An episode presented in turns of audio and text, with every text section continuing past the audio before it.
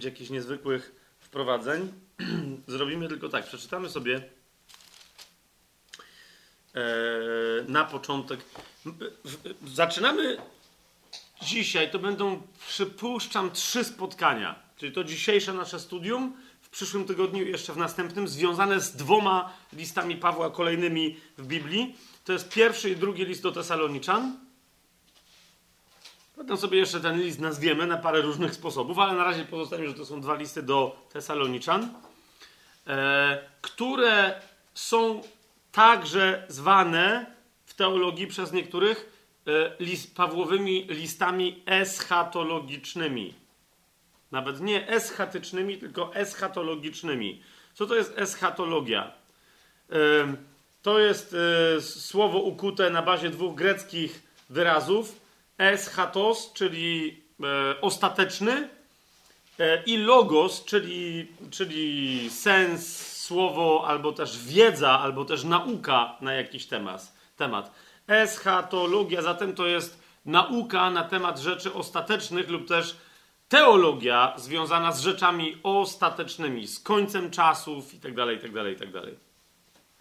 Chodzi o to, że Paweł zarówno w pierwszym, jak i drugim liście do Tesaloniczan poza pewnymi e, uwagami natury ogólnej, eklezjalnej, bo niektórzy tam się kłócą, że ale to są też listy eklezjalne. Oczywiście, że tak, e, bo to są listy do kościołów, ale jednak jakby na to nie patrzeć, centralnymi punktami, wiodącym wątkiem tego, o czym Paweł pisze w pierwszym i w drugim liście do Tesaloniczan, no, zwłaszcza w drugim, który wydaje się być wręcz e, zainspirowany pewną akcją, e, nie bardzo wiemy kogo, ale akcją, która w kwestii czasów ostatnich wprowadziła Tesaloniczan w błąd. Ktoś e, poinformował Tesaloniczan, być może, że nawet podrabiając list Pawła, e, że już nadchodzi Dzień Pański. Nie? I, i w, w, reakcji na, na, na tą sytuację Paweł pisze drugi list do Tesaloniczan, tłumacząc im, że zaraz przecież wam tłumaczyłem, że zanim Pan przyjdzie, zanim nadejdzie jego dzień, muszą się jeszcze wydarzyć pewne rzeczy.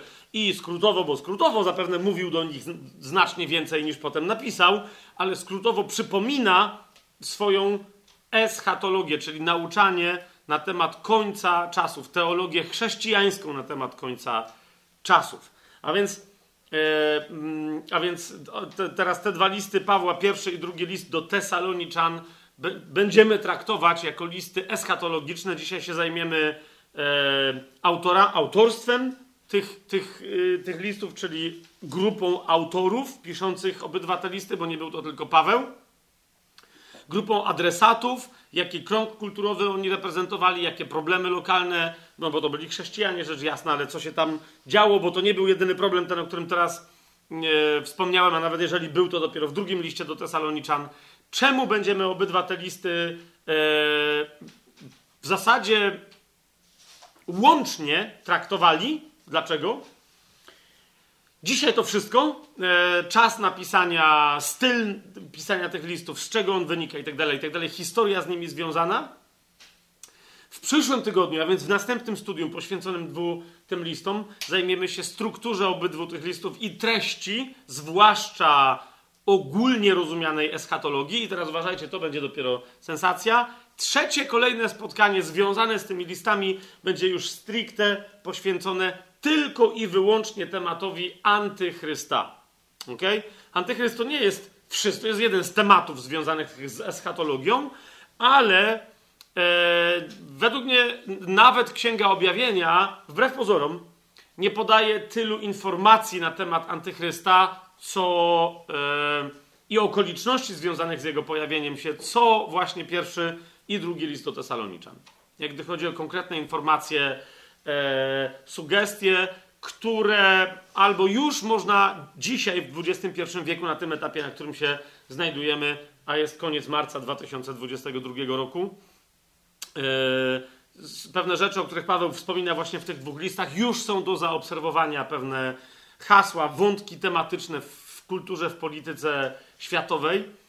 Mm, rzeczy, o których y, nie wspomina są tutaj takie rzeczy, takie wzmianki, takie określenia, e, słowa związane z, zwłaszcza z, z antychrystem, których nie ma w Księdze Objawienia. Rozumiecie? Nie ma w Księdze Objawienia. Swoją drogą, e, w Księdze Objawienia nie ma na przykład określenia antychryst, chociaż ten autor, który napisał Księgę Objawienia, posługuje się nim, ale gdzie indziej, czyli w swoich listach, to jest Jan. I znowu tym określeniem też nie posługuje się Paweł. Ale on się w żadnym innym miejscu nie posługuje tak wieloma określeniami, E, mianami antychrysta, jak właśnie w pierwszym, w drugim liście do, e, do Tesaloniczan. Więc wydaje mi się być stosownym momentem, żeby nie czekać do Księgi Objawienia, ale żeby przedstawić wszystko to, co myślę, że możemy wiedzieć z całą pewnością na temat tej postaci e, przy okazji studium tych dwóch listów. Amen? Może tak być? Chyba, że uznacie wy tutaj, e, że nie i zaczekajmy do Księgi Objawienia, to... Może byście i uznali, ale wobec tutaj milionów słuchaczy, jakbyście się przedstawili takim głosem, że zacytuję klasyka, zostawmy żarty na bok. Więc dlatego to będą trzy tematy.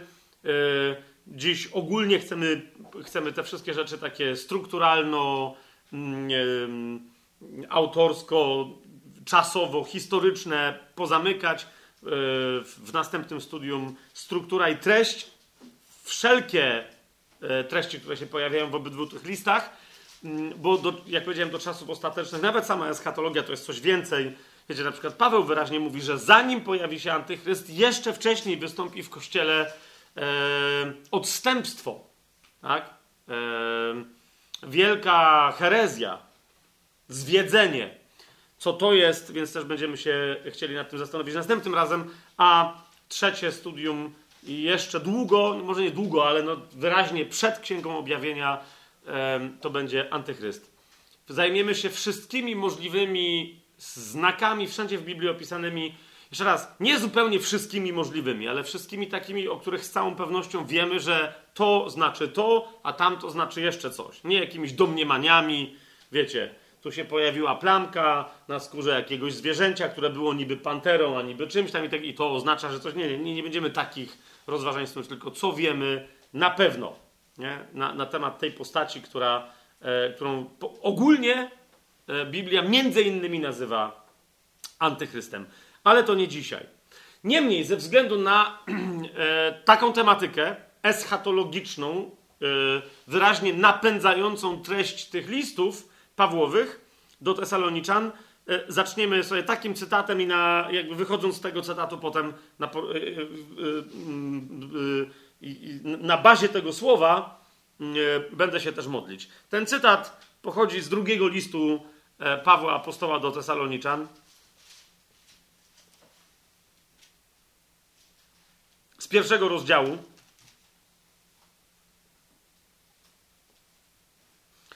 Będę od szóstego wersetu teraz czytać. Jest rzeczą sprawiedliwą u Boga, żeby odpłacić uciskiem tym, którzy was uciskają a wam, uciśnionym, dać odpoczynek wraz z nami, gdy z nieba objawi się Pan Jezus z aniołami swojej mocy, w ogniu płomienistym, wywierając zemstę na tych, którzy Boga nie znają i nie są posłuszni Ewangelii naszego Pana Jezusa Chrystusa. Poniosą oni karę, wieczne zatracenie od oblicza Pana i od chwały Jego mocy, gdy przyjdzie, aby był uwielbiony w swoich świętych i podziwiany w tym dniu przez wszystkich wierzących, ponieważ wśród Was uwierzono naszemu świadectwu. Dobry ojcze, my się już nie możemy doczekać dnia, kiedy, kiedy spotkamy się twarzą w twarz z naszym Panem, z Tobą w Duchu Świętym. Ojcze, nie możemy się doczekać dnia Jego powrotu na ziemię, bo jeżeli y, nawet niektórzy z nas, no, no może wszyscy, ale nawet jeżeli jeżeli ktoś z nas pomrze przed jego powrotem na ziemię, Panie, i spotkamy się twarzą w twarz wcześniej, to to jest jedno, a drugie to jest zobaczyć Jego chwałę wraz ze wszystkimi innymi wierzącymi, kiedy, kiedy nastanie Jego dzień na ziemi, z chwilą Jego przyjścia. I my, Panie, tego dnia nie możemy się doczekać. Dnia sprawiedliwości, dla, dnia chwały, dnia rozpoczęcia wiecznego królowania, tysiącletniego i wiecznego królestwa. Panie, to studium, które e, dzisiaj zaczynamy, studium pierwszego, drugiego listu do Tesaloniczan, chcemy, żeby było dla nas rozszerzeniem tego, jak znamy Twoje słowo, ale też znowu inspiracją do tego, aby tym gorliwiej nie tylko znać Ciebie, Panie, znać Twoje słowo, ale tym gorliwiej głosić Twoje słowo i głosić Ciebie i prawdę o Tobie wszystkim, którzy jeszcze Ciebie nie znają, głosić im dobrą nowinę, aby kiedy nadejdzie Twój dzień, byli uchronieni przed Twoim gniewem, który musi się wylać na niesprawiedliwość i na zło tego świata. Chcemy, Panie, aby jak najwięcej ludzi, jeżeli tylko taka będzie ich decyzja, żeby wszyscy zostali uchronieni przed Twoim gniewem, bo Twój gniew musi spaść na to wszystko, co stare, po to, żeby to, co stare, przemienić w nowe. Na starą naturę, na starą materię i tak dalej. I Panie, my nie chcemy, żeby ktokolwiek, bo nie toczymy walki przeciwko krwi i ciału, my nie chcemy, żeby ktokolwiek zginął w tym dniu gniewu. I Ty, Panie, tego nie chcesz, bo my nie chcemy, dlatego że Ty nie chcesz. Ty nie chcesz, żeby grzesznicy ginęli, ale chcesz, żeby się nawrócili, aby poznali prawdę, aby byli zbawieni i aby żyli. I dlatego, Panie, oprócz tych wszystkich innych e, walorów tego studium, poznania Ciebie, poznania wiedzy, którą Ty nam objawiasz w tych dwóch listach Pawła i przez te dwa listy, poznania rzeczy ostatecznych, chcemy też, Panie, znaleźć inspirację, aby, aby te prawdy były, były dla nas ogniem rozpal, nieustannie się rozpalającym, aby przypominać o tym sobie, przypominać o tym innym, który, którzy jeszcze Ciebie nie znają. Przypominać sobie, Panie, o Twoim pragnieniu, którym jest, żeby nikogo w dniu Twojego gniewu nie było, aby musiał się spotkać z Twoim gniewem, ale aby wszyscy byli zbawieni wszyscy znali prawdę. Więc, więc Panie, dzisiaj przez imię Twojego Syna, naszego Pana Jezusa Chrystusa, na początku tego studium, o to Cię prosimy. Aby wszystko to, czego się dowiemy, lub co wiemy, a co, co w tym studium będzie potwierdzone, nie tylko rozszerzało, Panie, naszą wiedzę, ale stało się dla nas treścią naszej duszy, treścią naszych serc, ogniem w naszym duchu, inspirującym, pobudzającym nas nieustannie, nieustannie do głoszenia Twojej chwały, Twojej miłości, prawdy o Twoim nieuchronnym, zbliżającym się już przyjściu na tę ziemię. Amen. Maranata, przyjdź Panie Jezu. W pierwszym liście do Tesaloniczan, oprócz tym, żeby tylko zamknąć na razie ten wątek, że to są listy eschatologiczne w pierwszym liście do Tesaloniczan, w czwartym rozdziale, w piętnastym wersacie, znaczy to jest jeden z najważniejszych takich topików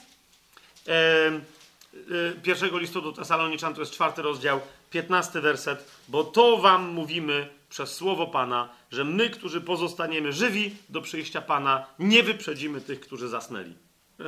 Bardzo objawianie przyjść, czasu przyjścia Pana, ostatnich e, rzeczy, które się muszą pojawić przed Jego powrotem. I w drugim liście do Tesaloniczan w drugim rozdziale, w trzecim wersecie i, i, i dalej, niech was nikt w żaden sposób nie zwodzi.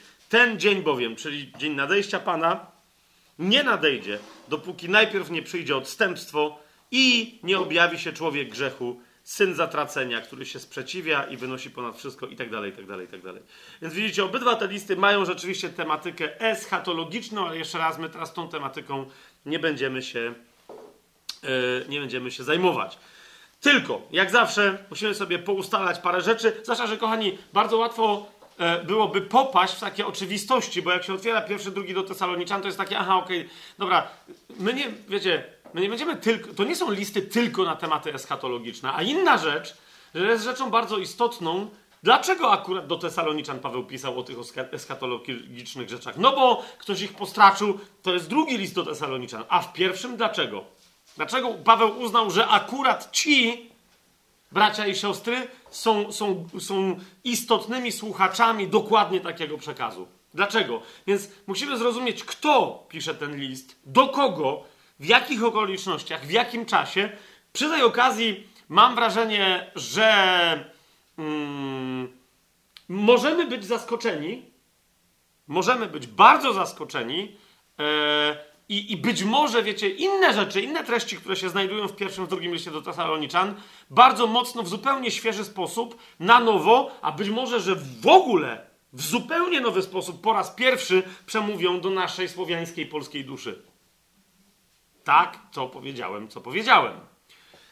Jeżeli ktoś nie wytrzyma nerwowo i na przykład odsłuchuje tego, co teraz powiedziałem, i, i mówi, a to jest właśnie to, co mnie interesuje, nieco później będę więcej o tym mówił, ale tak, tak, gdyby ktoś z Was znalazł gdzieś taką, na przykład, na przykład ja osobiście bardzo mocno się zastanawiam, czy my e, robiąc tłumaczenie Nowego Testamentu z języka greckiego na polski, a jest taka myśl, aby tajemny plan e, najogólniej rzecz ujmując czymś takim się zajął, e, czy nie powinniśmy przetłumaczyć, i tu nie chodzi o jakieś, wiecie, szukanie naprawdę z najoczywistszych, najnaturalniejszych względów, które czytelnikowi Biblii, wiecie, który nie słucha tajemnego planu tego na przykład dzisiejszego odcinka, by nie wiedział, żeby mu zasugerować pewną rzecz. Czy nie powinniśmy przetłumaczyć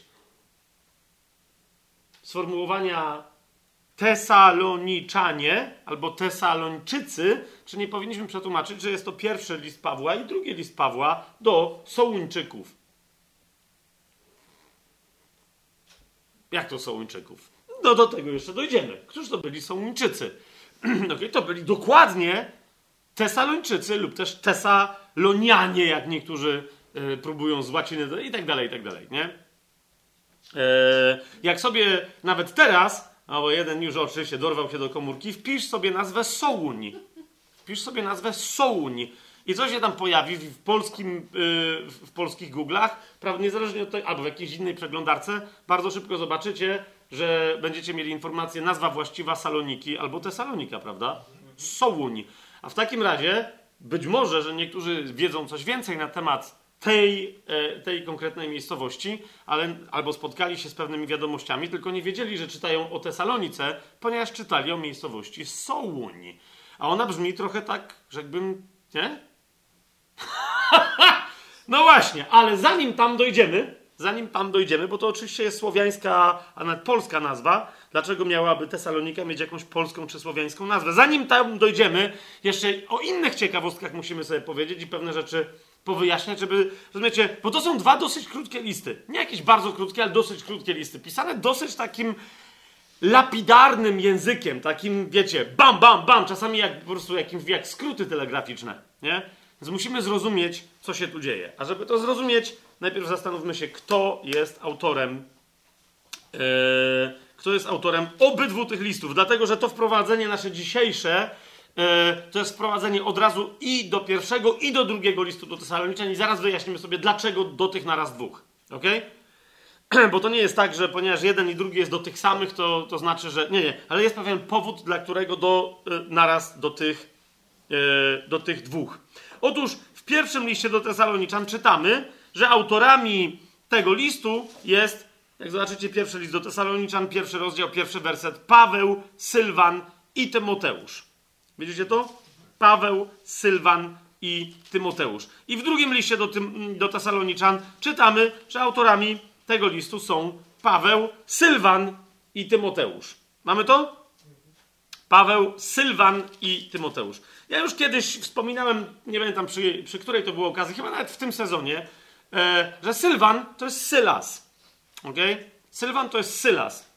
Sylwan E, ściśle rzecz ujmując, w, w, w, w języku greckim sylvanos, sylwanos, czyli e, sylvanus łaciński, to jest łacińska, rzymska wersja imienia Sylas. Niektórzy mówią, że ono jest pochodzenia aramejskiego, albo że to jest aramejski starotureckiej proweniencji itd., tak itd. Tak w każdym razie chodzi o to, że to jest, jedno, to jest jedno i to samo imię, w zależności od tego, wiecie, gdzie, mm, kto się tym imieniem posługuje. Zaraz sobie bliżej tę postać przedstawimy, bo o Tymoteuszu więcej będziemy mówić jako o apostole Tesaloniki, nie tylko Tesaloniki, bo też innych miejsc, ale ewidentnie mamy trzech apostołów Tesaloniki. Tak? Mamy trzech apostołów Tesaloniki. Pawła, Sylwana lub też Sylasa, tak, pamiętajcie o tym, i Tymoteusza. Skąd wiemy, że oni, ponieważ e, jak rzadko Paweł wyraźnie mówi, o sobie i o tych dwóch pozostałych jako o apostołach w pierwszym liście do Tesaloniczan w drugim rozdziale. Yy, I że oni razem byli, bo tam było więcej ludzi głoszących, tak? Ale to był zespół apostolski, nie w takim rozumieniu, jak dzisiaj niektórzy mówią zespół apostolski, że jest ktoś, kto się mianuje apostołem i reszta mu pomaga, tylko to był zespół apostołów trzech. Jasne? To jest drugi rozdział pierwszego listu do Tesaloniczan, yy, szósty i siódmy werset. Paweł pisze: Nie szukaliśmy chwały u ludzi, ani u was, ani u innych, mogąc być dla was ciężarem jako apostołowie Chrystusa, a jednak byliśmy wśród was łagodni jak karmicielka troszcząca się o swoje dzieci. Nie? Mogliśmy być dla was ciężarem jako apostołowie Chrystusa. Widzicie to? To jest, I oni piszą naprawdę razem, jeszcze później o stylu wypowiedzi, bo niektórzy mówią, że nieprawda, bo tutaj często Paweł mówi wyraźnie ja, ja, ja. Nie, jak zobaczycie, czemu Paweł w których miejscach pisze ja, to zobaczycie, że ton tego listu to jest liczba mnoga. My. My wam mówimy. Kto? Ja, Paweł, ja, Sylwan i ja, Tymoteusz. My. Paweł, Sylwan i Tymoteusz. Nie? O Tymoteuszu rzecz jasna powiem więcej przy okazji e, pierwszego i drugiego listu do Tymoteusza. Tam będzie dobra okazja, żeby przedstawić więcej tą postać. Tak? Więc cierpliwości. Natomiast nie będzie już za bardzo okazji, bo też nie bardzo jest sens, e, żeby. Właśnie, bo żadne, inne miejsce, tak jak list do Tesaloniczan, nie wywołuje nam do tablicy postaci Sylasa, Sylwana. Tak? Żadne inne miejsce. E, więc dlatego, e, dlatego przedstawimy go sobie dzisiaj. Czemu? Bo, bo on w tym liście jest istotny. Tak? Znaczy to, czemu on pomagał, jak on pomagał i tak dalej. Bardzo Was proszę, e, żebyście naprawdę je, na jego postać zwrócili uwagę e, nie? i pamiętali o niej, czytając obydwa te listy zawsze. Nie? Skąd się bierze e, Sylwan? Skąd się w ogóle wziął w Biblii? Gdzie on się pojawia i tak dalej, i tak dalej. Bardzo, bardzo istotna rzecz a propos niego. Ona też, nawiasem mówiąc, wiele nam mówi o, o Pawle. Okay? Yy, I jeszcze tak od razu zaznaczę, bo niektórzy tam, yy, jak sobie prześledzicie dzieje apostolskie i, yy, i potem na przykład pierwszy do Tesaloniczan, drugi do Tesaloniczan, także na przykład wzmiankę do Koryntian i tak dalej, to zobaczycie, że Sylwan musi być Sylasem. Nie? Nie ma nikogo innego w randze tej osoby, którą Łukasz opisuje jako Sylasa, nie ma nikogo innego, kto by pasował, że to jest Sylas, jak potem Sylwan z listów Pawłowych, czy, czy do Koryntian, czy do Tesaloniczan, czy z listu Piotra, bo on się też w liście Piotra pojawia. Nie? Ta sama postać. Tylko widzicie, bo niektórzy mówią, no ale jak to, to czemu, to na pewno by wszyscy je... Sam Łukasz w pewnym momencie zaznacza, kto to jest Paweł. Tak? Sylas akurat y, w dziejach apostolskich, ponieważ pamiętacie, że dzieje apostolskie to jest historyczna książka, która ma komuś w Rzymie wyjaśnić, o co chodzi w ogóle z chrześcijaństwem. Nie? Więc zauważcie, że Łukasz zaznacza, że mamy postać, która może nawet w ogóle, to nie to, że ma, bo niektórzy wręcz twierdzą, zwłaszcza na to, że imię Sylas jest tylko aramejską odmianą żydowskiego imienia Shaul, czyli Saul. I teraz jak mamy Szawła Starsu i mielibyśmy jakiegoś Szawła rozumiecie, który do, dołączył do, do Pawła, to by było pomieszanie z poplątaniem. Więc jego od początku nazywa Sylasem po prostu Łukasz, nie zmieniał mu imienia, ale zwróćcie uwagę, on był Rzymianinem. Jak pamiętacie, właśnie w jednym miejscu, w Filipie, o czym już mówiliśmy, zostali zaatakowani przez lokalne władze Szaweł, Żyd i Sylas, Żyd. I nagle, jak pamiętacie, oni powiedzieli, że są Rzymianami. O tym za chwileczkę sobie przypomnimy tą historię. Nie, że Paweł jest Rzymianinem, ale że oni dwaj są Rzymianami. Nie? A więc nawet Łukasz nam sugeruje, a Sylas to nie jest rzymskie imię. On, on nie mógł tak mieć na imię, że tak powiem, w papierach rzymskich po łacinie. Jasne? Więc Sylas łaciński to jest Sylvanus. Sylvanus. Tak? E, natomiast Łukasz się nie posługuje tym drugim imieniem, po prostu, żeby nie, nie mieszać tutaj dodatkowo, czy nie wiem z jakiego innego powodu, po prostu się nim nie posługuje. Jak już kogoś przedstawia u siebie w pismach, to już ten ktoś z takim imieniem pozostaje, z wyjątkiem Pawła, który na początku jest Szawłem, a potem staje się Pawłem. Ale zmiany imienia Pawła Łukasz za specjalnie nie zaznacza, jak pamiętacie. W pewnym momencie Szaweł nagle staje się Szaul, nagle staje się e, Paulusem i to jest wszystko. Nie?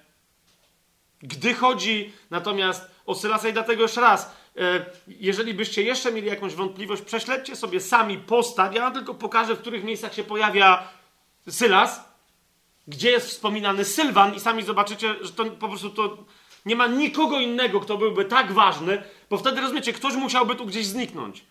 Ale wtedy by się pojawił ktoś równie ważny, kto ma dokładnie takie samo imię, tylko w wersji łacińskiej. Jest to jasne, co mówię? A zatem, gdzie nam się pojawia Sylas, Sylwan? Najpierw otwórzmy sobie dzieje apostolskie. To jest bardzo istotna uwaga. Mm, bardzo istotna uwaga. Tak? Jest 15 rozdział dziejów apostolskich. Jak pamiętacie, 15 rozdział e, potocznie jest w różnych miejscach, nawet w protestanckiej teologii i tak dalej, wszędzie nazywany e, czy kojarzony z tak zwanym Soborem Jerozolimskim, tak? czyli zebraniem e, ogólnokościelnym, w ramach którego doszło do rozważenia, czy trzeba obrzezywać e, chrześcijan pogańskiego pochodzenia. Nie? I teraz w wyniku tych obrad, które się tam odbyły, ponieważ przyszedł do Jerozolimy, jak pamiętacie, Szaweł, zwany Pawłem, lub, lub też Paweł, niegdyś znany jako Szaweł, z kim? Z Barnabą, swoim oryginalnym towarzyszem pierwszej podróży apostolskiej. Z Barnabą, który go odnalazł w Tarsie, sprowadził do Antiochii tak, i z którym razem głosili. Tak? Teraz uważajcie. W 15 rozdziale, w 22 wersecie czytamy, co następuje. Wtedy apostołowie i star dziejów apostolskich, tak? Dzieje apostolskie 15-22. Wtedy apostołowie i starsi wraz z całym kościołem uznali za słuszne posłać do Antiochii z Pawłem i Barnabą wybranych spośród siebie ludzi. Judę, zwanego Barsabą. Niektórzy, wiecie, potem mylą te dwa imiona i coś kombinują, że Barnaba to był Juda. Ten się nazywał Barsaba, a nie Barnaba. Tak? I y, Judę zwanego Barsabą i Sylasa przodujących wśród braci. Mamy to? Tu się pojawia, tu się pojawia Sylas, tak? On był przodujący spośród braci. I idzie do Antiochii, no bo y, i dalej, żeby ten list y, przekazywać, tak? Ale co się dzieje, y, co się dzieje dalej? Zobaczcie 25 werset do przynajmniej 27. Zgromadzeni jednomyślnie postanowiliśmy posłać, to jest fragment tej informacji, tak? Zgromad- którą oni rozsyłają wszędzie. Zgromadzeni jednomyślnie postanowiliśmy wysłać do was wybranych ludzi wraz z naszymi umiłowanymi Barnabą i Pawłem. To, kogo?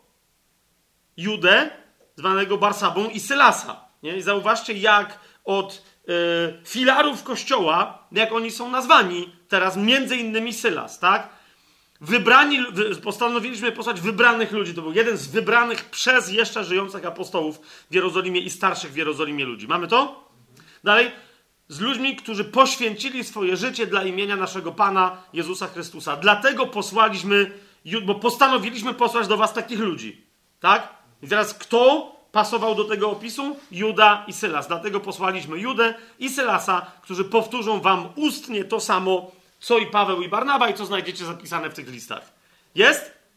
Zobaczcie teraz 30 i 34 werset. Jedna z, z najbardziej, najczęściej spośród badaczy Słowa Bożego tematyki i Jerozolimy Starożytnej, i Antiochii, tego, co się dzieje w dziejach apostolskich, i tego, co się działo w Macedonii. Jedna z najbardziej, yy, również podróży apostolskich Pawła, jedna z najbardziej pomijanych informacji, a według mnie jedna z najistotniejszych, nawet gdy chodzi o samego Pawła. Otóż zobaczcie, 30 werset i dalej. Tak więc oni, Będąc odprawieni, przybyli do Antiochii, zwołali zgromadzenie i oddali list. Gdy go przeczytali, uradowali się z tego pocieszania. A Juda i Sylas, którzy również byli prorokami, bum, tu się chcę zatrzymać. Okay? Poza tym, że byli wysłańcami z Jerozolimy, co jest bardzo istotne, byli prorokami. To, że Juda, to na razie nas nie interesuje, bo nas interesuje Sylas. Sylas był prorokiem. Okay? Jak ktoś mówi, że tylko Agabos jako prorok jest wspomniany, z całym szacunkiem, jednym z najważniejszych proroków w dziejach apostolskich wspomnianym nie jest Agabos, tylko Sylas. Ok? Co nam to mówi o Pawle? Otóż, kochani, że prawdopodobnie Paweł, rozumiecie, bo to jest zawsze para e, nie musi tak być, ale najlepiej uzupełnia się para nauczycielsko-prorocza. Nie? Więc jeżeli Paweł wybiera sobie zamiast Barnaby, kiedy się pokłócili do drugiej podróży apostolskiej, mówi to Sylas w takim razie zastąpi Barnabę, to kim był Barnaba? Nie? Ja o tym często wspominałem, że rozumiecie, to jest typowe prorocze zachowanie. On, on jak, pamiętacie, że zawsze mówi, Paweł w dzieje apostolskie że Paweł wiele gadał, bo był nauczycielem. Nie? Barnaba raczej prorokował. Z tego by wynikało. Barnaba poszedł znaleźć Pawła. On wiedział, że go znajdzie w Tarsie. Nie? I go sprowadził do Antiochii. Według mnie Barnaba jest przykładem proroka per analogiam, ponieważ ewidentnie zastępuje go następnie z wyboru Pawłowego ewidentny prorok Sylas. Nie? Ale teraz zobaczcie, e, jak wiele nam to mówi o Pawle, sporo nam to mówi o Barnabie, o Sylasie, ale w ogóle o usługiwaniu apostolskim. Nie? Że to, że ktoś jest apostołem, to nie znaczy, że to jest to, co ja często powtarzałem, że w ramach pięciorakiej służby apostołowie wywodzą, wywodzą się z czterech innych służb i to są ich, jak w MMA, style bazowe. Nie? A, są, są dwa style, że tak powiem, szarpane i dwa style uderzane. No nie? Zasadniczo. Punching i grappling, tak? I, i to samo masz tutaj. To samo masz tutaj. Masz dwa typy uderzania. I tu ewidentnie typem uderzającym jest prorok i typem szarpiącym, graplerem jest nauczyciel. Nie? Bo on chwyta i cię dusi, i tam cię kończy, łamie ci ręce. Nie? Okej, okay, ale, ale, yy, ale teraz jest pytanie, czy, czy, bo jeżeli tak, to za, ja nie będę teraz tego rozwijał w ogóle, bo nie mamy na to dzisiaj czasu, ale zobaczcie w jak wielu i dlaczego Pan Jezus wysyłał po dwóch tych uczniów. Nie? Którzy to. Teraz popatrzcie na przykład, jeżeli po dwóch rozsyłał 70, ale także tych swoich oryginalnych uczniów, zobaczcie w jakich parach. Znamy na przykład taką parę. Piotr i Jan. Który z nich był wobec tego bardziej nauczycielski, który z nich wobec tego był bardziej prorokiem? Nie? Jakby, to mi się oczywiste wydaje, ale nic nie jest takie oczywiste. Trzeba się temu dobrze przyjrzeć. Zobaczcie, jak wiele informacji bo Bóg działa według pewnych wzorców, zwłaszcza w kościele. Buduje pewne rzeczy. Wiecie o co mi chodzi? Organicznie tak samo. No nie? Znaczy według podobnej zasady. Więc dowiadujemy się, że Sylas był prorokiem. I czytamy co dalej. Juda i Sylas, którzy również byli prorokami, w licznych mowach zachęcali i umacniali braci. A gdy przebywali tam jakiś czas, zostali odprawieni z życzeniem pokoju od braci do apostołów. Ale Sylas stwierdził, fajnie, ale ja zostaję. Zobaczcie, 34 werset, ale upodobało się Sylasowi tam pozostać. Co się wtedy stało? No doszło do tej niesławnej yy, kłótni Pawła z Barnabą. O co się pokłócili? To jest bardzo ważne tutaj imię, bo zaraz zobaczycie, jak to jest istotne, żeby te imiona i te, te koneksje różne pamiętać. Pokłócili się o krewnego e, Barnaby, czyli o kogo? O Jana zwanego Markiem. To jest bardzo istotne, tak? Bo on później już nie chciał być znany jako Jan, bo to będzie wiadomo, tylko już tylko i wyłącznie jako, jako Marek. Yy, ale jak oni się pokłócili, to co wtedy czytamy? 39-40 werset. Doszło między nimi do ostrej kłótni, także się rozdzielili. Barnaba wziął ze sobą Marka i popłynął na Cypr. Paweł zaś wybrał sobie Sylasa. Dlatego ja mówię, że to jest z wyboru Pawłowego. Nie? On chciał ze sobą proroka. Po prostu nie ma w kościele usługi. Nieważne, jak ona będzie yy, nauczycielska i tak dalej. Ja o tym czasem wspominam, często nie, ale rozumiecie, ludzie, którzy się odcinają, bo mówią, że są mądrzy, im wystarczy Biblia i tak dalej. Nie, nieważne. Jednym, jednym z najpoważniejszych. Yy, jedną z najpoważniejszych sił w kościele duchowych, kontrolujących nauczycieli, to są prorocy. Rozumiecie? I to między innymi tu widać także tajemny plan. E, e, co innego, jak ktoś przyjdzie merytorycznie, powie Fabian, bo tu było nauczanie, a to, a tu jest w Biblii coś, okej, ale czasem też przychodzą ludzie proroczy i mówią, to jest, to trzeba było zaakcentować, albo będziecie mówić o tym, zaakcentuj tamto. I ja często to robię. Potem przychodzą świadectwa, które to potwierdzają. Nie mówię, bo w większości ci prorocy nie chcą, żeby o nich wspominać, ale teraz to, yy, nie tylko teraz, bo, bo o tym mówię, wspominam, ale, ale jeszcze raz chcę, żeby to wybrzmiało głos proroczy w kościele jest niezwykle istotny, E, I to, że prorocy bywają różni, dziwni, szaleni i jacyś tam, no to trzeba rozeznać. A jeszcze jest masa pseudoproroków, to jest, to jest jedna historia, ale to, że proroków mamy słuchać w kościele, e, bo na fundamencie apostołów i proroków jest zbudowany kościół. Zauważcie, nie, nie na fundamencie nauczycieli. Nauczyciele są bardzo istotną siłą, ale dopiero trzecią w kolejności. Tu jest fundament apostołowie i prorocy. A zatem e, ich też ich też nauczyciele mają korygować, bo często prorocy nie do końca znają Biblię i gadają takim językiem, że mm, z tego, co mówią, wychodzą brednie, sami zaczynają rozumieć brednie. Dopiero jak im się pokaże, że słuchaj, może Duchowi Świętemu przez ciebie chodziło o ten fragment w Biblii. Ja miałem parę takich sytuacji. Ja naprawdę jeden czy drugi taki dosyć znany z internetu prorok. I mówię, wiesz co, mi się to kojarzy raczej z takim fragmentem w Biblii. I on mówi, no właśnie, dokładnie, tylko ja nie pamiętam. No okej. Okay. Tylko, że ty nie pamiętałeś, gdzie to było, skończyło się tym, że powiedziałeś to swoimi słowami i zmieniłeś te dwie rzeczy. No ale mówi, to jest to samo. No nie. Zobacz tu, a zobacz, co ty powiedziałeś.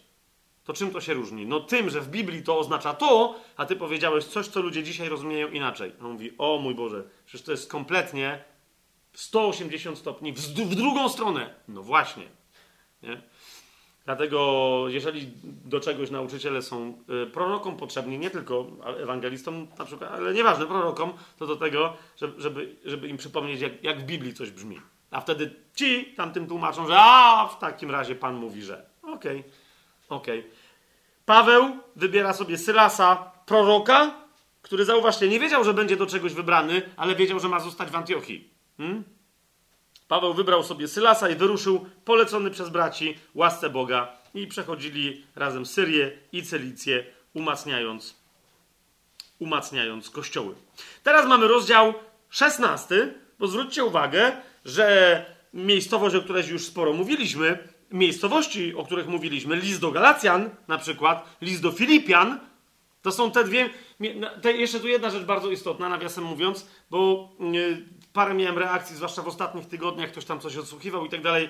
Proszę Was, zwróćcie uwagę na, na dwie rzeczy. Na dwie jakby, nie linie czasowe, ale rozróżnijcie, bo my czasem mówimy, jak mówimy o pewnych miejscowościach, tak? Miejscowości galackie, Filipi, Tesalonika, coś tam, Korynt, to ja często mówię, skąd my, jak to się stało, że Paweł czy ktoś inny dotarł do jakiejś miejscowości. Kiedy to się stało? Dzieje apostolskie i tak dalej, nie?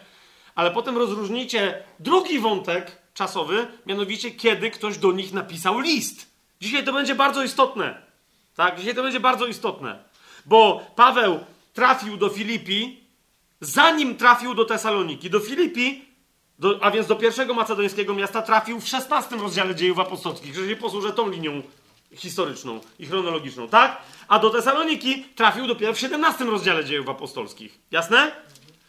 Niemniej, to, że najpierw był w Filipi, a potem w Tesalonice, nie ma niczego wspólnego z tym, że Tesaloniczanie dostali swoje listy grubo wcześniej, zanim Filipianie jakikolwiek. Nie? List do Filipian jest jednym z ostatnich listów Pawła. Mógł ich napisać wiele, ale tych, które są w Biblii. To jest jeden z ostatnich. Pamiętacie list do, do Filipian? Skąd był pisany? W jakiej sytuacji życiowej Pawła? Nie? List do Tesaloniczan, jeszcze bliżej się temu przyjrzymy za chwilę, nie obserwujcie tę historię, ale list do Tesaloniczan był napisany tak wcześnie, i my to widzimy, że on był napisany tak wcześnie, że niektórzy uważają, że to był najwcześniejszy z listów Pawła, pierwszy do Tesaloniczan. Ok? Inni uważają, że to jest najwcześniejsze z wszystkich pisanych od początku do końca skompilowanych, tak jak Duch Święty chciał, pism w ogóle w Nowym Testamencie. Czyli, że na przykład Ewangelia Mateusza wtedy dopiero była pisana i że Paweł widział pewne jej fragmenty. Łukasza mogła być, Paweł, Łukasz zbierał tam jakieś informacje i tak dalej, i tak dalej, nie? Ale że wręcz pierwszy list do Tesaloniczan i drugi list do Tesaloniczan, bo on był napisany niedługo później, że to są w ogóle pierwsze pisma, chronologicznie rzecz ujmując, Nowego Testamentu. Jest to jasne? Co teraz mówię? A więc to, że Paweł tam trafił stosunkowo późno, bo to jest jego dopiero druga podróż apostolska, a nie pierwsza. E, I to nie jest w ramach tej podróży pierwsza ani region, ani pierwsza miejscowość, do której trafił, tak? To list, czyli, e, bo niektórym się to potem miesza. Pamiętacie, co innego jest historia, kiedy kto gdzieś był, a kiedy ktoś do kogo listy pisał, tak? Więc teraz czytamy, bo teraz nie mówimy o listach, tylko mówimy skąd na razie się w ogóle w naszej historii bierze Tesalonika. Otóż w 16 rozdziale i koncentrujemy się cały czas na Sylasie. W 16 rozdziale, w 19 wersecie Yy, pamiętacie tę historię? Tam chodziła na, yy, yy, opętana duchem wróżebnym kobieta. Nie? I tu widzimy, że cały czas Sylas jest, bo to jest cały czas ta podróż. Tak? W Filipi czytamy, no Paweł ją tam, pamiętacie, uwolnił tak, od tego ducha. Jej panowie, gdy jej panowie zobaczyli, że przepadła nadzieja ich zysku, schwytali Pawła i Sylasa, zawlekli ich na rynek przed władzę i tak dalej, i tak dalej. Nie? Więc widać ewidentnie, że siłą taką yy, yy, napędza, napędową, mimo że Tymoteusza mamy na początku 16 rozdziału, w pierwszym wersecie wspomnianego, że on też z nimi był. Nie? I on ewidentnie w Filipi, w Tesalonikach był jakby rozpoznany jako apostoł. Nie? Nawet przez Pawła. Ale co jest istotne, że w Filipi taką wiodącą postacią ewidentnie był e, razem z Pawłem Sylas. Nie? To była ta podstawowa dwójka. Tymoteusz w Filipi jeszcze być może tam się do pewnych rzeczy dopiero przyuczał. I co się teraz dzieje? Yy, pamiętacie, że ci ich tam yy, wtrącają do więzienia, pamiętacie, trzęsie się ziemia i tak dalej, i tak dalej, nie? W 25 wersecie czytamy o północy Paweł i Sylas modlili się i śpiewem chwalili Boga, a więźniowie ich słyszeli. Tu jest pytanie, bo niektórzy mówią, no to jest taka rzadka wzmianka o śpiewaniu przez chrześcijan. Nie? Może, a może chodzi o to, że rozumiecie, yy, istniały też pieśni, czyli to, że to, bo to, że śpiewali chrześcijanie po hebrajsku, to, że śpiewali pewnie po grecku i tak dalej, ale po hebrajsku, po aramejsku, to, to my nawet widzimy, że Pan Jezus ze swoimi uczniami śpiewa, tak? W Ewangeliach. Natomiast tu prawdopodobnie chodzi o to, że oni obydwaj byli Rzymianami, obywatelami rzymskimi. I ten śpiew, że skoro inni ich słyszeli, bo oni ich słuchali ze zrozumieniem, chodzi o to, że oni prawdopodobnie śpiewali po łacinie. Nie? Więc nie wiem, co oni tu śpiewali, ale wiecie, jakieś takie TZ tam poleciało, no nie? Laudate dominum, laudate dominum. Coś w tym stylu, no nie? No i tam wszyscy, wow, jest ogień. Śpiewają, e, nie wiem czy z nimi zaśpiewali, bo nie wiedzieli jakiego tam pana wychwalali, ale chwalili Boga, więc to musiało być coś w stylu laudate dominum, nie? E, 28 werset i dalej. Zwróćcie uwagę, jak ważna tutaj jest rola Sylasa. E, trzęsienie ziemi, no pamiętacie to wszystko. Strażnik, ten główny zarządca tego więzienia, chce się zabić. I wtedy 28 werset i dalej czytamy. Paweł zawołał donośnym głosem: Nie rób sobie nic złego, bo jesteśmy tu wszyscy. Wtedy zażądał światła i wskoczył do środka, a drżąc padł do nóg Pawła i Sylasa. Zwróćcie uwagę, cały czas to jest podkreślane. Nie do nóg Pawła. Nie? To, że Paweł gada, no bo Paweł przy Barnabie też on głównie gadał. Nie? I, a wyprowadziwszy ich z więzienia powiedział, panowie, znowu liczba mnoga, co mam czynić, abym był zbawiony? I Łukasz nam mówi, że nie Paweł odpowiedział, tylko że oni mu odpowiedzieli. Widzicie to? Uwierz Pana Jezusa Chrystusa, a będziesz zbawiony ty i twój dom. I dalej mamy zachowaną liczbę mnogą co do nich dwóch, do Pawła i do Sylasa, i głosili słowo pańskie jemu i wszystkim jego domownikom. Oni we dwóch. Nawet Łukasz, tak bardzo ceniący i szanujący Pawła, mówi: No, ale no, trzeba napisać prawdę, tak? Oni we dwóch tam tak głosili. I co tu jest bardzo istotne? A propos właśnie imienia Sylvanus, czyli łacińskiej wersji imienia Sylas, że nie tylko Paweł zgłosił się jako Rzymianin, ale ich dwóch zgłosił jako Rzymian. Pewnie dlatego Sylas razem z Pawłem dał się w ogóle zamknąć do tego więzienia, a Tymoteusza, wiecie, wykopali gościu, ty spadaj, bo to jesteś mieszaniec, no nie? My tu sobie poradzimy, zobaczysz jak, nie? 37, 38 werset, nie? Bo, bo ci tam powiedzieli, dobra, wynocha, więzienie się zaczęsło, tu wszystko fajnie, ale idźcie w pokoju. Ci tak zwani pretorzy, o tych pretorach jeszcze sobie dzisiaj nieco powiemy, ale Paweł, 37 werset, powiedział do nich publicznie, bez sądu, biczowali i wtrącili do więzienia nas, liczba mnoga, obywateli rzymskich, a to był tylko Paweł i Sylas. Czyli Sylwanus. Oni nawet nie, mogli, nie musieli wiedzieć, że to był Sylas. Nawet jeżeli wiedzieli, dali się zrobić w konia, bo rozumiecie, pewnie ci powiedzieli, kto to jest. No Żydy! Nie? Zobaczcie, jakie pada oskarżenie. Yy, 20 werset, 16 rozdział, 20 werset. Stawili ich przed pretorami i powiedzieli ci ludzie, którzy są Żydami. Widzicie to? Czyli co musieli powiedzieć? Czyli kto to jest? Sylas, Silą i, Sza, i, i Szaul. No to Żydziory jak nic. A ci nagle powiedzieli, my tu jesteśmy Rzymianami. Jak to? No jak to? Paulus i Sylwanus. Było od razu tak gadać, bo tu ktoś was oczernia, że jakiś Szaul, że coś tam. Było, to musiało robić, to, ta, ta gadka tak tam musiała wyglądać. Nie? Nas, obywateli rzymskich, a teraz potajemnie nas wyrzucają, nic z tego, niech sami przyjdą i wyprowadzą nas. Słudzy miejsce przekazali te słowa pretorom, a gdy tamci usłyszeli, że oni są Rzymianami, przestraszyli się. Przyszli, przeprosili ich i wyprowadziwszy, prosili, aby opuścili miasto. Jest inna sytuacja, pamiętacie, kiedy Paweł sam mówi, że jest Rzymianinem. Nie? I tam jeden przełożony się mówi, to ja musiałem sobie kupić, a ty co? A Paweł mówi, ja jestem z urodzenia. Tak? I ludzie często myślą, że to jest ta sytuacja. Niektórzy, jak coś z pamięci sobie, nie, to jest inna sytuacja. W tej, w tej sytuacji dowiadujemy się, że Sylas jest Rzymianinem, a to znaczy, że jego imię po łacinie brzmiało Sylwanus, czyli polski Sylwan. Mamy to? To jest tutaj. Idziemy dalej. To są Rzymianie. W dziejach apostolskich w 17 rozdziale co się dowiadujemy? No właśnie, że oni dwaj, no ale razem z nimi Tymoteusz, który wtedy wychynął skądś tam, jako ten kundeleczek Boży, no nie? Mieszaniec ni to grecki, ni to żydowski, ni to nie wiadomo jaki, o nim będzie mowa kiedy indziej, przy okazji pierwszego i drugiego listu do Tymoteusza, tak? Więc żeby nie było, że kogoś obrażam, mamy tutaj specjalistkę od psów, wiesz doskonale, że uwielbiam kundle, tak? Więc on na pewno tu się do nich dołączył i wtedy razem, już we trzech, jako siła wiodąca, głosili gdzie? W Tesalonice. Gdy przeszli Amfipolis i Apolonię, przybyli do Tesaloniki, gdzie była synagoga żydowska. Mamy to? Kto? Paweł, Sylwan, czyli Sylas i Tymoteusz. I być może tam jeszcze inne towarzyszące im osoby, o czym może za chwilę. W czternastym wersecie tego 17 rozdziału, bo tu pomijam, co oni robili na razie w Tesalonice, bo o tym za chwilę. W czternastym rozdziale, dowiadu- y, wersecie, przepraszam, 17 rozdział, 14 werset, co się dowiadujemy? Że po wyrzuceniu z Tesaloniki udali się jeszcze, to jest ważna może informacja, więc na to zwrócę uwagę, do Berei.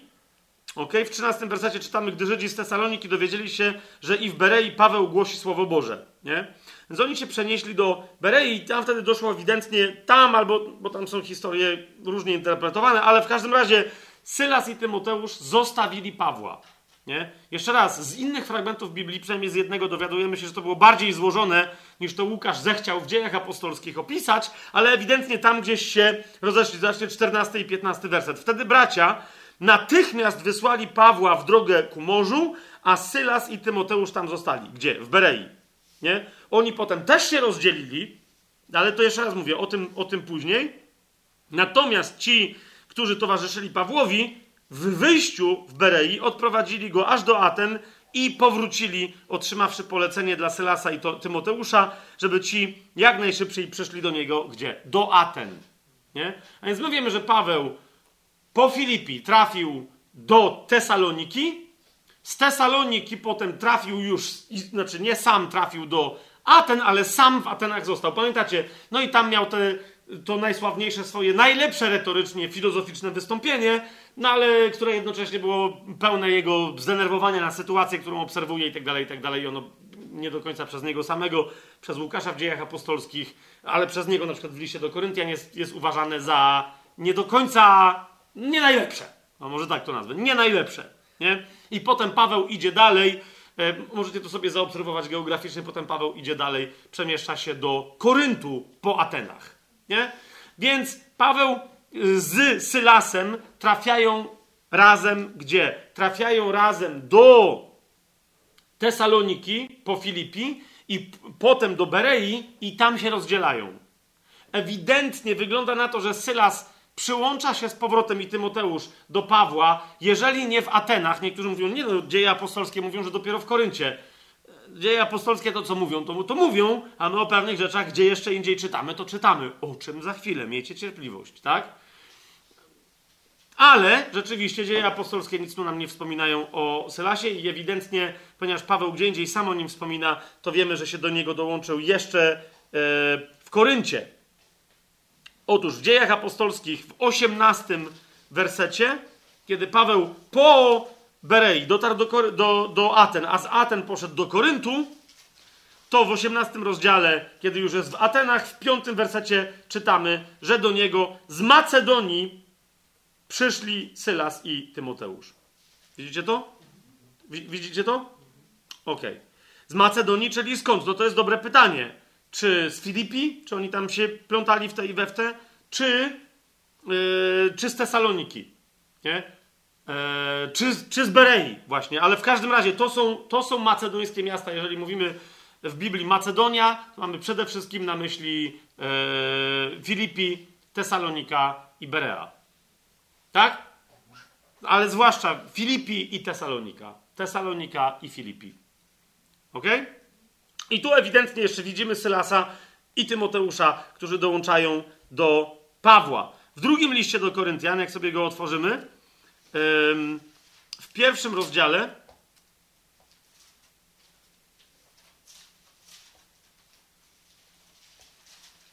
w dziewiętnastym wersecie, ni stąd, ni zowąd, Sylasa, czyli Sylwana i Tymoteusza, ale sami widzicie, no nie, że to musi być ta sama postać, no nie? E, który, którzy do niego dołączyli w Koryncie, wspomina Koryntianom Paweł. To jest 19 werset, mówi, Syn Boży, Jezus Chrystus, który wśród was głoszony był przez nas, to znaczy przeze mnie, Sylwana i Tymoteusza. Widzicie, że to jest Sylas. To po prostu inaczej to by było zupełnie bez sensu. Gdyby to miała być jakaś druga postać. Nie? E, więc tutaj jest wspominany Sylwan, czyli Sylas e, i Tymoteusz jako głoszący e, w Koryncie i Paweł to potwierdza, ale potem Sylas nam znika. Nie, nie wiemy, co. Ewidentnie, jak pamiętacie, Paweł, jak wyrusza z Koryntu i, i, i, płynie dalej, to, to odwiedza tam różne tereny, Efes i tak dalej, i tak dalej, ale tam już, tam już Sylasa z nim nie ma. Nie? Natomiast to nie znaczy, że w ogóle znika, bo w dziejach apostolskich on też po Koryncie znika. Nie? Sylasa, Sylwanusa już więcej nie ma w tej historii. Nie to, że go nie ma w historii, wiecie, kościoła, my się wszystkiego dowiemy, ja się nie mogę doczekać, no nie? Jak się spotkamy z tymi wszystkimi ekipantami, to będą, mówię wam, odloty, no nie? To będą odloty, będziemy sobie długo, ja przypuszczam, że pierwsze, ja osobiście mam zaplanowane pierwsze 350 lat w Królestwie, Dokładnie na spotykanie się poza z Panem Jezusem i tak dalej, wiadomo. Ale dokładnie ja muszę każdego przesłuchać. Tak sobie policzyłem, że 350 lat powinno wystarczyć na tych, co mnie interesują.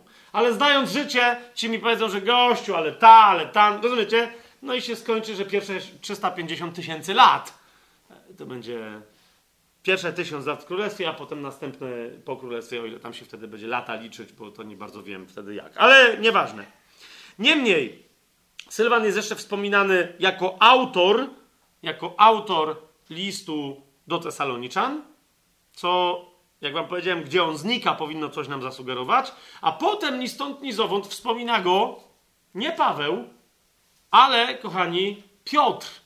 I to jeszcze w jakim towarzystwie? Otwórzmy sobie pierwszy list Piotra. I co nagle, co, czego się nagle tam dowiadujemy? No, wielu rzeczy. Właśnie to jest to, dlatego uwielbiam, uwielbiam, rozumiecie, czytanie Słowa Bożego w kontekstach rozmaitych. To jest pierwszy list Piotra, piąty rozdział. W tym piątym rozdziale, e, w dwunastym wersecie, Piotr pisze przez Sylwana, wiernego wam brata, jest dobre pytanie, komu Sylwan jest wtedy wierny w takim razie. Skąd on to był, gdzie. Ale w każdym razie, przez Sylwana, wiernego wam brata, jak sądzę, napisałem krótko, napominając i świadcząc, że to jest prawdziwa łaska Boga, w której trwacie. Pozdrawia was Kościół w Babilonie, razem z wami wybrany i Marek, mój syn. To jest ten gość. To jest ten Marek, o którego pamiętacie, Paweł się pokłócił z Barnabą, z Marek poszedł z Barnabą, a wtedy Paweł sobie wybrał Sylasa.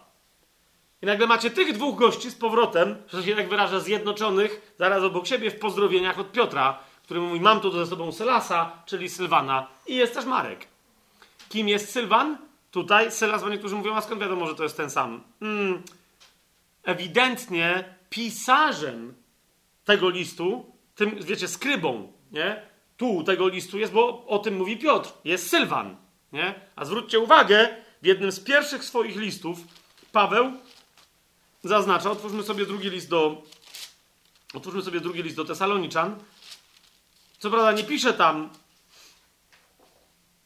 yy, że Sylwan, czyli Sylas, jest skrybą, ale ewidentnie Paweł sugeruje, że nie on pisze własnoręcznie ten list, jak w wielu innych miejscach. Pamiętacie o, o, o co chodzi, nie? Tylko w momencie, kiedy on się bierze do pisania, to jest drugi do Tesaloniczan, trzeci rozdział, 17 werset, Paweł bierze pióro do ręki i pisze pewnie dużymi literami, jak w innym miejscu to zaznacza, pisze pozdrowienie moją, tu, w tym momencie jest pozdrowienie moją Pawła ręką napisane. Jest ono znakiem w każdym liście. Tak pisze. Nie wiemy, co on tam zrobił, co on tam, wiecie, narysował czy napisał, ale żeby oni zobaczyli, że to jest jego. Dlaczego? Bo ten drugi list do Tesaloniczan, Paweł pisze, bo Tesaloniczanie dostali inny list, który najprawdopodobniej ktoś podpisał, że go napisał Paweł i Paweł mówi, no nie, jakbyście ode mnie list dostali, to on tak wygląda. Czyli było, wiecie, wielu różnych skrypów, no po, po, piśmie Pawła nie poznamy, bo on nie pisze sam listów, nie? Ale tu Paweł się podpisał. Niemniej kto tutaj był e, pisarzem tego listu, w sensie skrybu? Najprawdopodobniej Sylwan, tak jak później pisał dla Piotra. Ma, e, jest to jasne, co się, co się tu dzieje? E, to jest e, to jest Sylwan. Teraz dlaczego ta jego postać tu jest tak bardzo mm, istotna? Kochani, ponieważ, ponieważ jak zaobserwujecie, gdzie się pojawia Sylwan, to, że on. Ja jeszcze dodam jedną rzecz, no nie? Bo zauważcie, Sylwan jest dosyć taki ruchomy, nie? ruszający się bardzo. Nie? Jak to nazwać? Taki, taki ruchliwy wręcz, no nie? Mm, ja bym powiedział, że to jest w ogóle cecha proroków nowotestamentowych, że oni są ruchliwi. Dopóki funkcjonują w kościele, w służbie proroczej, to się ruszają, przemieszczają się nie zostają. Tymoteusz ewidentnie, zauważcie, od Pawła bierze na masz... nie od Pawła bierze, tylko jakby uczy się nauczycielstwa i on potem zostaje w jednym miejscu, zostaje w Efezji. Podobnie Tytus. Nie? Sylwan y, się kręci. Sylwan, Sylwan lata. Niektórzy mówią, że prawdopodobnie to on, y, jak pamiętacie, Paweł pisze w liście do Filipian, otwórzmy sobie list do Filipian, i Paweł tam pisze taką rzecz, że jak już był w Tesalonice, Zobaczcie, list do Filipian, czwarty rozdział, 15 i 16 werset. Jest tam napisane, a wy Filipianie wiecie, że na początku Ewangelii, gdy opuściłem Macedonię, żaden kościół nie uczestniczył ze mną w dawaniu i braniu, tylko wy sami. Jak opuściłem Macedonię. No ale jeszcze nie opuścił Macedonii, czyli mówi, ale tam nawet jak nie opuściłem, mówi, nawet do Tesaloniki raz i drugi posłaliście, czego mi było potrzeba. E, I niektórzy, nie będę teraz w to wchodził, bo to są skomplikowane, wiecie, archeologiczno, literacko, krytyczno-literackie jakieś tam dociekania, ale niektórzy całkiem takie interesujące argumenty podają, że akurat tym, który wtedy latał między Filipi e, a Tesaloniką, był raczej Sylwan niż Tymoteusz. Po prostu, nie? Prorok musi być w ruchu. Istnieje takie starożytne pismo chrześcijańskie, które poza wieloma innymi rzeczami E, co sugeruje, że jeżeli do was przychodzi, do, do waszego kościoła jakiś prorok, zwróćcie uwagę, e, wiele, wiele, to jest sugestia, że wiele kościołów nie ma swoich proroków na miejscu, tak? Ale prorocy wędrują, żeby usługiwać całemu kościołowi. Więc to jest sugestia, że kiedy przyjdzie do was prorok, a więc raczej spodziewajcie się proroka wędrującego, a nie siedzącego u was na miejscu, to jest druga informacja, po tym między innymi poznacie, że jest prawdziwym prorokiem, że najdalej po trzech dniach będzie chciał iść dalej. Jak chce się rozsiąść, to stąd wiadomo, że jest fałszywy. To jest po prostu. Dlatego spodziewajcie się, że skądś przyjdzie. Jak wy wśród siebie macie jakiegoś proroka i on zostaje wśród was, to jest fałszywy prorok. Trzy dni i niech idzie dalej. To jest to. Sylwan musiał być wędrującym człowiekiem. I tak swoją drogą zauważcie, że poza roztrząsaniami Pawła do Koryntian, najwięcej wyraźnych sugestii i na temat prorokowania, i na temat proroctw, którymi chrześcijanie żyją, mamy w listach do Tesaloniczan. To jest ewidentny wkład Sylwana Sylasa w treść tego listu. Bo niektórzy mówią, że no, Tymoteusz, Sylwan, oni tam niby pisali razem z Pawłem tak samo jak inni, ale tak naprawdę to Paweł sam pisał. Nie, nie sądzę. Myślę, że zwłaszcza końcówka tam to widać, bo tam jest ewidentna zmiana stylu, kiedy się pojawiają takie telegraficzne wręcz zapisy. Tam się pojawia, rozumiecie, nagle ktoś, kto nie składa wielokrotnie złożonych zdań jak Paweł. Nie? Tylko mówi bam, bam, bam, bam, bam, ducha nie gaście, proroctwa nie lekceważcie i tak dalej, i tak dalej. Według mnie to jest Duch Święty, który mówi przez Sylasa, który, Sylwana, który tam się odzywa. Tak mówi prorok. Są proste zasady. Jak nie wiecie o co chodzi, to się. Niech wam nauczyciel tłumaczy przez wiele godzin. Ale kto w duchu proroczym chodzi, powinien zrozumieć w, w, w dwa wyrazy. To jest Sylwan. Więc jeszcze raz, co nam to mówi o prorokach. Ale teraz, kochani, tak czy siak, z, z tekstu biblijnego Sylas Sylwan nam gdzieś znika i my wiemy, że najdalej, gdzie mógł być z Pawłem, ok? Z dziejów apostolskich i tak dalej, ale też z innych, bo potem już jest z Piotrem, to jest co innego, ale z Pawłem, jeżeli gdzieś jest, to jest. No, w Tesalonikach to, w Tesalonice jest, to tam głosi, tak? Potem się rozstają w Berei i potem jednoczą się, jest jeszcze tylko jedno miejsce, gdzie są razem. On, Sylas, Sylwan i Tymoteusz. To jest Korynt. Ok? To jest Korynt. I tylko tam mają czas, żeby pisać listy. Co to, kochani, oznacza?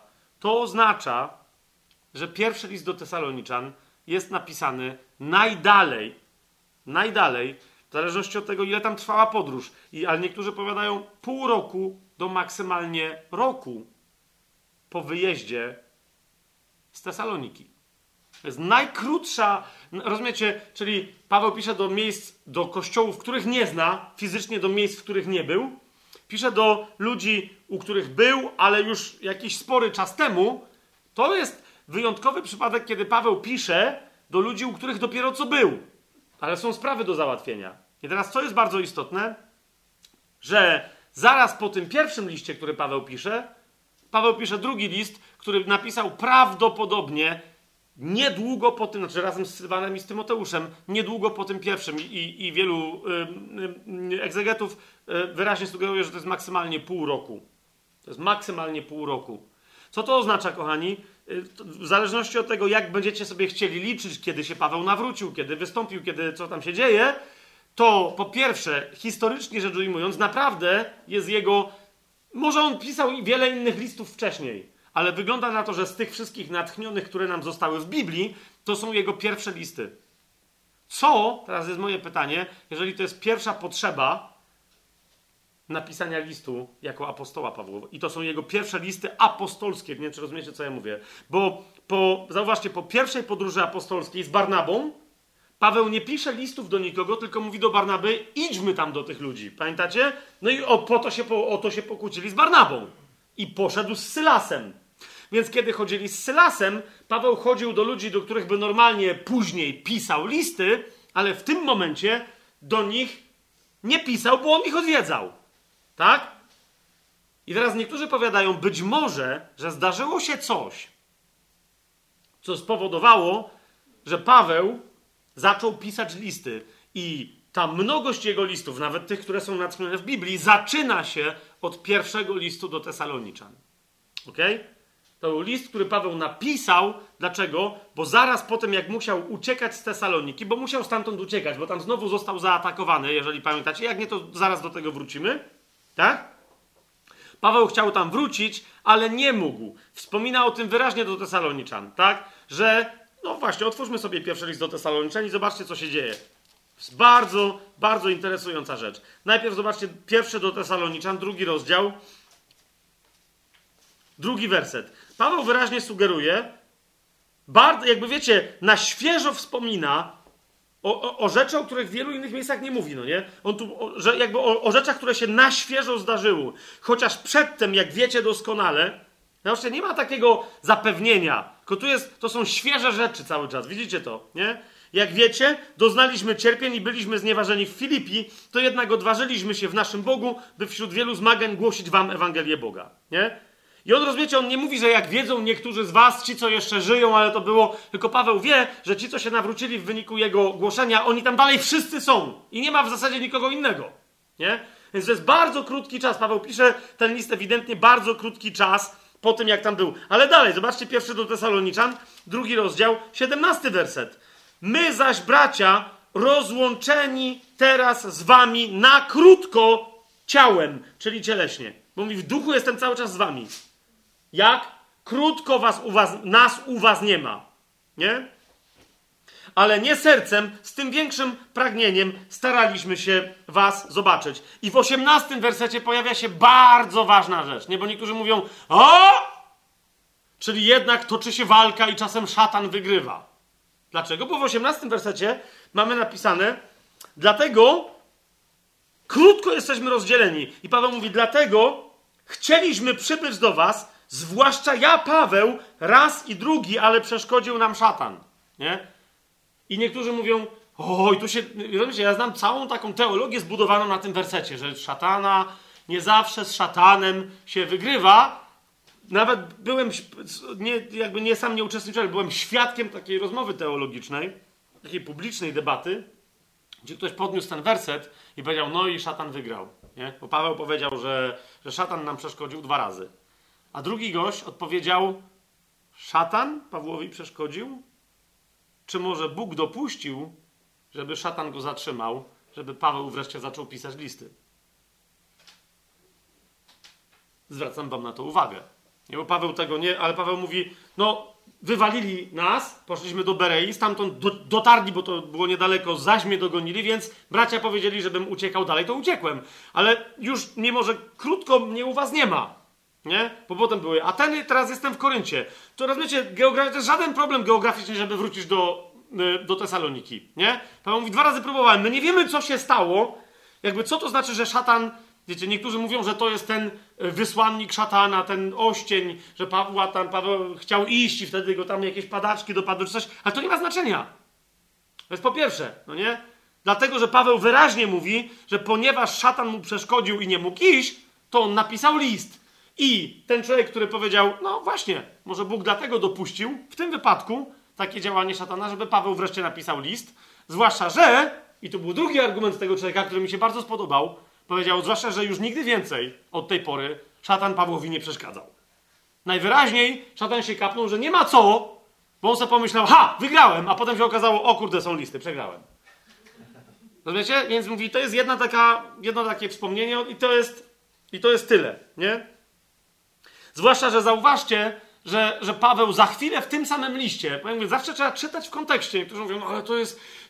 Rozumiesz, Paweł mówi, że tak, szatan mi tu przeszkodził, ale gdzie Paweł wyraźnie sugeruje, że musiał się Bóg na to zgodzić?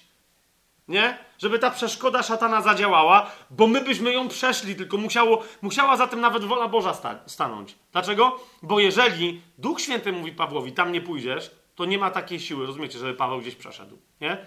Diabła by przeszedł. Ale on musiał po drodze się zorientować, że Bóg nawet nie chce, żeby on wracał do Tesaloniki. Dlaczego? Ponieważ za chwilę Paweł mówi, że jak on gdzieś ma iść, to nawet jakby się diabeł rzucał, to sam Bóg mu drogę turuje, a w tym wypadku mu nie utorował. Gdzie o tym czytamy? To jest trzeci rozdział. Zwróćcie łaskawie uwagę.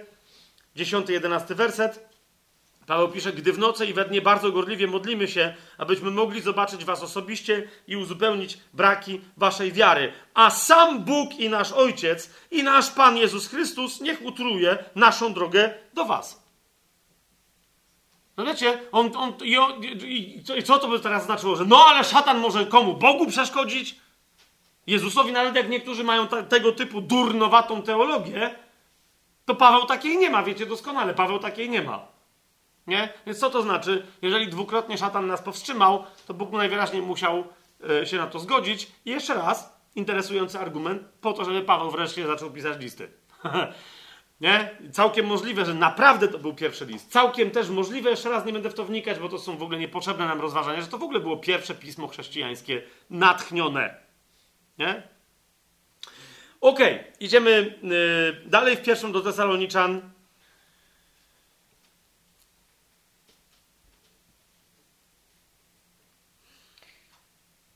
A propos czasu napisania y, listu, zauważcie, że Paweł wspomina, y, jakby, że jak mu diabeł przeszkodził dwa razy, co się działo. Tu w trzecim rozdziale, w pierwszym wersecie czytamy, dlatego nie mogąc tego dłużej znosić, no że nie mogę do was wrócić. Nie? Y, postanowiliśmy sami pozostać w Atenach, zwracam wam uwagę, a Tymoteusza, naszego brata, sługę Boga i współpracownika w Ewangelii Chrystusa, posłaliśmy, aby was utwierdził i dodał wam otuchy w wierze. Zauważcie, nie, nie wspomina Łukasz, żeby Tymoteusz dołączył do Pawła w Atenach. Niektórzy cały czas mówią, że Paweł był cały czas sam w Atenach, ale czy na pewno tak mówi tekst? Tekst mówi, że w pewnym momencie Paweł dotarł z towarzyszami, nie tymi, do Aten. Oni go zostawili, poszli i został w pewnym momencie sam, samiusieńki, samotraki jeden. Tak? Głosił wtedy na aeropagu, pamiętacie? Ale potem tekst nie mówi, czy ktoś do niego dołączył, czy nie. Tak? Znaczy, mówi, że do niego dołączył, nie mówi, że akurat Tymoteusz dołączył. Ale jak potem Paweł szedł dalej, to my nie wiemy, czy to Tymoteusz do niego dołączył, czy nie. Łukasz nie opisuje takich fragmentów. Natomiast ewidentnie z trzeciego rozdziału wynika, nie wiem jak dla was, ale po grecku to czytałem, że jest dokładnie to samo, że Tymoteusz dołączył do Pawła na chwilę, jednak przyszedł do niego w Atenach i on go z tych Aten odesłał z powrotem gdzie? Do Tesaloniki, a, wie, a on potem się, Paweł przeniósł się z Aten do Koryntu, a Tymoteusz wtedy do Tesaloniki dołączył do niego w Koryncie, ale ewidentnie już widzieli się po drodze w Atenach. Rozumiecie? Co znaczy, że szatan postawił e, sprzeciw komu? Pawłowi. Rozumiecie? Pawłowi, żeby wracał do Tesaloniki, ale nie Tymoteuszowi. Im trzem naraz, ale nie samemu jednemu Tymoteuszowi. Zauważyliście? Plus zwróćcie uwagę, że Sylas nie wiemy gdzie był, bo ewidentnie on by go posłał razem z Tymoteuszem, Paweł, ale posłał samego Tymoteusza, Sylasa to nie ma. Nie? Zauważcie. Nie wiem, czy nie namieszałem za bardzo, bo niektórzy z was patrzą na mnie, jakby dostali teraz cegbą w głowę, mówią, czekaj Tymoteusz, kto, co, gdzie się stało. Jeszcze raz, odsłuchajcie sobie tego potem, co teraz powiedziałem. Naprawdę to ma sens, no nie? Yy... Idziemy y, dalej. I teraz, co jest istotne? No nie? Czyli zauważcie, Paweł mówi tak. E, ja, jeszcze raz, byłem, te, byłem u was w Tesalonice. Nie? Potem my wiemy od Łukasza, że on poszedł do Berei. Z Berei udał się do Aten. Mamy to? W Atenach jakoś dołączył do niego Tymoteusz. Tak? 17 rozdział dziejów apostolskich. Tam najwyraźniej Tymek do niego dołączył. Paweł go odesłał, mówi wracaj do Tesaloniki. Nie? Co się wtedy stało? On tam nie był długo i poszedł do, do Koryntu. W Koryncie, jak pamiętacie, siedział półtorej roku. Tak? I teraz wtedy dołączył do niego Tymoteusz. Tak? I, i byli piąty werset 18 rozdziału. A teraz zauważcie, co pisze Paweł w szóstym wersecie. Teraz zaś Tymoteusz wrócił od was do nas i zwiastował nam radosną wieść o waszej wierze i miłości. Wiemy dokładnie, kiedy jest pisany ten list kiedy Tymoteusz wrócił z Tesaloniki. Piąty werset 18 rozdziału. Nie? Kochani, yy, co to oznacza? Jeszcze, jeszcze raz, pamiętacie ten piąty werset 18 rozdziału? Dzieje apostolskie, bo ja go cytowałem przy okazji Sylasa, bo wtedy też najwyraźniej dołączył yy, gdzieś po drodze, być może właśnie w Tesalonice, yy, Sylas. Nie? To jest 18 rozdział, piąty werset. A gdy przyszli z Macedonii, Sylas i Tymoteusz, Paweł był napierany w duchu i świadczył Żydom, że Jezus jest Chrystusem. I on też był wtedy naparty w duchu, żeby napisać do Tesaloniki. Jasne to jest? Jasne? To jest dokładnie ten moment. To nie ma, nie ma żadnego, żadnej innej możliwości. Ale teraz, kochani, mówiąc językiem nieco innym, ale on mnie osobiście kiedyś bardzo oświecił w paru kwestiach, ale znam też ludzi, którzy, którzy chcą takich wiadomości. Jeszcze raz, w zależności od tego, jak będziecie liczyć, kochani, są tacy, którzy mówią między 49 rokiem naszej ery, Anno Domini, a jakoś im wychodzi 56. Jeszcze raz, myśmy na różne sposoby w różnych miejscach mówili, sprawdźcie sobie, tu są podane w tych wersetach konkretne imiona, nazwiska, struktury państwowe i tak dalej. Rozumiecie, rzymskie, więc można naprawdę, według mnie, co do roku zlokalizować, co do, co do dwóch lat zlokalizować, co się dzieje. Ale bądźmy delikatni, powiem w ten sposób kiedy się jest naprawdę bardzo liberalnym w podejściu, hmm? to ten list, pierwszy do Tesaloniczan, znaczy, dla mnie to jest, był napisany naj, nie, nie, sądzę, że wcześniej niż 48 rok naszej ery, ale nie później niż 52. Nie? Między 48 a 52 rokiem. Ja osobiście stawiam na 50-51 ale dobra, jak, jak kto tam będzie liczył? Tylko wiecie, co to oznacza, kochani? To oznacza, że w 33-34 roku naszej ery, w zależności od tego, jak liczyć, być może w 37, doszło do, do, do w niebo Pana Jezusa. Rozumiecie? A, a ten list jest pisany e, wobec tego ile? Załóżmy, że to był 33 rok, a my mówimy o 48 z 15 lat później. Kapujecie, co jest grane? A więc, rozumiecie, my tu mówimy o. Dlaczego o tym wspominam? Bo jak będziemy mówić o eschatologii i tak dalej, i czemu ci pierwsi chrześcijanie aż tak się przestraszyli, rozumiecie, listu, że ktoś mówi, że już nadciąga Dzień Pański.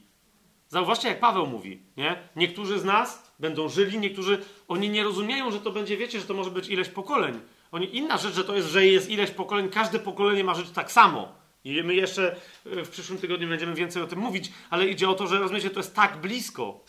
I teraz co jest interesujące? Bo mówię, a to jest tak blisko i dlatego oni. Rozumiecie, a ile my, ile pokoleń nas dzieli? Kapujesz ciebie, mnie, od w niebo wstąpienia Pana Jezusa. Ile pokoleń? Dokładnie tyle samo. Żadne. Co ich. Rozumiesz? Żadne. Dlaczego? Po, ponieważ Twoim pokoleniem jest to pokolenie, które jest zwane pokoleniem Chrystusowym, to znaczy, rozumiesz, Ty jesteś osobą. No, to, kiedy, to nie ma nic do rzeczy, kiedy Chrystus umarł. Cała ludzkość, cała historia, jeżeli Jezus mówi, ja jestem Alfa i Omega, jeden z takich zapisów yy, yy, greckich te, yy, alfabetu, który pokazuje Alfę i Omegę jako de facto jeden, jedną literę.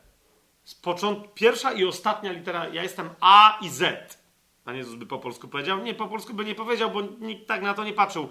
Omega jest okrągła. Nie? Omega oznacza, znaczy to jest, to jest koło. I teraz chodzi o co? A alfa jest w środku. Nie?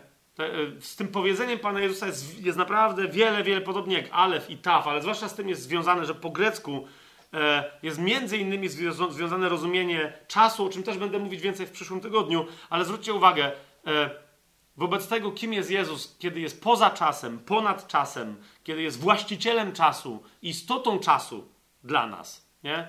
On jest początkiem i końcem każdego z nas, on jest początkiem i końcem historii, ale dla żyjących istot, kapujecie, miałem jednego takiego biblijnego nauczyciela, który mi powiedział, Fabian, e, nie ma pokoleń, które, które rodzą się dalej od Chrystusa, albo które się urodziły bliżej w czasie.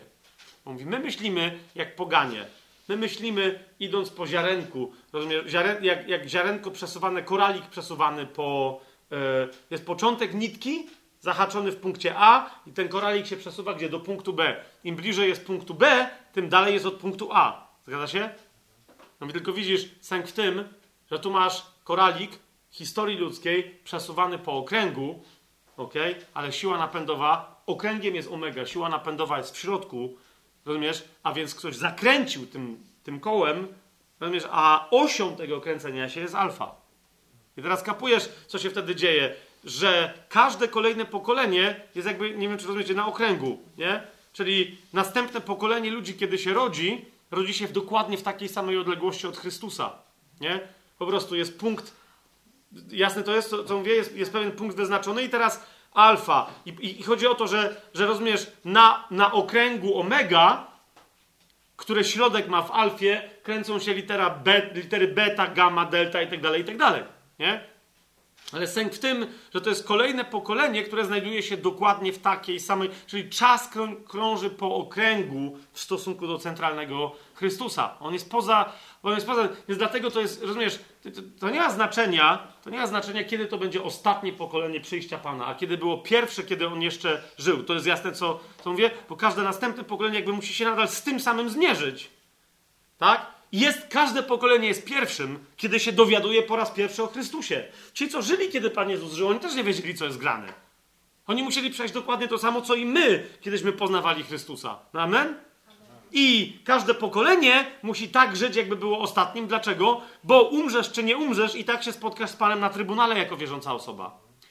Historia ciągnąca się linearnie Między punkt, rozumiecie, czyli, że jest ileś pokoleń od jakiegoś wydarzenia historycznego, to jest historia pogan, którzy się nie narodzili na nowo.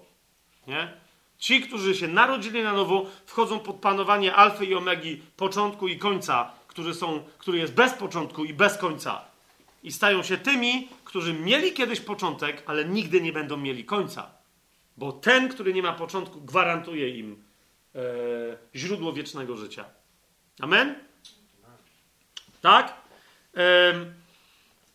Teraz. Nie, nie zmienia to jednak, więc, więc o to mi chodzi, że, ale wiecie, ale, ale, ale ten pierwszy, drugi list do Tesaloniczan jakby o tyle jest dla mnie istotny, że ci ludzie tam, wiecie, to są poganie, tak jak my, którzy usłyszeli o Chrystusie i są absolutnie świeżutcy, niektórzy powiedzieliby, że naiwni, ale to jest akurat rodzaj naiwności, który mi się podoba. Naiwni w swoim doświadczaniu wiary. Rozumiecie, tacy już nie będzie nic więcej, nie było nic przed nami istotnego, tylko Pan Jezus przyszedł, już nie będzie nic po nas. Nawet jeżeli my nie doczekamy, tylko ktoś nas umrze, ale rozumiecie, to jest tyle. I to nie było po nas choćby potop, to nie było hulaj dusza piekła nie ma, tylko to było, to było hulaj duchu, jest tylko niebo. I tylko to jedno życie. A nam jest pisane raz umrzeć, a potem sąd. Amen? Więc to jest, rozumiecie, w tych listach i pamiętajcie, są pewne problemy, które przeżywają te saloniczanie, dlatego Paweł do nich pisze, żeby zaradzić tym problemom. Ale on nie pisze, żeby ich zrugać. To są, to są ludzie, z których Paweł jest dumny. Są nieco naiwni, to jest to. Ale Paweł jest absolutnie dumny z ich wiary, bo o tym jeszcze będziemy mówić więcej, tylko żeby od początku, żeby to było jasne. Amen? Więc, teraz kochani, jedyna możliwość, żeby ci trzej coś razem napisali, Paweł, Sylwan, Sylas, e, czyli i Tymoteusz, to jest, żeby napisali coś do Tesaloniczan z Koryntu. To znaczy, że, że taka jest odległość między byciem ich e, w Tesalonice, a pobytem w Koryncie, jak jest opisana w dziejach apostolskich, maksymalnie rok. Maksymalnie. Pomiędzy pierwszym a drugim listem do Tesaloniczan, bo wciąż oni są w tym samym miejscu, tak? Jest maksymalnie pół roku różnicy. Nie? To są dwa bardzo zbliżone do siebie czasowo listy i dlatego chcę je potraktować razem, ponieważ w zasadzie Paweł jakby pisze drugą część do tego pierwszego listu na bazie jeszcze jednego ekstra wydarzenia. Nie? Mówi zaraz, no i myślałem, że pamiętacie, ale jak nie pamiętacie, to wam jeszcze przypomnę o jednej rzeczy. Czyli zaczyna pewien temat w pierwszym, kończy w drugim, bo widzi, że nadal ktoś tam jeszcze miesza i że te saloniczanie jeszcze nie przyjęli do wiadomości pewnych rzeczy. Ale stąd wiemy, yy, jeszcze raz, nie tylko chodzi o to, żeby się ekscytować, jak wczesne są te listy, tylko że jednocześnie, żeby się, wiecie, żeby, żeby na bazie tego zrozumienia, w jakim to jest czasie napisane, to nam po, pozwoli zrozumieć stan Tesaloniczan, ale też stan tego listu, bo rozumiecie, Paweł, no, no umówmy się, tu jest innym pisarzem niż w liście do Rzymian. Mimo, że ten list do Rzymian, przypomnę wam skąd był pisany. Nie? I w jakich okolicznościach. Więc Paweł szybko jako pisarz się rozwinął w tym Koryncie. Tak? Ale, ale widać, że na początku e, nie wiedział, co jest grane i uznał, dobra, trzeba pisać krótko, a skocznie. Hmm? Także, także to też e, zrozumcie. Jeszcze raz, kochani, niektórzy powiadają, że no tak, bo to Paweł, to naprawdę autorstwo listów tych dwóch do Tesaloniczan od razu, jak mówimy o tym, kto jest autorem, naprawdę jest trzech autorów. Autorstwo jest wspólne. Zwracam Wam uwagę na najbardziej charakterystyczny moment, na który niektórzy się powołują i mówią: No, jak to Paweł się zawsze wtrącał, oni tam byli dopisani, ale Paweł się zapominał, że jest dwóch innych autorów i on co i, co i rusza o tym zapominał i wtedy mówił: Ja, ja, ja. Nie. Paweł mówił ja w momencie, kiedy czegoś doświadczał, albo kiedy coś było jego sprawą, a niekoniecznie te sprawy podzielali z różnych powodów Tymoteusz i Sylwan. Jasne to jest? Natomiast niezależnie od tego, co, co się jemu działo, czy jaką tam miał historię, list jest pisany w pierwszoosobowej liczbie mnogiej my. Zobaczcie na pierwszy list do Tesaloniczan, czwarty rozdział i o tym pamiętajcie, nie? W trzynastym wersecie Paweł mówi ja. Nie chcę bracia, kto? Ja nie chcę, bracia, abyście byli w niewiedzy co do tych, którzy zasnęli, abyście się nie smucili jak inni, którzy nie mają nadziei. Kto to mówi? Paweł. Więc to jest moja potrzeba, tak? Ale jednocześnie zwróćcie uwagę, 15 werset. Bo to wam mówimy przez słowo Pana, że my i tak dalej, i tak dalej, ale chodzi o to, że my, czyli ja mam troskę, abyście wy nie trwali w niewiedzy. Paweł mówi. A więc ja przedstawiłem Sylwanowi i Tymoteuszowi, że według mnie macie problem z tym. I teraz co na to zrobić? Na to my, trzej apostołowie, mówimy wam jako słowo pańskie, że. Czy to jest jasne? Bo niektórzy powiadają, każde posłużenie się liczbą pojedynczą przez Pawła w tym liście wynika z określonego, dość oczywistego kontekstu i tylko złośliwcy, rozumiecie, wymyślają, że Paweł tu coś znaczy. Pierwsze do Tesaloniczan, na przykład drugi rozdział, osiemnasty werset. Nie? Że ja, Paweł. No, tak wam brzmi to zdanie? Dlatego chcieliśmy przybyć do was, zwłaszcza ja, Paweł, raz i drugi, ale przeszkodził nam szatan.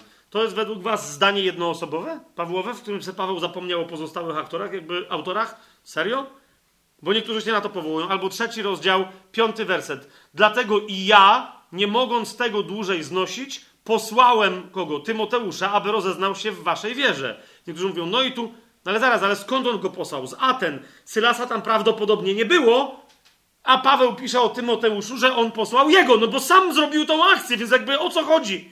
On się tu nagle nie zamienia w jednoosobowego autora, tylko opisuje sytuację, w której on sam podjął jakieś działania. Jasne? W piątym rozdziale, w dwudziestym siódmym wersecie, zaklinam was na Pana, aby ten list został przeczytany wszystkim świętym braciom. Kto? Ja, rzeczywiście, Paweł. Dlaczego? Najwyraźniej Tymoteusz z Sylasem nie uznali, żeby się przyłączyć do tego zaklęcia. Nie? No bo tu jest takie, wiecie, takie sformułowanie, które mówi, niech, czy niech was Bóg broni, żebyście tego nie zrobili, no nie? I to już powiedział Paweł, na mocy swojego autorytetu. Oni się do tego nie dołączyli z jakiegoś powodu, to jest prawda. No ale jeszcze raz, to nie zmienia faktu, że autorstwo jest ich trzech, bo gdzie trzeba, on mówi, my wam mówimy przez słowo pańskie. A to jest apel Pawła osobisty, tak? Co nie podważa wspólności autorstwa tego listu. W drugim do Tesaloniczan, bo jest jeszcze taki fragment w trzecim rozdziale, niektórzy też mówią, że Paweł sobie zapomina o tym. A, a na, na, rozumiecie, że naprawdę są takie czepialstwa wśród różnych e, e, specjalistów od, od krytyki literackiej, a, czy form literackich. Trzeci rozdział, 17 werset krytykują, że tutaj Paweł sobie zapomniał, kto jest autorem, bo napisał pozdrowienie moją Pawła ręką. No nawet, nawet nie będę tego tłumaczył, że aha, aha, tu sobie Paweł zapomniał, że pozdrowienie jego ręką. Ok, jest parę takich fragmentów, ale nie, nie chcę teraz wchodzić, e, nie chcę teraz wchodzić w gramatykę grecką. Na przykład czwarty rozdział, e, z tego co pamiętam, tu jest taka konstrukcja grecka, e, i ona się powtarza chyba ze dwa, trzy razy, cztery może w tych, w tych dwóch listach, co jest genialnie w tym wypadku, kongenialnie przetłumaczone w, w UBG. Mianowicie to czwarty rozdział, mm, dziewiąty werset. Mamy takie zdanie, a o miłości braterskiej nie ma potrzeby wam pisać. Widzicie to? Jest taka trochę jakby bezosobowa forma w języku polskim. Kto nie ma potrzeby? No w ogóle nie ma, ogólnie nie ma potrzeby, żeby wam bezokolicznie pisać. Nie? I teraz tego rodzaju ogólną wypowiedź, nie? E, na przykład jak ktoś chce ci ogólnie coś powiedzieć, nie chce ci powiedzieć kto co, nie? To się mówi, że o, słyszano na mieście pewne plotki na twój temat, nie? To się nie mówi, że on słyszał, nie mówi ci kto słyszał, od kogo, kto mu powie, wiecie o co chodzi, słyszano, nie? Mówi się na mieście, że są takie struktury, nie? To sensie, kto konkretnie mówi się, jest mówione na mieście, nie? Są takie tematy. I teraz w języku greckim istnieją też tego rodzaju sformułowania, gdzie możesz się posłużyć w jednym miejscu czasownikiem w liczbie pojedynczej w pierwszej osobie, czyli piszesz ja, ale jakby cała struktura, cała konstrukcja gramatyczna sugeruje dokładnie taką wypowiedź. Nie? E, w języku polskim czasem zamieniamy, że ktoś ma na myśli, że coś lubi albo czegoś nie lubi, a, a, a mówi jakby nie o niego chodziło. Nie? Mówi, no wiesz, no, cza, czasem człowiek jest zmęczony. Nie mówi ja jestem zmęczony, ale chodzi mu o, to wtedy wiesz, że chodzi mu o niego. To czemu nie powiesz ja? Jasne to jest? I, I, są podobne struktury w języku greckim, że ktoś mówi ja, ale nie ma na myśli ja, tylko ma na myśli co? No właśnie, nie ma potrzeby wam pisać. Chociaż tam, z, z tego co pamiętam, właśnie w tym miejscu, jeszcze w paru innych miejscach, to jest dobrze przetłumaczone, bo też niektórzy się czepiają, że Paweł mówi, że on nie ma potrzeby pisać. Nie, to jest dokładnie to. Nikt nie ma potrzeby pisać. To jest po prostu ktoś, kto się tego czepia, widzi tam jakiś kod gramatyczny, ale nie rozumie struktury zdania i konstrukcji yy, zdania. Jasne to jest? Autorzy są jednoznacznie, yy, autorami są Paweł, Sylas, łamany przez Sylwan i Tymoteusz, apostołowie Tesaloniki. Teraz, kochani, następna bardzo istotna kwestia. Kto, kim są adresaci? Kim są adresaci tych dwóch listów. Niektórzy mówią, że ponieważ to były pierwsze listy, że Paweł sam nie miał jakiejś ustalonej formuły i tak coś napisał, e, tym bardziej Sylwan z Tymoteuszem nie mieli, z całym szacunkiem, ale adresaci w zasadzie w każdym liście Pawła są inaczej sformułowani. Paweł jest wiedziony mocą Ducha Świętego. To, to nie jest tak, że Paweł, to, rozumiecie, Duch Święty go natknął, żeby on to sformułował tak, jak sformułował. A więc to sformułowanie jest niezwykle istotne i ono brzmi, jak zobaczycie w pierwszym do Tesaloniczan, że Paweł, Sylwan i Tymoteusz piszą do kogo? Do kogo? Do kościoła Tesaloniczan. Wow! Nie do Tesaloniczan, ale do kościoła Tesaloniczan. Hmm? Nie do mieszkańców czegoś, ale do kościoła. I, i, i nadal to powtarzają w, powtarzają w drugim do Tymoteusza, zobaczcie drugi do Tymoteusza, pierwszy rozdział, pierwszy werset. Paweł, Sylwan i Tymoteusz, znowu do kogo? Do kościoła Tesaloniczan. Dlaczego w ten sposób? Po pierwsze, nie wiem jak to teraz wyrazić, ale widzicie, chodzi o, o, o naturę tego miasta. O, może tak bym, tak bym, od tego bym zaczął. Tesalonika. Chodzi o naturę samego tego miasta. Po pierwsze, było to miasto portowe. Ok? Było to miasto portowe.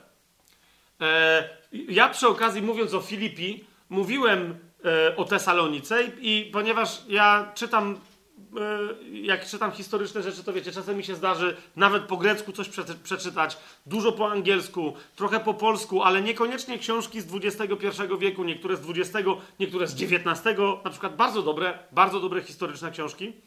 I stąd powiedziałem, że no nie wiem, to miasto, o którym my tu mówimy, to jest Tesalonika, ale że, że to czasem są w języku greckim i w innych językach Tesaloniki, że zostałem pouczony, więc przy, przyznaję się do błędu e, przyznaję się, bez bicia, e, zostałem pouczony, że dzisiaj w języku polskim to miasto, ponieważ, rozumiecie, to, to, to w, e, w, pewnym momencie, pod koniec e, jakieś 100 do, do 50 lat przed przyjściem Pana Jezusa na świat, to miasto stało, e, jakby osiągnęło pewien e, status typowy dla siebie i co rzadkie, to miasto utrzymało ten status w zasadzie niezmieniony do dzisiaj. Przez dwa tysiące lat. Rozumiecie? Zaraz nieco więcej sobie o tym powiemy, ale, ale niezależnie od tego statusu, idzie o to, że dzisiaj w języku polskim to miasto nazywa się, ponieważ nie ma wielu różnych nazw, tylko nazywa się Saloniki. Ok? Yy, I to zwrócił mi na to uwagę, yy, jak o tym rozmawiałem, yy, jeden kibic, chrześcijański, jak nie chrześcijanin, brat wierzący, ale kibic, i powiedział mi, że w Salonikach jest, y, jest parę w ogóle jakichś topowych greckich y, klubów piłkarskich. Nie? Y, I oni, że tam mają takie trochę jakby święte wojny, podobnie jak w Krakowie Wisła z Krakowią. No nie coś takiego. I że oni tam mają coś, i że, są, że to jest bardzo duże miasto i tak dalej. No czyli tak jak w starożytnościu, ale że dzisiaj to miasto, i to jest dokładnie to samo miasto. Jasne to jest? On się nie, tu, tu, nie będziemy teraz, że to jest jakaś wioska, której ruiny gdzieś tam 5 kilometrów w lewo od czegoś. Nie, to jest dokładnie to samo miasto jest oczywiście większe dzisiaj, ale nie tak znowu wiele, ale no większe o tam, nie wiem, 200 tysięcy ludzi może, no bo w starożytności, ale ono w starożytności było ogromne. Niektórzy mówią, że tam mieszkało między 60 a nawet 100 parę tysięcy ludzi, nie? Jest to potężne miasto, portowe miasto nad Morzem Egejskim. Eee, ale teraz o co idzie? No właśnie. No właśnie. E, jak to bywa z takimi miastami, które się znajdują na przecięciu rozmaitych interesów różnych państw i w ogóle na przecięciu interesów na przykład biznesowych, nie? E, dróg handlowych i tak dalej, i tak to im, im bardziej się znajdujesz na takich przecięciach, tym bardziej jedno i to samo miejsce jest nazywane nawet w tym samym czasie na różne sposoby. Nie? Otóż, kochani, jeżeli miałbym do czegoś takiego, co mniej więcej my możemy wiedzieć, do czegoś porównać, to e, Tesalonika, w tam, nie wiem czy dzisiaj tak jest, ale w tamtych czasach z całą pewnością była jednym z niewielu w, w, w całym Cesarstwie Rzymskim i w Grecji starożytnej były, no to była Macedonia, ale była jednym z niewielu polis, czyli miast, miast, państw miast, które zachowały status wolnego miasta portowego. I czymś, to jest coś takiego, jak, rozumiecie, podobna rzecz, podobna bardzo, per analogiam znowu, jak, jak miał Gdańsk w dwudziestoleciu międzywojennym. Wolne miasto Gdańsk. Nie? I dosłownie to było wolne miasto Tesalonika. Nie w takim znowu sensie, że ono było wolne, bo należało do, do Imperium Rzymskiego, ale było, było de facto uznane za stolicę nie tylko jednej z czterech prowincji macedońskich, bo tak sobie Rzymianie podzielili Macedonię na cztery części. E, I w pewnym sensie do dzisiaj trochę to pokutuje, bo jak sobie sprawdziłem tam historie rozmaite, to się okazuje, że no tak, mamy dzisiaj część e, grecką, do której roszczą sobie pretensje Turcy, starodawnej Macedonii. Mamy część starodawnej Macedonii, która dzisiaj jest częścią Bułgarii. Mamy część starodawnej Macedonii, która dzisiaj jest częścią Macedonii, która się tak nazwała, żeby mieć pretensje chyba do całej reszty. I mamy część starodawnej Macedonii, de facto, czy w każdym razie no, czegoś, co graniczyło z tą starodawną Macedonią, którą jest Albania. Część Albanii przynajmniej, nie? I teraz sęk w tym, że rozumiecie, w XX wieku, y, jak tam pamiętam jakieś historie, czytałem, nie będę się w to wdawać, ale w XX wieku, ja już nawet nie, w XX wieku Bułgaria trzykrotnie jakieś wojny toczyła o to, żeby odzyskać tą północną część Grecji jako swoją Macedonię, żeby się stać Macedonią, a przynajmniej tracką Macedonią, nie? W XXI wieku macie państwo Macedonia, które się tłukło, było gotowe się tłuc z Grecją, a Grecy z nimi, że oni mówią, no co, wy jesteście Achaja, a my jesteśmy Macedonia. Wyście się tak nazwali, ale prawdziwa Macedonia jest u nas. I teraz dlaczego te wszystkie, rozumiecie, ktokolwiek chciał mieć prawa terytorialne do czegokolwiek, co było Macedonią, uważajcie na to, musiał mieć i musi nadal mieć Tesalonikę. Starożytną, czyli dzisiejsze Saloniki. Ponieważ one przez Rzymian, e, Tesalonika została mianowana stolicą jakby jednej części, e, jednej części e, tylko jednej prowincji rzymskiej, ale prawda jest taka, że wszyscy Macedończycy, nie Filipi, nie tamte inne miasta, tylko nawet nie Aleksandrię macedońską, ale właśnie Tesalonikę uważali za stolicę Macedonii całej i wielu pisarzy i tak dalej, znowu nie będziemy się w to wdawać, piszą wręcz Tesalonika, matka Macedonii. Matka całej Macedonii, albo matka wszystkich Macedończyków. Jeszcze raz, nie dzisiejszych Macedończyków, Greków, Turków, Bułgarów, kogo tam, nie? I teraz, kochani, no to czyli mamy, no to co to o co chodzi? No, czyli to są Macedończycy, no właśnie tu się pojawia pewien problem. Bo jak już wam wspomniałem o tym, ile to krajów tam chciałoby mieć tam dostęp dzisiaj, Rozumiecie? Dzisiaj, w XXI wieku, tam nawet Albania, Tur Cypr nawet. Rozumiecie? Oni tam wszyscy mają jakieś, te jakieś teorie. Nawet Iran ma tam koncepcję, że w zasadzie to oni tam co prawda nigdy za bardzo nie dotarli, no ale te wszystkie historie, co znacie, że 300 i tak dalej, czyli ich przesławny Cyrus, potem Dariusz i tak dalej, którzy się tam chcieli zapędzić, to, że oni już wtedy mieli tam jakieś roszczenia yy, terytorialno-majątkowe. Kapujecie? To jest bardzo ciekawy teren. Z jakiego powodu? Otóż, kochani, no z takiego powodu, dla którego niektórzy znają Tesalonikę jako Tesalonikę. Do... Aha, bo jeszcze raz, jak pamiętacie, yy, jak mówiliśmy o Filipi, list do Filipian, to nazwa Filipi pochodzi od y, imienia ojca Aleksandra Macedońskiego, czyli Filipa y, II, tak? Pamiętam to? Cool. Teraz on miał syna Aleksandra, ale miał też córkę, która miała na imię Tesalonika. Nie? I potem tam niektórzy mówią, że on tam wygrał. E, tam obok się znajdowało takie miejsce, które się nazywało nomen nomen, nie będziemy teraz o tym mówić, ale się nazywało Termy albo Terma i tam były, wiecie, jakieś tam, nie wiem, źródła jakieś ciepłe, czy coś tam, jakieś bagniska, że tam, nie wiem, co, coś takiego. Ale i, i, tam było i miasto, które się inaczej nazywało, ale w pęcie, jak tam przyszli Macedończycy, prawdopodobnie Trakowie aż tak daleko się tam zapędzali. Jak tam przyszli Macedończycy i to podbili, to niektórzy mówią, że Filip na cześć swojej córki nazwał tą miejscowość Tesalonika po prostu jej imieniem, a inni mówią, że nie do końca, ponieważ był tam król, który panował później, który, yy, który miał na imię Kasander, o ile pamiętam dobrze, jak, coś, jak się mylę, to nie jest istotne, ale chodzi o to, że on z tego co pamiętam ożenił się z córką Filipa. e, Tesaloniką. On władał w tym mieście, ale powiedział, ale na twoją cześć nazwę. Wiecie, oni tam mieli dosyć na punkcie kobiet jakieś takie dziwne.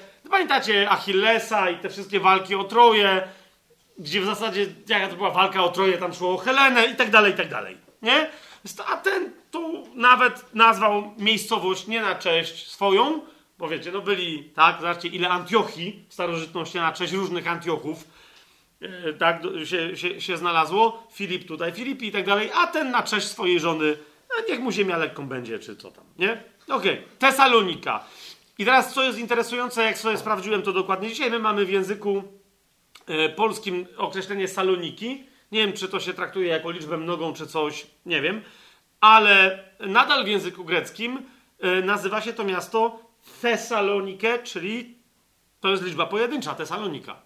Po prostu jest nadal, rozumiecie, to jest nadal która, miasto, które ma w nazwie imię tej królowej, córki y, króla Filipa Macedońskiego. Jasność? Idziemy dalej. Teraz, y, y, no okej, okay, więc my znamy tą miejscowość jako Saloniki turystyczno-sportowo. Wiedza to jest. Ale są ludzie, którzy, wiecie, w różnych językach znają tę miejscowość jako Egnację. Co takiego? Otóż w pewnym momencie pojawili się Rzymianie w tej miejscowości i yy, wiecie, Filipi to była ich kolonia, pamiętacie, tak? Mały Rzymek, nie? Tam to było militarne ustanowienie pewnej siły tam i tak dalej, i tak dalej. To yy, był port yy, niezwykle rozbudowany, wielokulturowy, bardzo mocno przesiąknięty gre, y, y, y, nie, właśnie nie grecką, tak? bo to była Macedonia, która kiedyś z Achają przegrała pewne wpływy, więc ktokolwiek dawał wciry Achajczykom, czyli tym Grekom południowym, dawał przyjemność Macedończykom, czyli Grekom czy komukolwiek innemu północnym e, i oni z tym, kto dawał wciry tym Grekom południowym, trzymali. Więc ponieważ wciry dawali Rzymianie, oni mówili po łacinie, Rzymianie z jakiegoś powodu nazwali Egnacją Egnatia, Egnatia, Egnatia, ale ja jestem z tej szkoły, co T czyta jako C y, w łacinie, więc Egnacja. Yy, nazwali Egnacją i oni się zgodzili, że to nie będzie Egnacja. Co nam zależy? Ok? Teraz, dlaczego to jest istotne i dlaczego no, ktoś powie, no dobra, ale to Rzymianie se tak nazwali. Otóż widzicie, jakby się Rzymianie tak nazwali, no to nie ma problemu. Tylko, że następnie od tej miejscowości, od Tesaloniki, Rzymianie nazwali całą, cały trakt handlowy, który wybru, wybrukowali, zrobili. Oczywiście on był do tego stopnia profesjonalnie pomyślany, że dzisiaj pod tą samą nazwą, z tego co mi ktoś tam, jak się konsultowałem przed tym dzisiejszym spotkaniem, z kimś tam rozmawiałem, ktoś mi powiedział, że dzisiaj taką autostradę robią dokładnie tam, gdzie Rzymianie wymyślili swoją trasę. I dzisiaj będzie ogromna, czy już jest ta autostrada, która się tak samo nazywa, bo ma tę samą koncepcję. Otóż Rzymianie wymyślili coś, co się nazywało Via, Via Ignacja, czyli droga Ignacka, czyli droga tesalońska. Jeszcze raz, po, ponieważ Saloniki jest łatwo znaleźć na mapie, to ja wiecie, nie, nie tłumaczę, gdzie one są, ale jeżeli ktoś z Was nie orientuje się w dzisiejszych mapach, tylko twardo siedzi w mapach starożytnych, jak tutaj niektórzy, co nam przygotowują mapki, bardzo Wam dziękuję, Jola, Marcin, elegancko, to powiem, jak sobie poszukacie, pojedziecie palcem po mapie na wschód od Filipi. Nie? Na wschód, jakieś 150 kilometrów na wschód od Filipi. Na wschód od Kawali, pamiętacie tam te, te, te, miejscowości, o których mówiłem. Na wschód od Neapolis, pamiętacie ten port, gdzie wylądował Paweł, a potem się udali dopiero do Filipi Macedońskiego? Ok, więc na 150 kilometrów na wschód od Filipi znajdują się Saloniki, czyli starożytna Tesalonika. Jasne? I teraz co się stało, kochani? Co się stało? Rzymianie, może nie wiem, może sobie, jak ktoś tego słucha teraz przez internet, czy jak niech sobie potem, to niech, albo równocześnie niech słucha i niech sobie sprawdzi na mapie. Jak wy możecie, też sobie sprawdźcie na mapie. Yy, wyobraźcie sobie, że jesteście yy, w Azji Mniejszej, na przykład w takim Efezie, nie? Yy, w, w, gdzieś na Cyprze, na Bliskim Wschodzie typu, nie wiem, Syria, czy nawet, czy nawet Judea, tak? Dzisiejszy Izrael, Palestyna. E, gdzieś w różnych, nie wiem, w Galacji i tak dalej, i tak dalej. Musicie dostarczać, płynąć wzdłuż brzegu, takie warunki były żeglarskie wtedy, Więc tak czy siak lądujecie na, e, na zachodzie, przepraszam, e, to jest na zachód, nie na wschód, ja powiedziałem, że na wschód to jest, na, te Saloniki są na zachód, 150 km na zachód od, od Filipi. Przepraszam najmocniej, jestem rozpędzony i co innego mam w głowie, a co innego.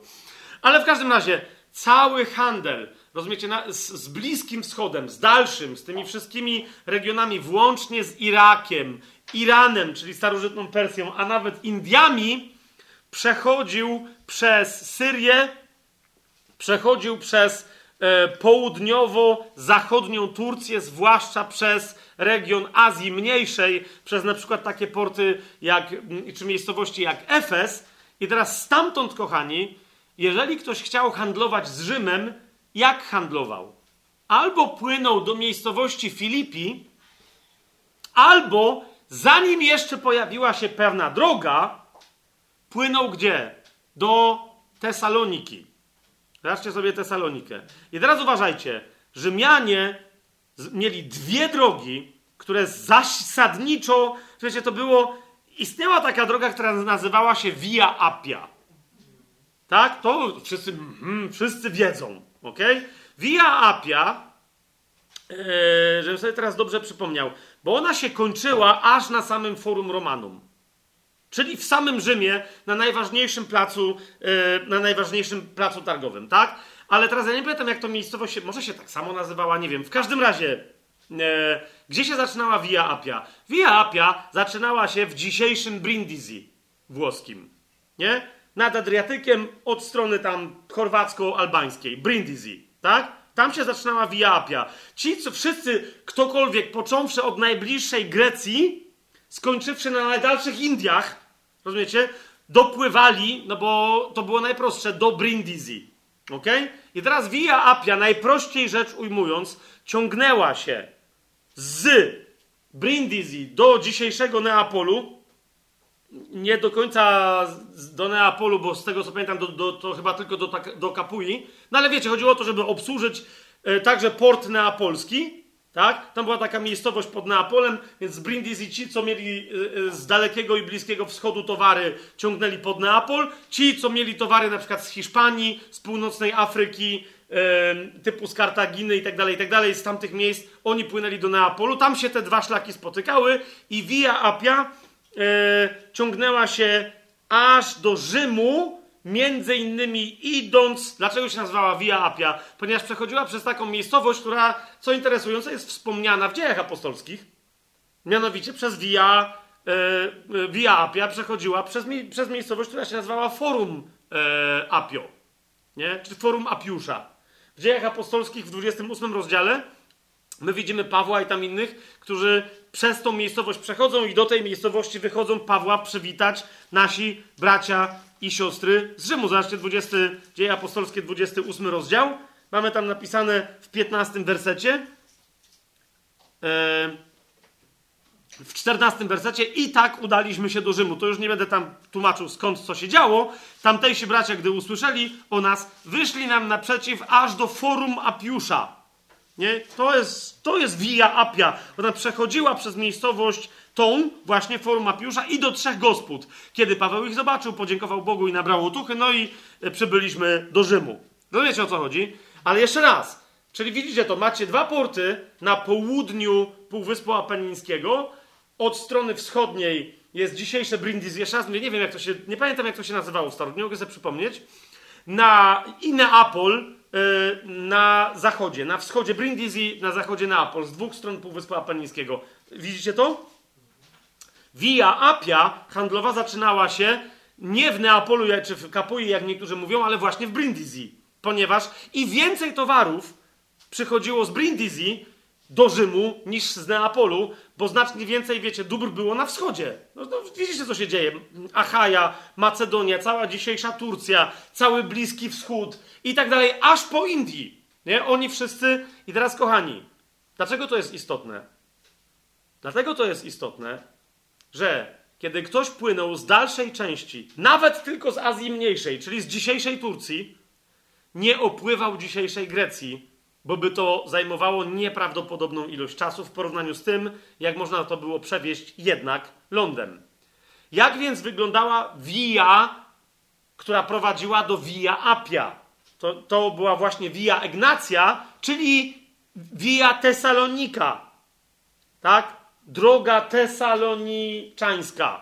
Otóż początkowo ona startowała właśnie w Tesalonice i ciągnęła do miejscowości, ja ją aż zapisałem, bo, bo to sobie zapisałem, bo to było e, istotne, żebyście to złapali, do miejscowości Dyrrachium e, rzymskiej, która się znajduje w dzisiejszej Albanii, nazywa się Durres czy coś takiego.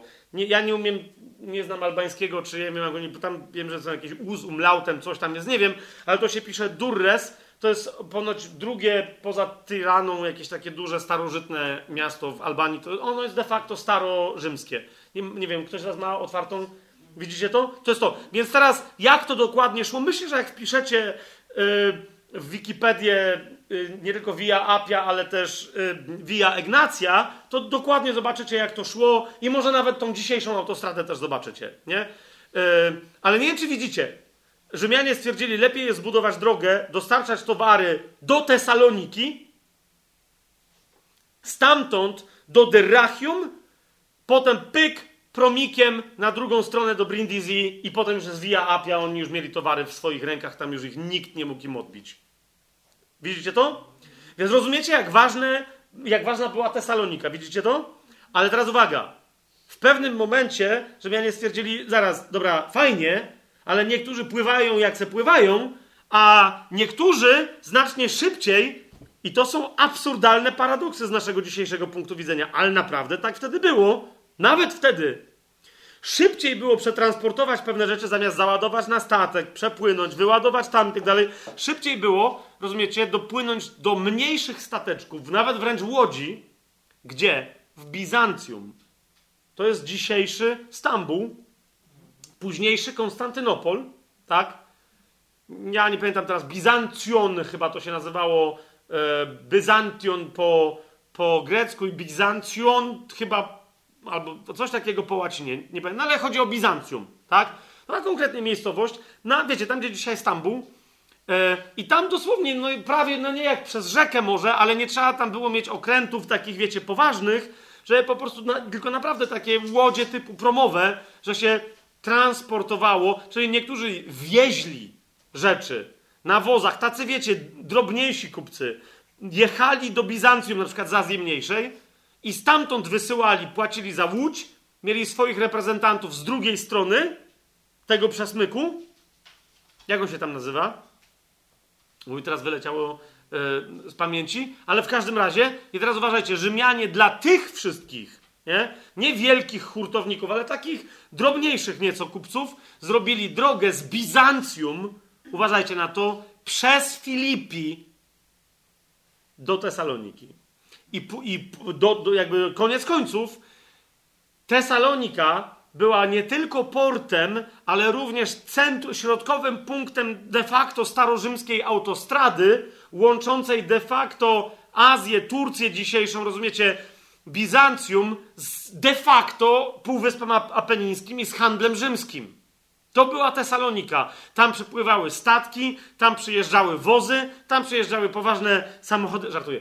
E, nie? Ale rozumiecie, tam ludzie przyjeżdżali. I teraz, kochani, dlaczego o tym mówię? Ponieważ tam się pojawiło przeciwne zjawisko. Otóż ze względu na, to, na tą łatwość dojeżdżania z różnych stron do Tesaloniki, jak w żadnym innym miejscu, zwalało się tam, zwalała się tam ogromna ilość, ale to przeogromna ilość handlarzy z dalekiej północnej, czyli Słowian. Scytów wszelkiego rodzaju, wandali, gotów, Słowian. Nie? Albo jak ktoś uważa, że wtedy nie było Słowian, to jakiś tam prekursorów Słowian, ale w każdym razie. Nie? I teraz ci ludzie bardzo wcześnie, o czym znajdujemy zapiski, nawet ponoć łacińskie, ale na pewno greckie, nazywali Tesalonikę nie Egnacją, nie Tesaloniką, ale Sołuniem. Ok? W, w, w, w różnych zapisach greckich, w Głagolicy pierwszej, oryginalnej, starocerkiewnosłowiańskiej i tak dalej, znajdujemy miejscowość, która się nazywa Solun. Sołuń albo Sołuń po prostu. Są różne sposoby wymieniania, ale to są Saloniki. Ok? To są Saloniki. I teraz zanim tu wrócimy, kochani, przeczytam wam coś, bo znajdujemy bardzo ciekawe ślady nie? tychże.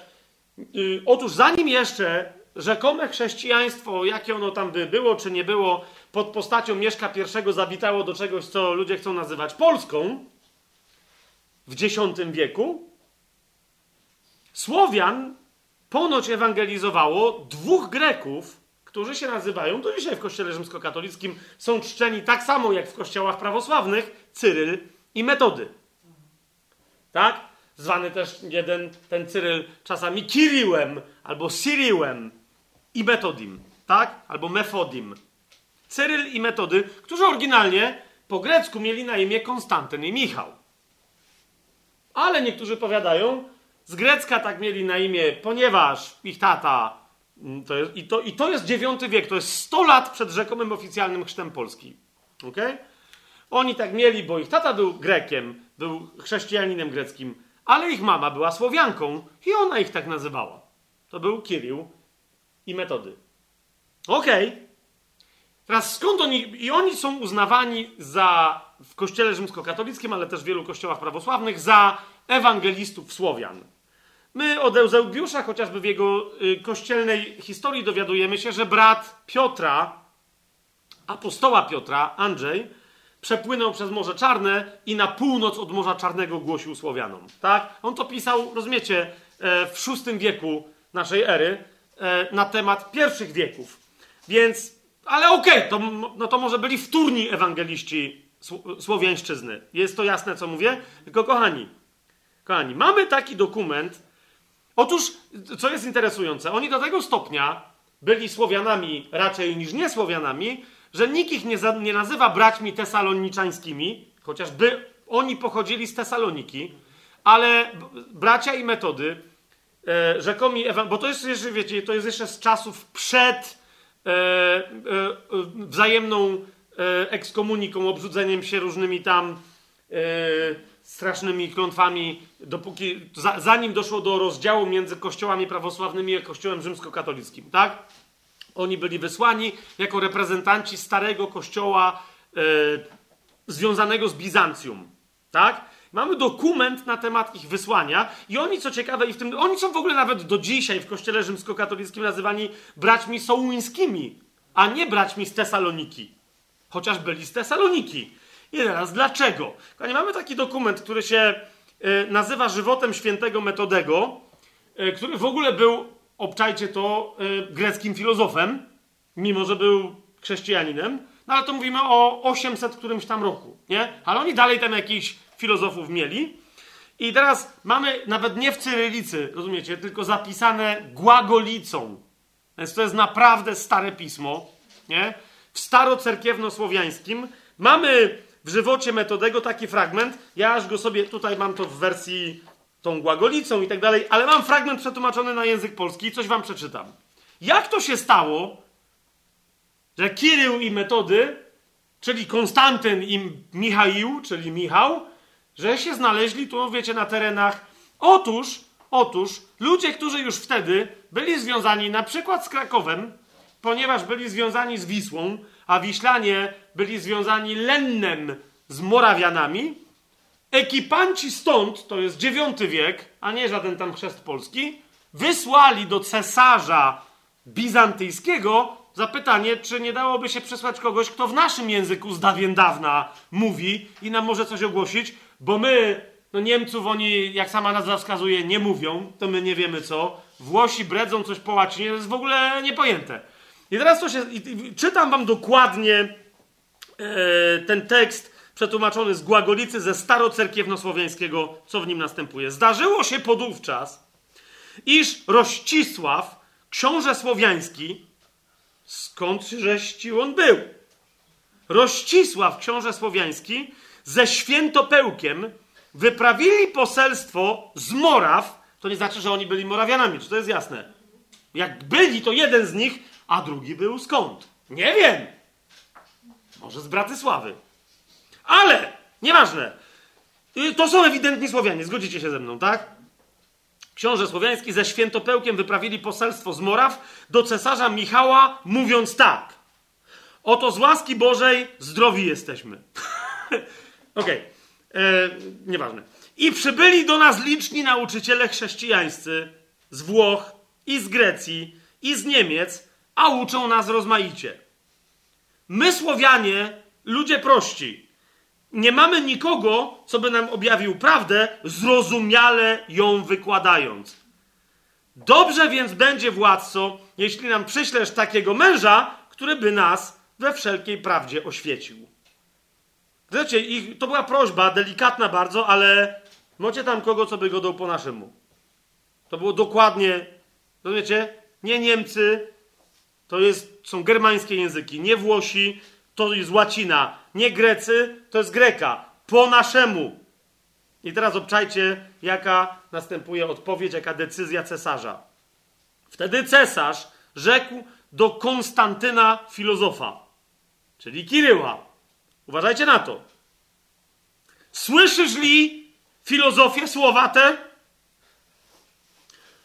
Otóż dam ci dary mnogie.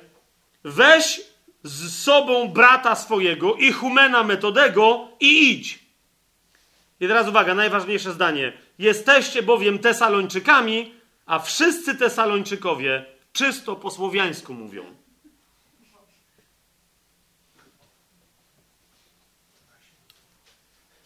Amen. Okej, okay. ktoś powie, to jest dziewiąty wiek. Eee, ten żywot jest spisany pod koniec IX wieku, to jest 885 rok. Okay? Więc ta sytuacja, wiecie, może to jest sytuacja, nie wiem, z ostatnich 100-200 lat. Nie? Eee, niemniej, znając sposób wypowiedzenia, tak nie, nie będę teraz w to wnikać, to by było, że wiesz, od jakiegoś czasu i tak dalej, to jest jakby założone, że niekoniecznie wy jesteście Słowianami, ale wy, to jest jasne, że jak ktoś w, w moim imperium e, Nowego Rzymu, czyli Konstantynopola, ma ktoś mówić po słowiańsku, to tylko Tesalończykowie, czyli Sołuńczycy. Jasne to jest? Czy tak było za czasów Pawła? Nie, i to nie jest teraz mój cel, żeby przekonywać wszystkich, że tak, rozumiecie, że tak było. Choć, jak, jak, y, jak sobie posprawdzamy, to rozumiecie, handel na przykład bursztynem, to jest ciekawe, że niektórzy sugerują wręcz, że handel bursztynem odbywał się z Rzymem, z naszych terenów, terenów północnych, tam plemion Jaćwingów, no wiecie, tych wszystkich, przez tereny dzisiejszej Polski, jest interesujące, bo wielu pokazuje, że on, bursztyn docierał do Grecji, do Tesaloniki i stamtąd był tra transportowany bardzo często do Rzymu, nie przez tereny dzisiejsze, wiecie, Czech, Moraw, zwłaszcza Austrii i tak dalej, bo ciężkie było przejście przez ym, Alpy, a te wszystkie tam przesmyki, te wiecie, wąskie ym, y, przejścia były przez kogo innego kontrolowane.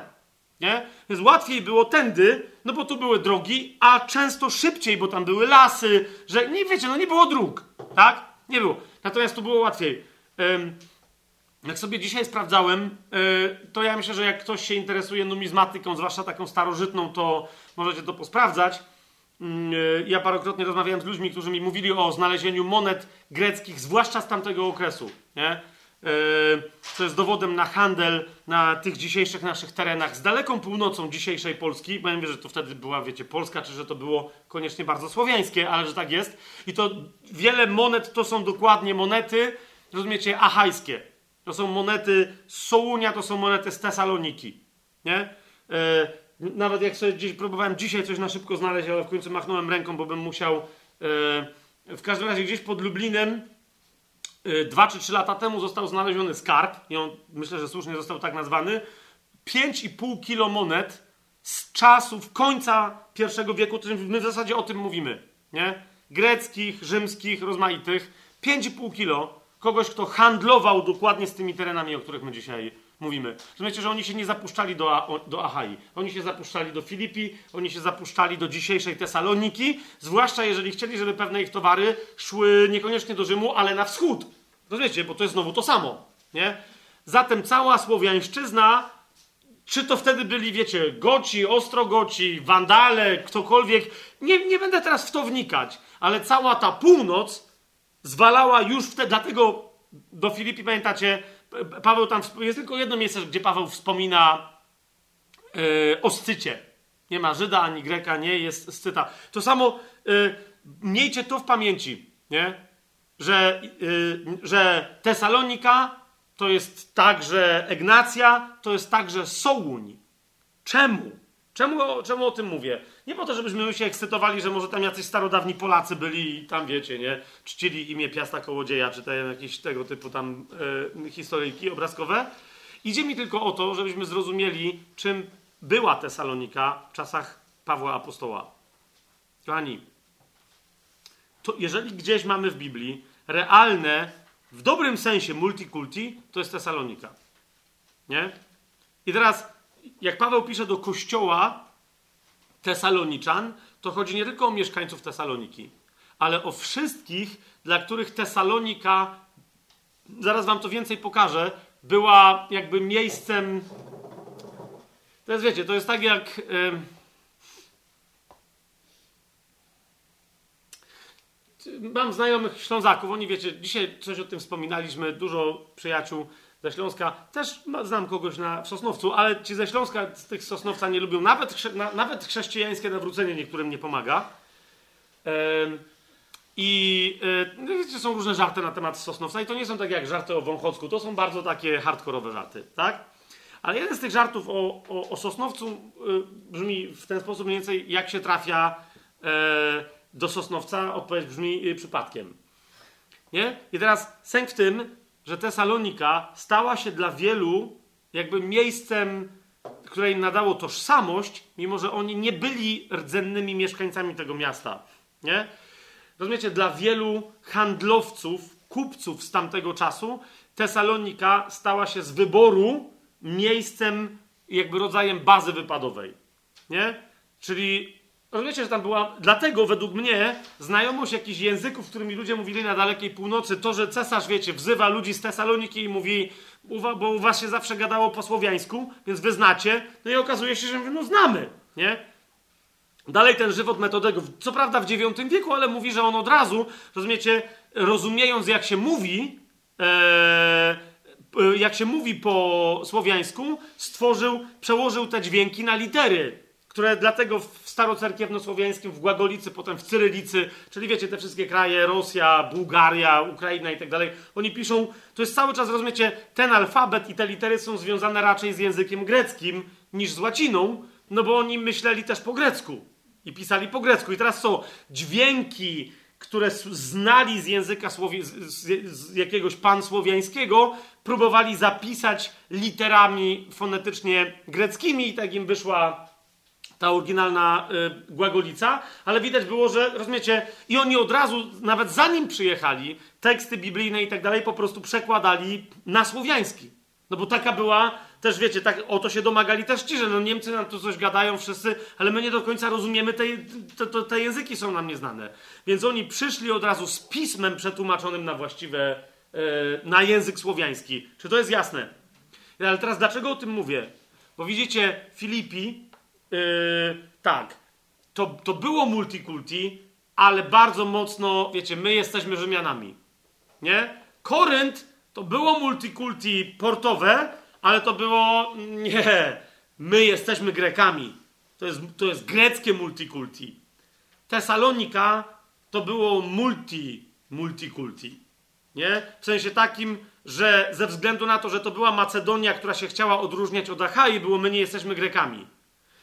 Nie? A w związku z tym była doceniana inność. Nie? Więc, więc Rzymianie mieli tam swoją wybitną bazę, nie musieli tam trzymać jakichś specjalnych, wiecie, wojsk. Słowianie, inni tam, jacy, rozumiecie, ludzie ze wschodu, cała masa kultur tam się odnajdywała i oni się nawzajem ze sobą nie żarli. Ok? Dlatego nawet synagoga rzymska tam istniała, no bo wszyscy stwierdzali, a, taki żart. I teraz jedna z tych kategorii, okay? jedna z tych kategorii ludzi to są kupcy, którzy tam mają bazę wypadową i oni należą do kościoła Tesalończyków, rozumiecie o co mi chodzi? Ale niekoniecznie są Tesalończykami. A to jest kościół Tesalończyków. I masz drugą kategorię ludzi, podróżników, wędrowców, marynarzy. Nie? którzy pływają z innych powodów niż tylko handlowe. I znowu dla wielu z nich, wiecie, oni mogli być z terenów różnych, na przykład mogli być z, z, z dalekiego wschodu, ale ze wschodu Morza Czarnego, z Kaukazu. Nie? I pływali, potem się nauczyli pływać dalej. To mogli być Fenicjanie z Bliskiego Wschodu, z Tyru czy Sydonu, albo z Kartaginy. Po kartagińscy Fenicjanie i tak dalej, i tak dalej. To mogli być Egipcjanie. I teraz sęk w tym, że oni wszyscy w pewnym momencie stwierdzali, że lepiej jest mieć bazę wypadową w Tesalonice niż w Aleksandrii, czy nawet w Bizancjum, w jakimś innym miejscu. Jest to jasne, co, co teraz mówię? Bo tam się przecinało wiele różnych lądowo-morskich szlaków. To była Tesalonika. Nie?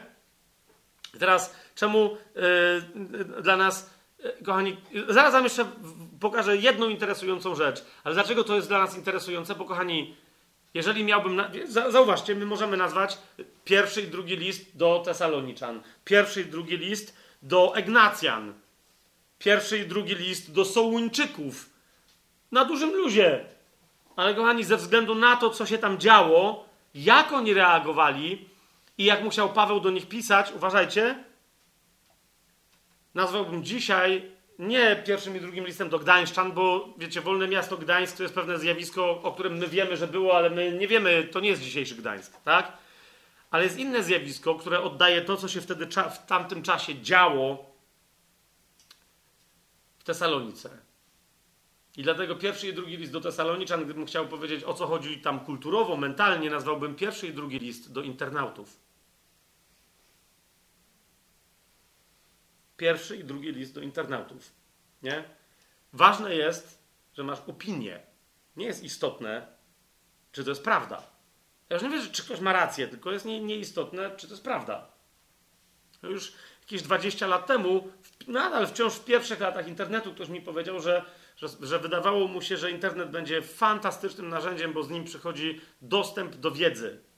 Po czym on stwierdził, no tak, tylko że to jest dostęp do wiedzy wszystkich, paru procent mądrych i całej reszty głupków. To jest dostęp do wiedzy wszystkich. I nadal masz dostęp do wiedzy i wciąż tej wiedzy musisz wyłuskać coś, co jest prawdziwe. Jeszcze raz, niekoniecznie kto ma rację w jakiej sprawie, tylko co w ogóle jest prawdą. Zauważcie, dzisiaj, mm, ja niedawno zauważyłem bo jak e, czasem czytam wiadomości, to tylko takie, które mam przefiltrowane na Google'ach, i, i ostatnio się pojawiła, pojawiła taka kategoria, mianowicie newsy zweryfikowane, i tam się pojawiają całe strony, które rozumiecie są e, stronami zajmującymi się newsami, które sprawdzają, czy są newsami. Nie? Czyli na przykład cała strona, wiecie, nie tam Onet czy WP.pl, czy coś, tylko jest strona typu fake news.pl. Nie? Nie, żeby cię informować, tylko oni sprawdzają, a więc rozumiecie, pojawiają się strony, które weryfikują, czy coś w ogóle jest prawdą. I teraz zwróćcie uwagę, e, o czym pisze Paweł e, i Sylwan i Tymoteusz do Tesaloniczan i w jakim kontekście, zwłaszcza w drugim e, liście, ale w pierwszym też, ale zwłaszcza w drugim. Otwórzmy sobie drugi list do Tesaloniczan. Słuchajcie, tak nigdzie nie było. Bo teraz sęk w czym? Że, rozumiecie, Koryntianie dali się zwieść, ale oni uważali, że mają rację w tym swoim zwiedzeniu. I Paweł im tłumaczy. A do Tesaloniczan Paweł pisze, bo oni, rozumiecie, oni, oni się nie kłócą o nic. Oni po prostu mówią, tak, no to róbmy coś, nie? Ale co się stało? Zobaczcie, drugi do Tesaloniczan, drugi rozdział. Prosimy was, od pierwszego wersetu, Paweł pisze, prosimy was, bracia, przez wzgląd na przyjście naszego Pana Jezusa Chrystusa i nasze zgromadzenie się przy Nim, abyście się nie dali tak łatwo zachwiać w waszym umyśle i zatrwożyć się, czyli żeby was przestraszył, czy to jakiś duch, czy czyjaś przemowa, czy też list rzekomo przez nas napisany, jakoby już nadchodził dzień Chrystusa. To jest to. Ktoś puścił fake newsa, który brzmiał, Paweł powiedział, że z całą pewnością będzie pochwycenie E, we wrześniu 17. No nie słyszeliście o takich informacjach w internecie? Pojawił się krwawy księżyc, bladymery, e, coś jeszcze, rozumiecie, nie wiadomo co, niebieski, trupi, siny, świszczący. To się pojawiło to, a w Biblii to, a Żydzi mówią, że tamto, czary mary, wyliczenia, kod Biblii przekazał komuś, coś rozumiecie? I co i już chrześcijanie się na, to, na coś tam rzucają, bo teraz coś będzie, jakiś prorok coś powiedział. Jeszcze raz, Ja nie wierzę prorocy, dopiero co dzisiaj mówiłem o ważności proroków, tak? Ale kochani, e, większość z tych rzeczy są przez nas do sprawy, czyli Biblia nam mówi o, nawet o przyszłości, mamy proroctwo w Biblii, nie? I Paweł dokładnie do tego się odwołuje. Mówi, miejcież w sobie pewne podstawy, czyli ktoś coś do was mówi, ale wy wiecie, że jakby wy nie wiecie, co się za chwilę wydarzy, ale wy wiecie, że jeżeli ktoś przychodzi i mówi, wydarzy się to, a to coś jest opisane w Biblii, to Biblia coś na ten temat mówi. Więc co się zdarzy? Przyjdzie Pan, Paweł mówi, a co, a przyszedł już antychryst? No nie wiemy, a przyszedł? Może przyszedł, ale przyszło zwiedzenie na cały Kościół? No nie. No to w takim razie, zanim przyjdzie Pan Jezus, najpierw musi być to, potem tamto, a potem jeszcze dopiero. Nie? Więc mówi, to przynajmniej wiedzcie. Więc, więc jeżeli ktoś na przykład zrobił list, sfabrykował go i powiedział, to jest list od Pawła, przeczytał i udowodnił, że niby tak jest, to przecież wiedzcie, że to są dwie możliwości. Albo napisał ten list Paweł, ale znaczy, że zwariował, najzwyczajniej w świecie i wtedy stosuje się jaka zasada? Ano taka, jak czytamy na przykład w liście do Galacjan. Pierwszy rozdział, ósmy werset. Choćbyśmy nawet my, albo anioł z nieba, głosił wam Ewangelię inną od tej, którą wam głosiliśmy, niech taki ktoś będzie przeklęty. Więc mówi, nawet jak ja bym wam głosił.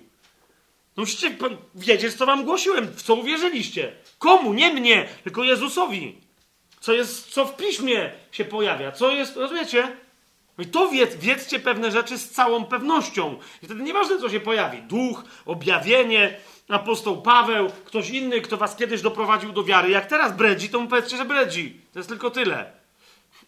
I ja myślę, że rozumiecie, jest, jest, jest, jest w pierwszym i w drugim liście do Tesaloniczan. Naprawdę to są dwa listy do dzisiejszych interna, do chrześcijan internautycznych którzy po prostu plączą się po internecie, po YouTubie, po różnych tam stronach, po teoriach spiskowych i co i róż tam ich coś pobudza, bo, bo to jest chrześcijańska wiedza. To, że ktoś się posługuje językiem chrześcijańskim, kompiluje coś, co wygląda jakby było biblijne, to jeszcze nie znaczy, rozumiesz, musisz znać, mieć pewne y, hierarchię wartości, prawd, które wynikają ze Słowa Bożego. Rozumiesz, do których potem przykładasz jakieś informacje mniejszej wagi, żeby sprawdzić, czy one w ogóle są sensowne, czy są prawdziwe. Nie? Rozumiecie, Tesalonika była otwarta w takim nie negatywnym, nie tak pyszałkowato jak Korynt na przykład. Nie? Była otwarta na inne kultury. Ale dlatego też chrześcijanie tam byli też otwarci, że no, my nie wszystko wiemy, ale ktoś przyszedł i wie. Nie? Rozumiecie, no widzicie, ci, ci Sołuń, tamci Egnacja, ci Tesalonika, tam jeszcze nazw, którą się konkretne, rozumiecie, całe regiony, całe ludy posługiwały, mając na myśli Tesalonikę, jest chyba z siedem. Na, kompletnie różnych. Nie? I to cały czas chodzi o jedno i to samo miasto. Kapujecie? Jedno i to samo. Więc to już pokazuje, jak bardzo ten region i jednocześnie w odróżnieniu od Niemiec to nie są nazwy obraźliwe. Nie, bo są też takie, wiecie, że tak powiem, internacjonalne mm, miejscowości czy, czy kraje, jak na przykład Niemcy, które wszystkich zaś naokoło denerwują, i bliskich, i dalekich. I każdy ma na nich swoje określenie, ale to określenie jest dosyć raczej związane z nieprzyjemnymi określeniami, tak? My nazywamy Niemców Niemcami, y, reszta wschodu e, Germańcami, tak? Włosi Niemców nazywają Tedeskami, Tedeski, nie? I tak dalej, i tak dalej. Sami Niemcy siebie nazywają raczej Deutschlandem, więc jakby, rozumiecie, każdy ma z nimi coś, nie? To jest zjawisko takie, że są różne nazwy na jakiegoś ostrego zawodnika, którego nie wszyscy lubią. Z Tesaloniką jest, chodzi o to, że każdy ich nazywał yy, w pozytywny sposób, nie? Że to jest dobre miejsce do handlu, do życia i tak dalej, i tak. Mamy jasność? Super. Teraz, kochani, E, więc teraz o co mi idzie? E, tak, mo, mo, naprawdę tak możemy czytać te listy. Nie? Jak nie być łatwowiernym? Jakie zasady dziś stosować do tego, że ktoś w internecie coś opublikował? Nie? To jeżeli gdzieś masz odpowiedź na to, ona się znajduje w obydwu listach do Tesaloniczan. Nie? Jeżeli chcesz mieć nie wiem, jakiś prosty zestaw tego, co znaczy być chrześcijaninem, nie? Y, co stanowi najistotniej, jakby rozumiecie, prosty zestaw. Otwórz sobie pierwszy list do Tesaloniczan. Zwłaszcza czwarty, piąty rozdział. Po, po prostu. Kwestie eschatyczne, eschatologiczne. Otwórz sobie drugi list do, do Tesaloniczan. Cały. Przeczytaj. Od początku do końca. Nie? Jest proste. I porównaj to, choćby tylko ten tekst, z tym, co czytasz, czy co słyszysz gdzieś tam w internecie. To się z tym zgadza? To jest takie podejście, ktoś akcentuje to, bo to jest chrześcijaństwo. Paweł, e, powiedziałbym, Paweł, Sylwan, e, wiecie, to nie jest tylko kwestia zasad, ale też języka. Nie? Niektórzy mówią, że pewne, e, zwłaszcza ostatnie rozdziały, z taką opinią się spotkałem, ni niestety nie wiem, to jak coś to mnie poprawcie, bo ja nie korzystam z Twittera, nie, nie ćwierkam, ale niektórzy mówią, że na przykład w ogóle ostatni rozdział pierwszego listu do Tesaloniczan wygląda jak dzieło, jak rozdział, ostatnie dwa nawet rozdziały, jak rozdziały skompilowane z tweetów czyichś. Do, dosłownie, werset po wersecie, że to są po prostu tweety, które mogłyby funkcjonować niezależnie, że ktoś je puszczał, wiecie, co godzinę, czy tam codziennie i potem ktoś stwierdził, że ej, w sumie to chłop się cały czas na ten temat, czy chłopy się na ten sam temat wypowiadali w miarę, więc złóżmy to i... Ale to jest po prostu zestaw tweetów, nie? O tym jeszcze dzisiaj wspomnę na sam koniec, ale zwracam wam uwagę, że najkrótsze wersety, włącznie z najkrótszym wersetem w Nowym Testamencie w języku greckim, to jest dokładnie piąty rozdział pierwszego listu do Tesaloniczan. Nie? Więcej sobie na temat tego najkrótszego wersetu jeszcze powiemy. Tweety! Więc to jest także sposób komunikacji. Nie? No porównajcie sobie opis zbroi Bożej w pierwszym do Tesaloniczan. Niektórzy, jak mówię o zbroi Bożej w pierwszym do Tesaloniczan, mówią, czego? Przecież to jest w Efezjan. No właśnie! Opis w Efezjan, a opis tejże zbroi Bożej w pierwszym do Tesaloniczan. Teraz, kochani, dalej. Dalej, a propos jeszcze, jeszcze charakteru Tesaloniki. Otóż, kiedy pojawia się Paweł z Sylasem i z Tymoteuszem w Tesalonice, w dziejach apostolskich czytamy, i tu dokończymy sobie temat, co to była Tesalonika, nie? Bo mamy dwa takie miasta, i niektórzy mówią, że ponieważ to były miasta macedońskie, to były takie same miasta. One się absolutnie różniły między sobą naprawdę prawie wszystkim. Czyli Filipi i Tesalonika. Nie? Ale żeby jeszcze lepiej zrozumieć Tesalonikę, żeby lepiej zrozumieć list do Tesaloniczan, musimy ją nieco porównać z Filipi, a wtedy potrzebujemy tego porównania. ok? A więc jak już pamiętamy albo sobie przypomnimy, co się działo w Filipi, to potrzebujemy teraz wiedzieć coś na temat Tesaloniki. 17 rozdział, 17 rozdział dziejów apostolskich sobie otwórzmy.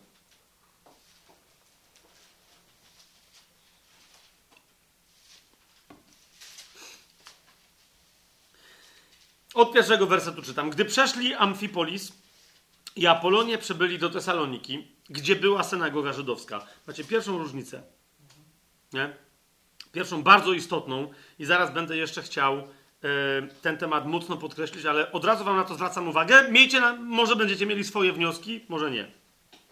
Wtedy Paweł według swojego zwyczaju wszedł do nich i przez trzy szabaty rozprawiał z nimi na podstawie pisma.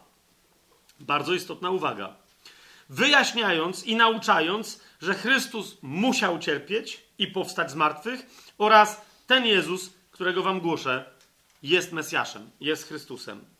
I niektórzy z nich uwierzyli i przyłączyli się do Pawła i Sylasa, również mnóstwo pobożnych Greków i niemało znamienitych kobiet. Kto to są pobożni Grecy? To są prozelici żydowscy. Nie y, wyznający judaizm w diasporze, ale nie pochodzący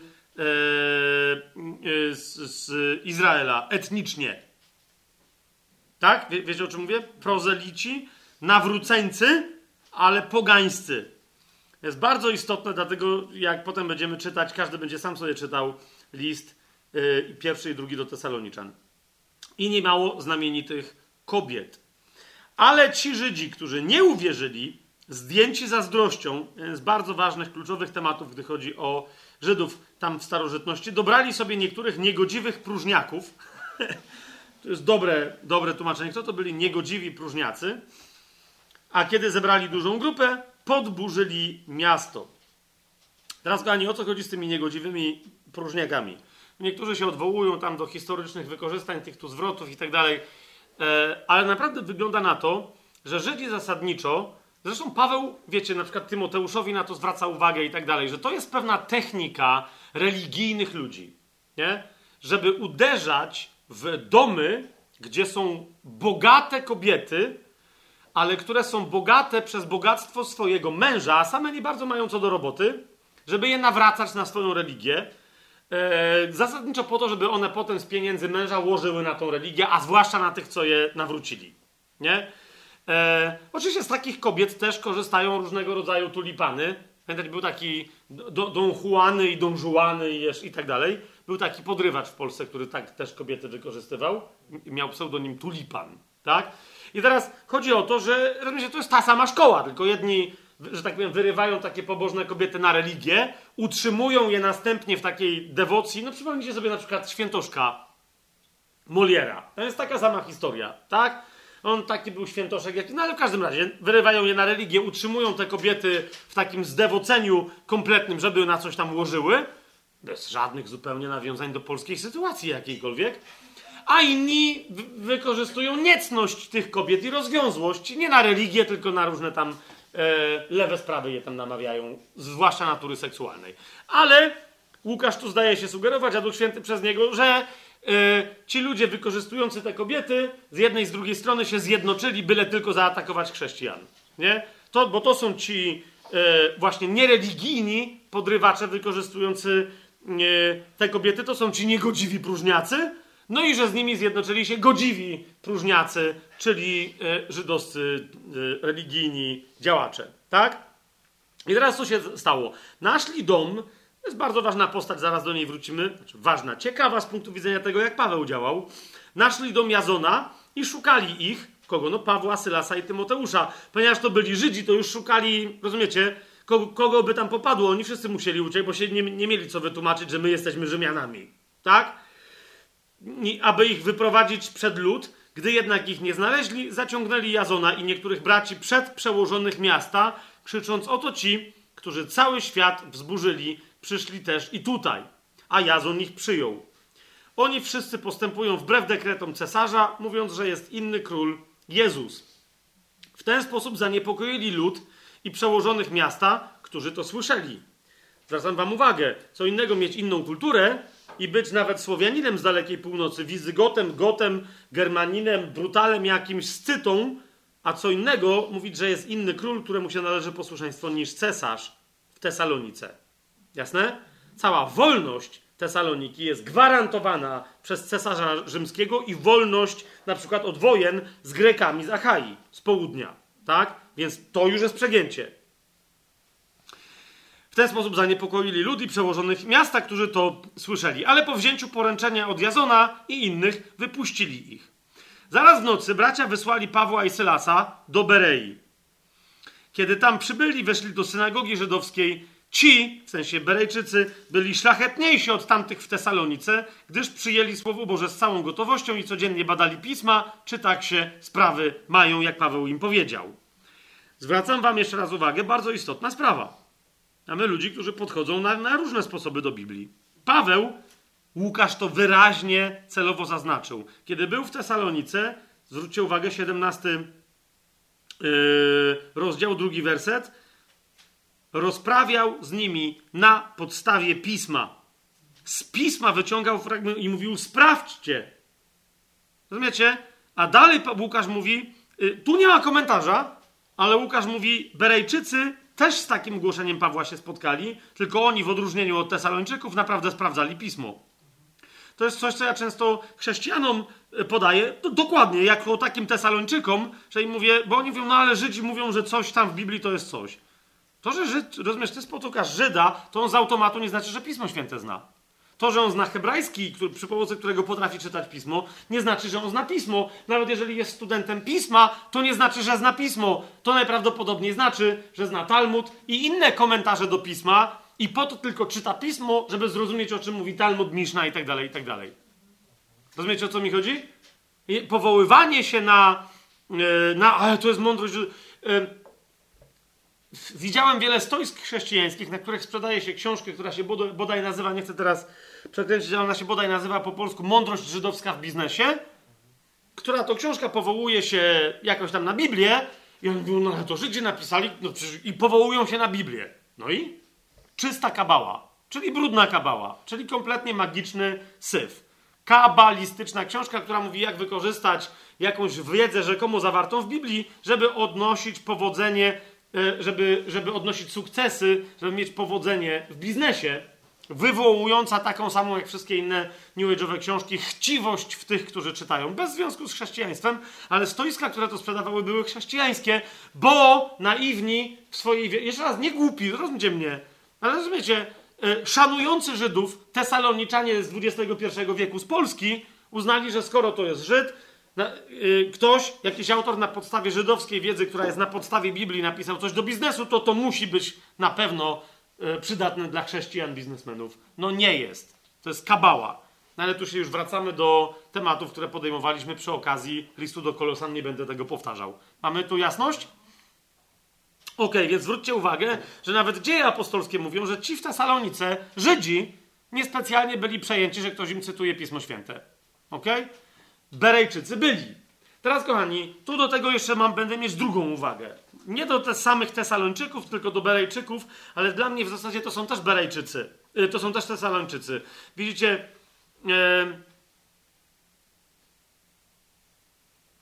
jak Paweł pisze do kościoła Tesalończyków, według mnie ma na myśli też Berejczyków i wielu innych. Bo Berea była bardzo blisko e, Tesalończyków, Tesaloniki. Jak Paweł mówi, zaklinam was, żebyście przeczytali wszystkim innym. To jest dokładnie jak do Kolosan. Przeczytajcie, pamiętacie, w Hierapolis i tak dalej, w Laodycei, przeczytajcie te, te, te, listy. Tu chodziło o to, żeby wszystkie te pomniejsze miejscowości, żeby też dostały te wiadomości. Czemu? Bo te wszystkie miejscowości, jest wiecie, to jest tak jak my tu niedaleko mamy Skawinę, nie? Skawina to jest inne miasto niż Kraków, nie? Macie pod Krakowem miejscowość typu Wieliczka, Niepołomice, tak no mogę wymieniać, Bibice, ta, zielon... Zielonki to akurat nie jestem pewien, ale to nie są miejscowości, które należą do Krakowa. Ale kto mieszkający w tych miejscowościach, yy, no ktoś powie, że jest ze Skawiny, ale potem niektórzy czyli nie, a mieszka jeszcze pod Skawiną. Tak jak my, między de facto w kąciku między Skawiną a Tyńcem, czyli Krakowem. Nie? W Kopance. I teraz to, to gdzie? Tam mi mówi, że i tak już przyjeżdżają, tyle razy mówiłem, nie, nieważne, w Kopance. I teraz o to mi chodzi, że niektórzy pytają, czyli gdzie to jest? Łatwiej jest powiedzieć, że jesteś z Krakowa, nie? I de facto my też wszędzie, jak myślę, masa ludzi jest z Krakowa, jedno spotkanie z Foszowice, drugie coś, czy to jest w ramach terenu Krakowa, czy nie, jest, to jest nadal, niektórzy mówią, no jest ścisły Kraków, jest szerszy Kraków, typu połączony z Nową Hutą, i jest duży administracyjny Kraków, i jest duży kulturowy Kraków, który wychodzi daleko poza granice. Wiecie, ja znam ludzi, na przykład w Nowym Sączu, którzy jakby kulturowo, to oni też są z Krakowa. Nie wiem, o co mi. Ludzi z Zakopanego, który... Znacznie ludzi z Krakowa w Zakopanym ile rzeczy robi po drodze i tak dalej. Myślenice, tak? To już jest... To jest nie, nie wiem, czy to jest dokładnie połowa drogi między Krakowem a Zakopanem, ale nadal... No nawet, no ale nadal. No nie mamy tu sławnego kucharza telewizyjno-internetowego z Krakowa, który w zasadzie to sercem duszy, ja nie wiem, czy on osobiście z Myślenic nie jest. Nie jestem pewny, jakże on się nazywa. Ten... Co, co, Makłowicz, o właśnie, nie?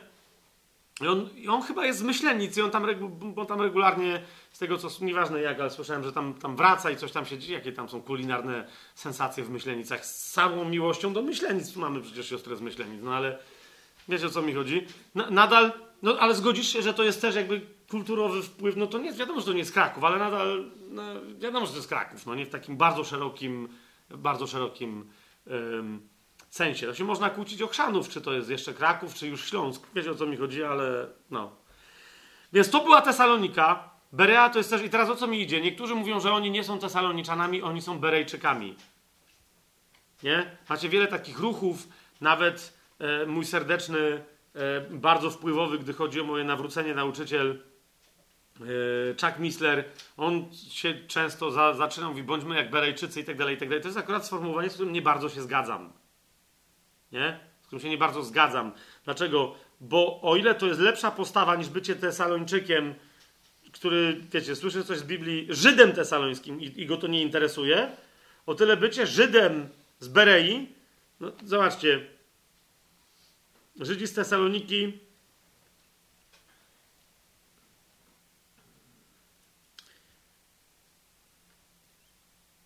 z całą gotowością i codziennie badali pisma, czy tak się sprawy mają.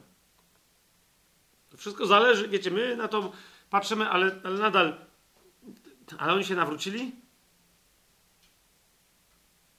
Czy co? Przeżyliście się dobrze temu zdaniu? Nie?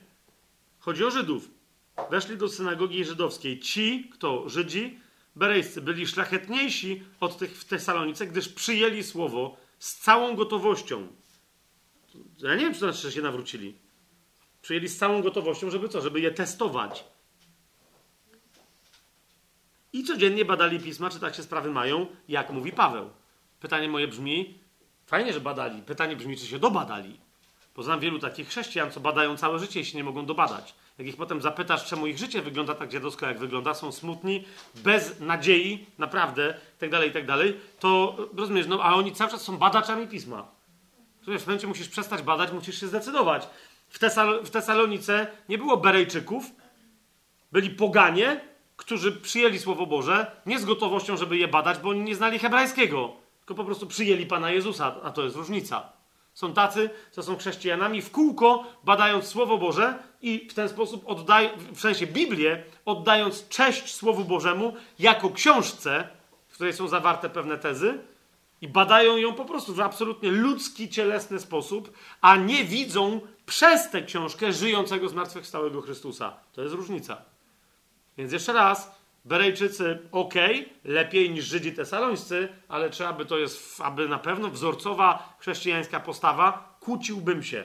Musimy potem bardzo dokładnie dopytać się kogoś, kto mówi, że jest Berejczykiem, co mu dokładnie po głowie chodzi, że jest Berejczykiem. Bo ja nie każdą rzekomo berejską postawę yy, popieram. No w każdym razie tam potem czytamy, że z tej Berei yy, Tymoteusz z Sylasem rozstali się z Pawłem, no i już tam tą dalszą historię znamy.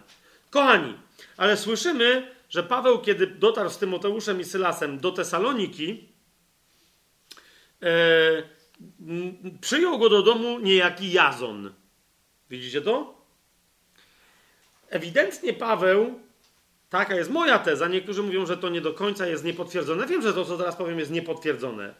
Tylko w Biblii nie ma przypadków. Jeżeli się pojawia niejaki Jazon, a potem słyszymy, że jakiś Jazon, otwórzmy sobie list do Rzymian, 16 rozdział.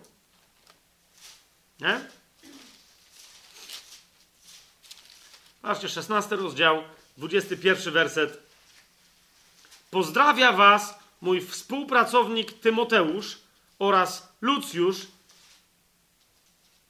i kto? Dwóch krewnych, moi krewni, Jazon i Sozypater nie ma żadnego dowodu, że to jest Jazon z Tesaloniki. Czy to jest jasne? Tyle tylko, że pojawia się tu niejaki Sozypater, który według mnie pojawia się w Tesalonice. Jest Tesaloniczaninem, nie on jeden zresztą. E, I pojawia się w takim kontekście, że to będzie kolejne dla niektórych z Was zaskoczenie.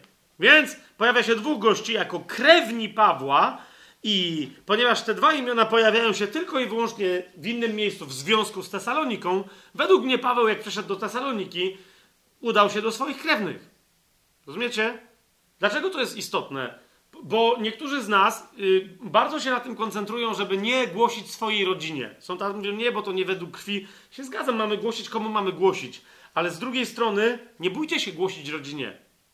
Widać ewidentnie, popatrzcie na Pawła, popatrzcie na Barnabę, bo to nie jest jedyny taki przykład, nie będę teraz się rozwodził, jak często oni, rozumiecie, głoszą całym domom i całe rodziny, całe domostwa się nawracają, ale też jak często korzystają e, ze swoich, w sensie jakby mają dobrą chrześcijańską relację ze swoimi krewnymi, nie? I potem, co z tego, że taki Jazon, nawet jeżeli to nie jest jakiś Jazon tesaloniczański i Sozypater, on mówi, to są Żydzi, ale to są jeszcze w dodatku moi krewni, no czyli z pokolenia Beniamina, wiecie o co chodzi?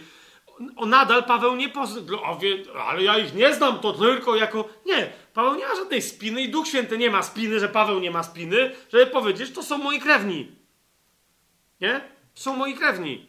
Ostatnio mieliśmy zdarzenie, w ramach który, którego jedna e, tu z naszych krewnych, nie będę się teraz rozwodził, zmarła i w ramach pogrzebu e, brała udział rodzina, część której to rodziny e, to byli nasi krewni, tu niektórych z nas, którzy są nawróceni.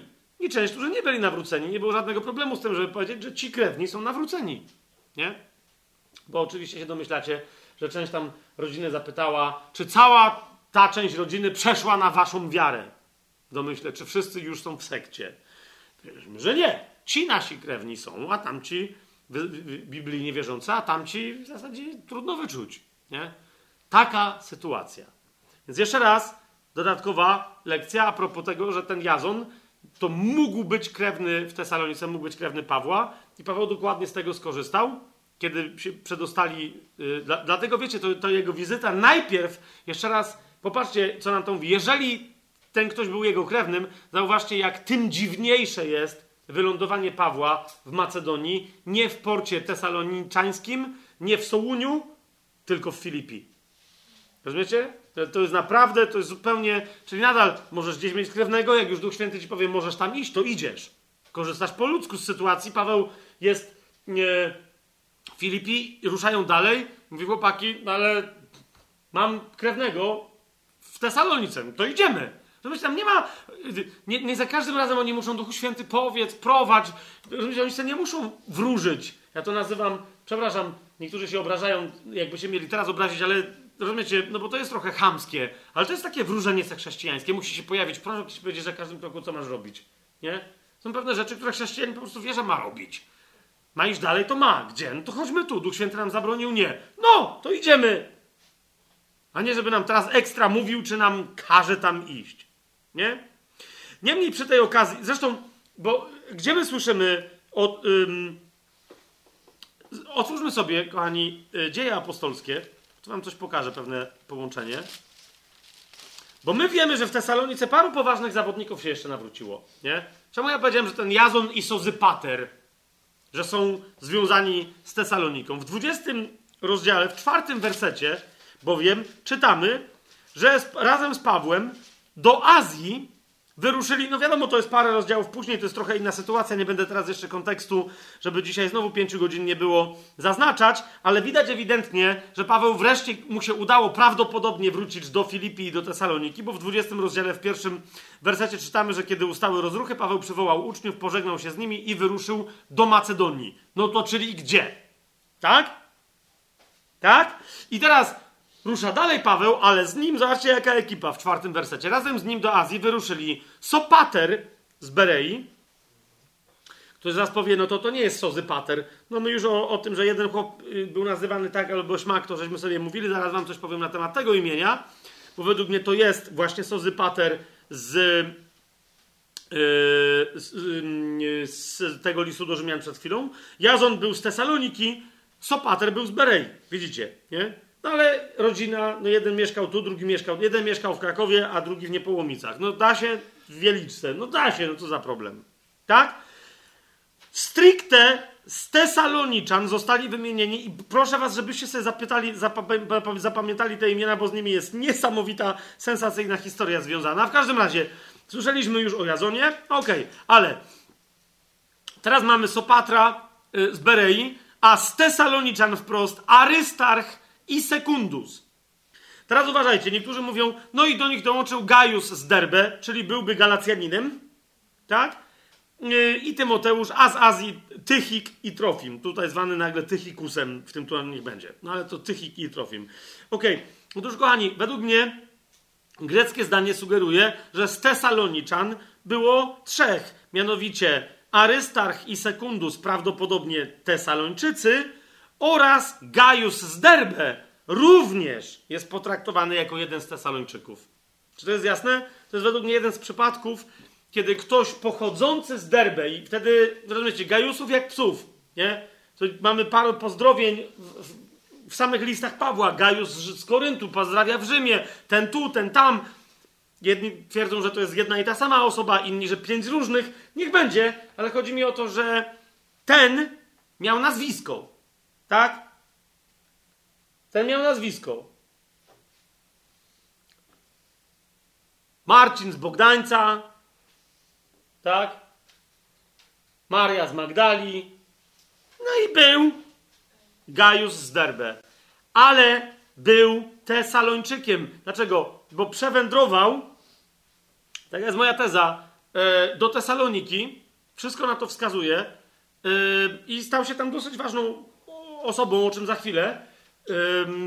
I to, że był z Derbe nic nie znaczy, bo tam było wielu ludzi, którzy byli, tak jak mówię, tak, Słowian z północy, różnych Rzymian i tak dalej, ze wschodu, różnych ludzi, którzy tam osiedli na stałe, będąc skąd inąd. Mamy jasność? Więc według mnie e, zdanie greckie sugeruje to, ale jeszcze zaraz wam powiem o czymś innym. Tak? Bo to nie jest zresztą aż tak ważne. Teraz, e, czy ten Sopater to jest ten sam, co Sozypater z listu do Rzymian? E, kochani, znacie kogoś takiego, kto się nazywa Sokrates? W języku greckim Sokrates jest zwany Sosykratesem. ok? I Sokrates jest po prostu skróceniem imienia Sosykrates. ok? okay? Sopater jest skróceniem imienia Sozypater. I tak dalej, i tak dalej. Jest po prostu skrót. Nie? Więc stąd, yy, ponieważ ono się w żadnym innym miejscu w Biblii nie pojawia, yy, to yy, jest duże prawdopodobieństwo, że Jazon z Tesaloniki yy, i Sozypater z, z, z, tamtego pozdrowienia, znaczy, że ten Jazon i Sozypater to jest Jazon z Tesaloniki i Sozypater z Berei. Jasne?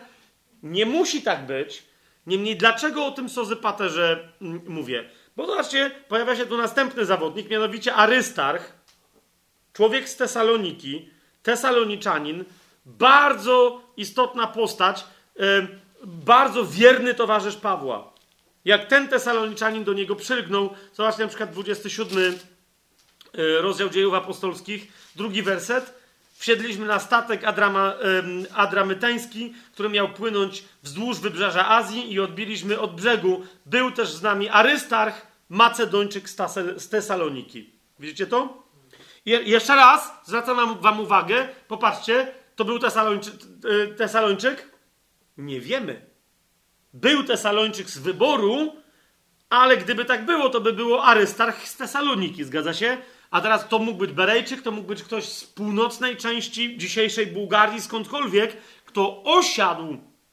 To był Macedończyk, który osiadł w Tesalonicze, był z wyboru Tesaloniczaninem, Tesaloń, Tesalończykiem, a niekoniecznie stamtąd rodowicie pochodził. Widzicie o co, o co, o co mi chodzi? Bardzo e, ważna postać w liście do Kolosan, czwarty rozdział, otwórzmy sobie. List do Kolosan, e, jeden z listów więziennych. Amen? A więc, a więc macie z więzienia pisane listy. Teraz zobaczcie w liście do Kolosan, czwarty rozdział, dziesiąty werset.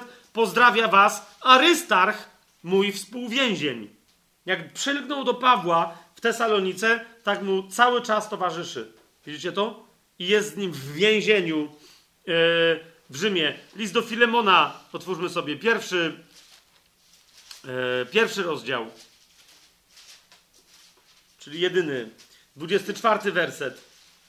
Pozdrawia, 23, 24. Pozdrawiają cię Epafras, mój współwięzień w Chrystusie Jezusie, Marek. Pamiętacie y, chłopa jeszcze później z pozdrowień Piotra? Tak? Marek i kto? No i dwie godziny później już nikt nie pamięta. I Sylwan. Słodcy pańscy ludzie. No, naprawdę będziemy teraz. Nie, no chyba musimy robić spotkania 30-minutowe, bo to przecież za, za dużo materiału jest, jak nawet wy nie pamiętacie. Nieważne, Marek. I teraz kto? Arystarch. Widzicie go? A to, jak pamiętacie... Aha, bo myśmy jeszcze Filemona nie przerabiali. Dobra, nieważne. E, I idziemy dalej. E, pojawia się w tym 20 e, rozdziale, kto tam się jeszcze pojawia? Sekundus? Gdzie są te dzieje apostolskie? E, Sekundus po Arystarchu jako Tesaloniczanin, o nim nic więcej nie wiemy, ale mimo wszystko mówię, zapamiętajcie sobie imię. Nie? Mamy Arystarcha, Sekundusa, Gajusa z Derbe. Tak? E, co do Gajusa, 19 rozdział, 29 e, werset. Zobaczcie, że on się, bo on się pojawia już tutaj. swoją drogą też z Arystarchem. Teraz o co mi chodzi? Bo Gaius z Derbe, widzicie to w 20 rozdziale w czwartym wersecie, ale zobaczcie jak jest przedstawiony w 29 wersecie. Całe miasto napełniło się wrzawą, porwawszy Gajusa i Arystarcha, Macedończyków, towarzyszy podróży Pawła. Rozumiecie? Więc on mógł być z Derbe, ale był Macedończykiem, uznawany był za Macedończyka, ponieważ z wyboru był Tesalończykiem. Czy to jest jasne? Mamy naprawdę trzech Tesalończyków e, tutaj Arystarcha Sekundusa i Gajusa z Derbe. Się nazywa z Derbe, ale był z wyboru Tesalończykiem, Macedończykiem. Jasne? Teraz dlaczego tak strasznie y, naciskam? Niektórzy potem mówią, że to, czy to był ten sam, co w liście do Rzymian, czy w pierwszym do Koryntian. To jest w ogóle nieistotne. Według mnie to nie jest ten sam. Ten jest Macedończyk, tamten to były plony Achai. Nieważne. Otóż, kochani,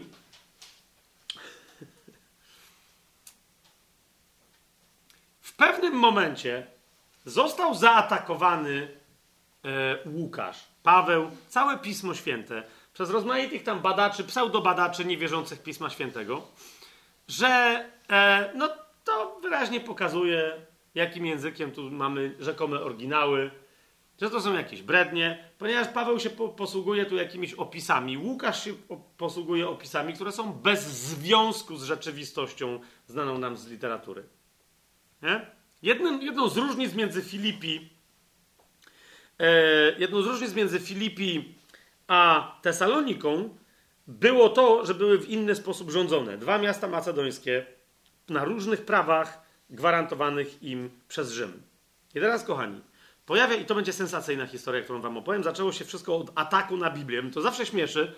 Wręcz e, za każdym razem, jak się ktoś pojawia z nową teorią, że on teraz ma dowód historyczny, że Biblia w czymś kłamie, to myślę sobie, o, super, bo za chwilę Duch Święty spowoduje, że ktoś znajdzie fantastyczny dowód, że i tutaj Biblia się nie myliła. No nie? Mianowicie, jak zwrócicie na to uwagę, w 16 rozdziale jest mowa o, za, o rządzących Filipi, którzy są nazywani pretorami. Zobaczcie, 16 rozdział, na przykład 35 werset. Kiedy nastał dzień, pretorzy posłali służbę miejską ze słowami zwolnij tych ludzi. Widzicie to? I oni z jakiegoś powodu, nie wiem naprawdę z jakiego, są nazywani, pre, tłumaczeni jako pretorzy. Okay? Gdy tymczasem tam było takie... Um, bo pamiętacie, w Filipi stacjonował cały legion. I de facto zarząd nad tym miastem, on w pewnym momencie się zeświadczył, ale oryginalnie był wojskowy. I ci zarząd, może dlatego ktoś tłumaczy ich jako pretorów, ale po grecku ci zarządcy nazywali się strategami. Ich tam, było, to była, tam była taka ekipa i tutaj wyraz po grecku, który się nazywa, y, to, to jest strategos, liczba pojedyncza, czyli strategoj, e, liczba mnoga. Tak? Strategoj rządzili w mieście Filipi. Natomiast w Tesalonice tu mamy takie, yy, takie tłumaczenie, yy, że w ten sposób, 17 rozdział, na przykład 8 werset, w ten sposób zaniepokoili lud i przełożonych miasta. Okej, okay, ktoś spróbował to przetłumaczyć, chodzi tylko o to, że w innych miastach tacy przełożeni się nazywali inaczej. Tu ktoś dosłownie przełożył wyraz yy, poligarchoj. Czy poligarcha, i teraz nie mogę, mogę, się mylić, jak tam liczba mnoga by wtedy brzmiała. I tak to są tylko dwa, no nieważne. Yy, to, to byli poligarchowie. Nie? Czyli rządzący, tak macie dzisiaj oligarchów, tak? Czym? Polis, czyli miastem. No więc tu przełożeni miasta, tak? Na czym tylko polega problem, kochani? Że fajnie się to przekłada, patrzysz na oryginalny grecki wyraz, ale pojawili się atakujący, którzy stwierdzili, wszystko ładnie, pięknie, ale to słowo Łukasz se wymyślił. Dlaczego? Bo jest to jeden z niezwykle rzadkich przypadków, że Pismo Święte posługuje się jakimś wyrazem, którego nie ma w literaturze greckiej w ogóle. I teraz ktoś mówi, no to było takie duże miasto, tak wpływowe, jak Tesalonika. Ono miało swój zarząd, miało strukturę pewną i tak dalej. Powiedziałbym, pamiętajcie, że ale miało wyjątkową strukturę i wyjątkowy zarząd, tak? I tym miastem Łukasz twierdzi, że rządzili poligarchowie. Dwukrotnie to, to słowo powtarza. A jakiś krytyk się pojawił i mówi: Ja przekopałem wszystko, jak ktoś chce, niech przekopie jeszcze więcej. Inni mu powiedzieli, badacze starożytnej Greki, kojne, klasyczne i tak dalej, mówią: Ale nie ma takiego wyrazu w ogóle. Porąbało was? I co się wtedy stało? To było w XIX wieku. Okazało się, że ktoś wtedy zasponsorował prace archeologiczne. W ramach tych prac archeologicznych doszło do odkopania wielu artefaktów w Salonikach, czyli w starożytnej Tesalonice. I dziś istnieje 19 wykopalisk różnych fragmentów, rozumiecie, na konkretnych, te, konkretnych tekstów wypisanych rylcem na skalę, na których wyraźnie widać, że się wspomina pewnych poli, nie poligarchów, przepraszam, oligarchowie to są politarchów, tak? Bo to byli, z polis to byli politarchowie. Polis, politarchaj, tak. No i to wtedy politarchaj, nie politarchoj. Okej, okay, nieważne. I teraz masz napis, jest 19 czy więcej tych napisów, które wyraźnie dowodzą, że może nie ma w, w literaturze tego wyrazu, ale ewidentnie był on powszechny, kiedy się określało przywódców tego miasta. Natomiast wiecie, co jest najlepsze? Jeden z tych 16, czy chyba 19 tych napisów, to jest inskrypcja wyryta na jakimś łuku triumfalnym w Tesalonice, który, yy, który jest znany pod nazwą i można swobodnie to. Yy, nie wiem, czy jest obecnie wystawiany, ale był wystawiany i znajduje się yy, chyba ciągle od XIX wieku do dzisiaj w, w British Museum w Londynie. Nie? Bo oni haratnęli to, przetransportowali do siebie, ale on jest o, o, obfotografowany, można go znaleźć w internecie, napis. I teraz y, to, to, jest znana jako, to, ten napis jest znany jako inskrypcja tesaloniczańska, y, albo sołuńska, jak wolicie. W każdym razie z bramy wardarskiej. Albo też w języku angielskim to się nazywa Vardar River Inscription albo Vadar, Vadar Gate Inscription też, nie? Nie wiem, co to była brama Wardaru, czy brama wardarska, nie, nie mam pojęcia, no ale tak się to nazywa. Była jakaś brama wardarska w Tesalonice i na tej bramie wspomina się sześciu rządzących Tesaloniką politarchów.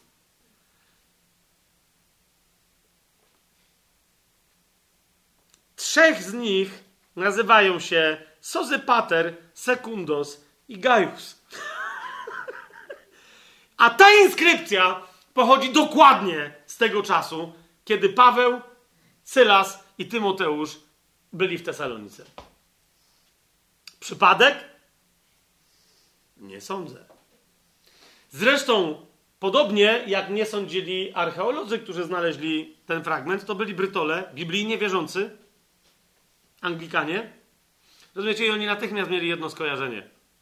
Ja zresztą to sobie, rozumiecie, ja, po prostu ja to sobie wyobrażam, nie? Że oni zobaczyli, to jest bardzo, naprawdę jest bardzo wyraźna inskrypcja, e, tak, no po prostu tak oczywiście, żeby, żeby po prostu, oni musieli znać Biblię, ale ja to sobie wyobrażam, że ktoś od razu otworzył i przeczytał Tesaloniczanie, Arystarch i Sekundus i Gaius z Derbe. Teraz co to oznacza, kochani? Spójrzcie na 17 rozdział, jeszcze raz razem ze mną. Żydzi przyprowadzili zdjęcie zazdrością, to jest 17 rozdział, 5 werset. Eee, zebrali dużą grupę i podburzyli miasto. Tak? Szósty werset. Ponieważ ich nie znaleźli, zaciągnęli Jazona i niektórych braci przed przełożonych miasta. Jeszcze raz, to nie wynika z Biblii, rozumiecie o co mi chodzi? Ale obczajacie, jak rozmaite są drogi pańskie. Macie nawróconego, e, nie? Krewnego Pawła, jeżeli to był krewny, jeszcze raz, ale to mogła, rozumiecie, że mogła być taka sytuacja, który nie, nie zdradził Pawła, powiedział, ja nie wiem, gdzie oni są, a oni tam gdzieś byli, no bo za chwilę byli w Berei, tak?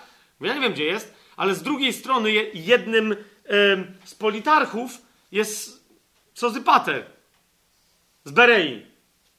Bo to prawdopodobnie, rozumiecie, to mógł być on. Jeszcze raz, nie mamy na to żadnych dowodów, że, ale chodzi mi o to, że tam się takie sytuacje mogły odbywać non-stop, nie? No oni patrzą na siebie i ten mówi, okej, okay, dobra, rozwiążmy to jakoś spokojnie, ale potem, to rozumiecie, już tam Pawła mogło nie być. Nie, on mógł wrócić do Berei, ale mogło też być tak, że oni potem, on potem poszedł, mówi, słuchajcie, zapytajmy Jazona, był tam też Gaius z Derbe, nie, yy, yy, Arystarch, kapujecie, i oni mogli potem potajemnie przenieść się do Berei, ale o co w ogóle chodziło, że ci Żydzi są tacy wściekli, nie?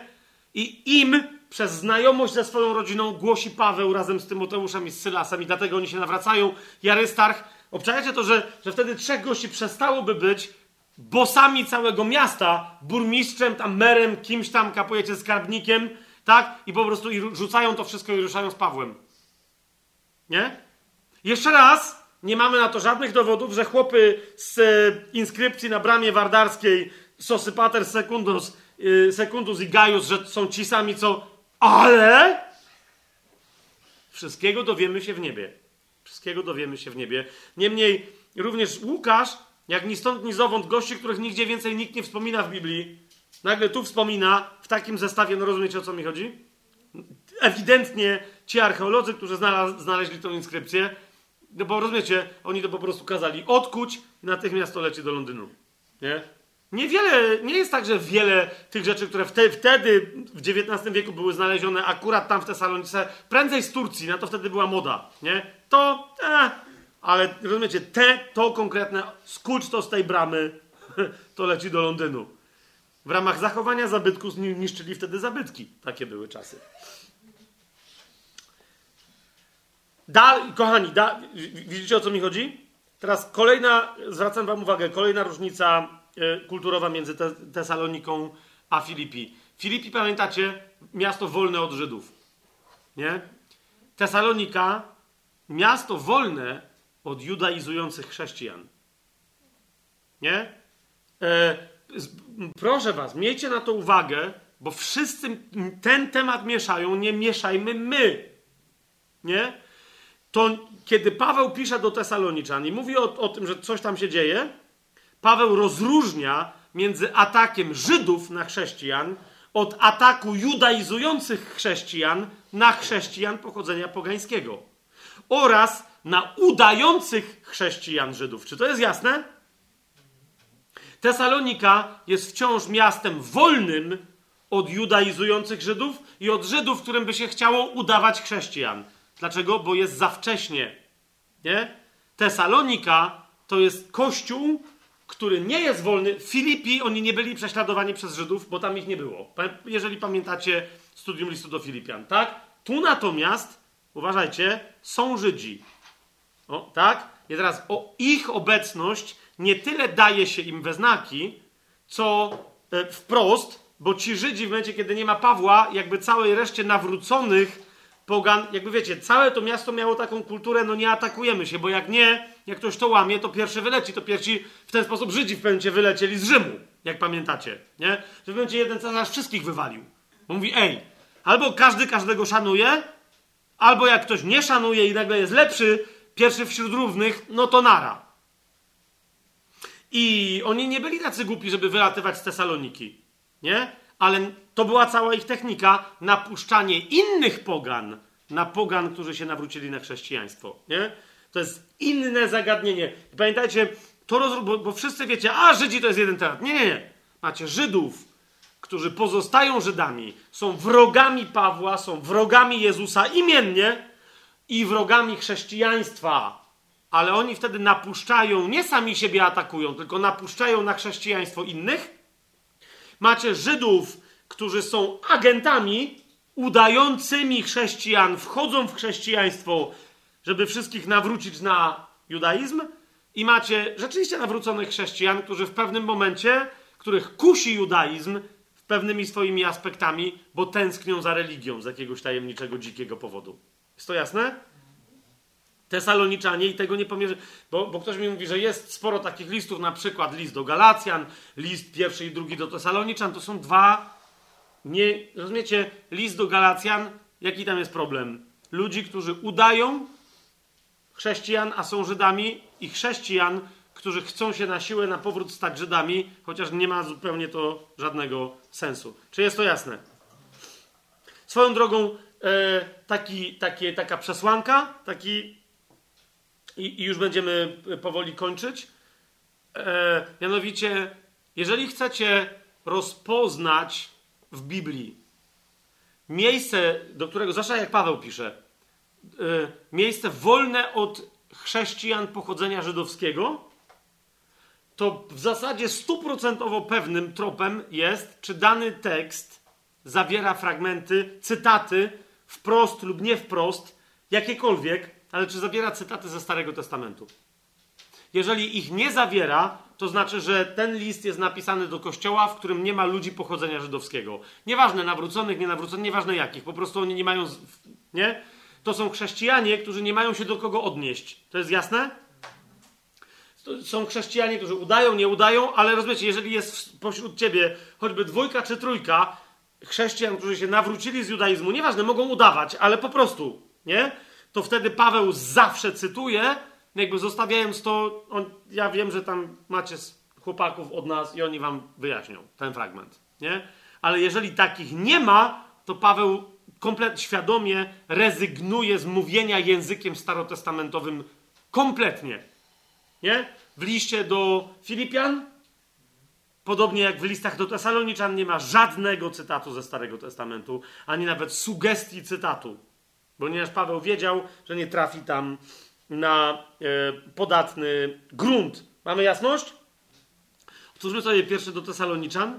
Zobaczcie, w pierwszym rozdziale, jakby jeszcze tego było mało, to jeszcze jedną, na jedną rzecz Wam zwrócę uwagę.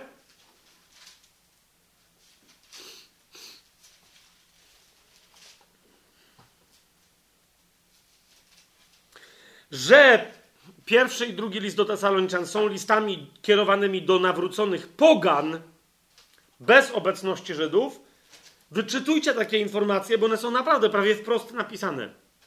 Zacznij pierwszy do Tesaloniczan, pierwszy rozdział, dziewiąty werset. Oni sami opowiadają o nas, jakie było nasze przybycie do was, i, uważajcie, i jak nawróciliście się od bożków do Boga, aby służyć żywemu i prawdziwemu Bogu. Paweł nigdy w życiu by tak nie powiedział o Żydach. Nie? A mówi, ja piszę do was, a wy się odwróciliście od czego? Od bożków. Cokolwiek o Żydach chcecie powiedzieć, to na pewno nie są czciciele bożków. Tak? I Paweł w życiu by tego nich nie powiedział. Więc ewidentnie mówi, pisze do was, do pogan. Wolnych od judaizmu.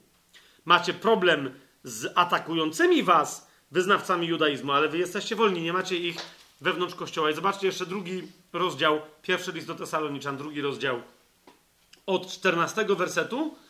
Spójrzcie na to. Paweł pisze, wy bowiem bracia, staliście się naśladowcami kościołów bożych, które są w Judei, w Chrystusie Jezusie. Bo wy, i teraz zwracam wam uwagę na rzeczową informację tutaj, bo wy to samo wycierpieliście od swoich rodaków, co i oni od Żydów. Kto oni? Kościo kościoły w Judei. Więc co to znaczy? Ci wszyscy, którzy są rdzennymi Tesalończykami, nierdzennymi Tesalończykami z wyboru się na was rzucili, właśnie z wyjątkiem Żydów. Oni, rozumiecie, podburzyli całe miasto, ale potem było jak coś, że dlaczego? No właśnie, to dlaczego, to zaraz jeszcze o kolejnej różnicy między Filipi a, a Tesalonice, ale Żydzi powiedzieli, tu nie chodzi o nasze żydowskie obyczaje. Tu chodzi o dobro Tesaloniki. Jasne? Więc to nie Żydzi nawet prześladują chrześcijan w Tesalonice, tylko Żydzi podburzają wszystkich innych pogan do ataku na, yy, na naszych braci, na nasze siostry. Nie? Chociaż tu się to, że Paweł to wie i że on jest wkurzony na Żydów, to wynika, zobaczcie, 15 werset, jak pisze o Żydach, że oni prześladują w Judei chrześcijan. Kto? Żydzi, którzy zabili i Pana Jezusa, i swoich własnych proroków, i nas prześladowali, a nie podobają się Bogu i sprzeciwiają się wszystkim ludziom. Zabraniają nam zwiastować poganom, żeby ci nie byli zbawieni, aby zawsze dopełniali miary swoich grzechów. Nadszedł bowiem na nich ostateczny gniew interesująca diagnoza Pawła, że to ich działanie nie tyle, zwróćcie uwagę, jest skierowane przeciwko chrześcijanom jako takim, ale przeciwko temu, że chrześcijanie wpuszczają do królestwa pogan.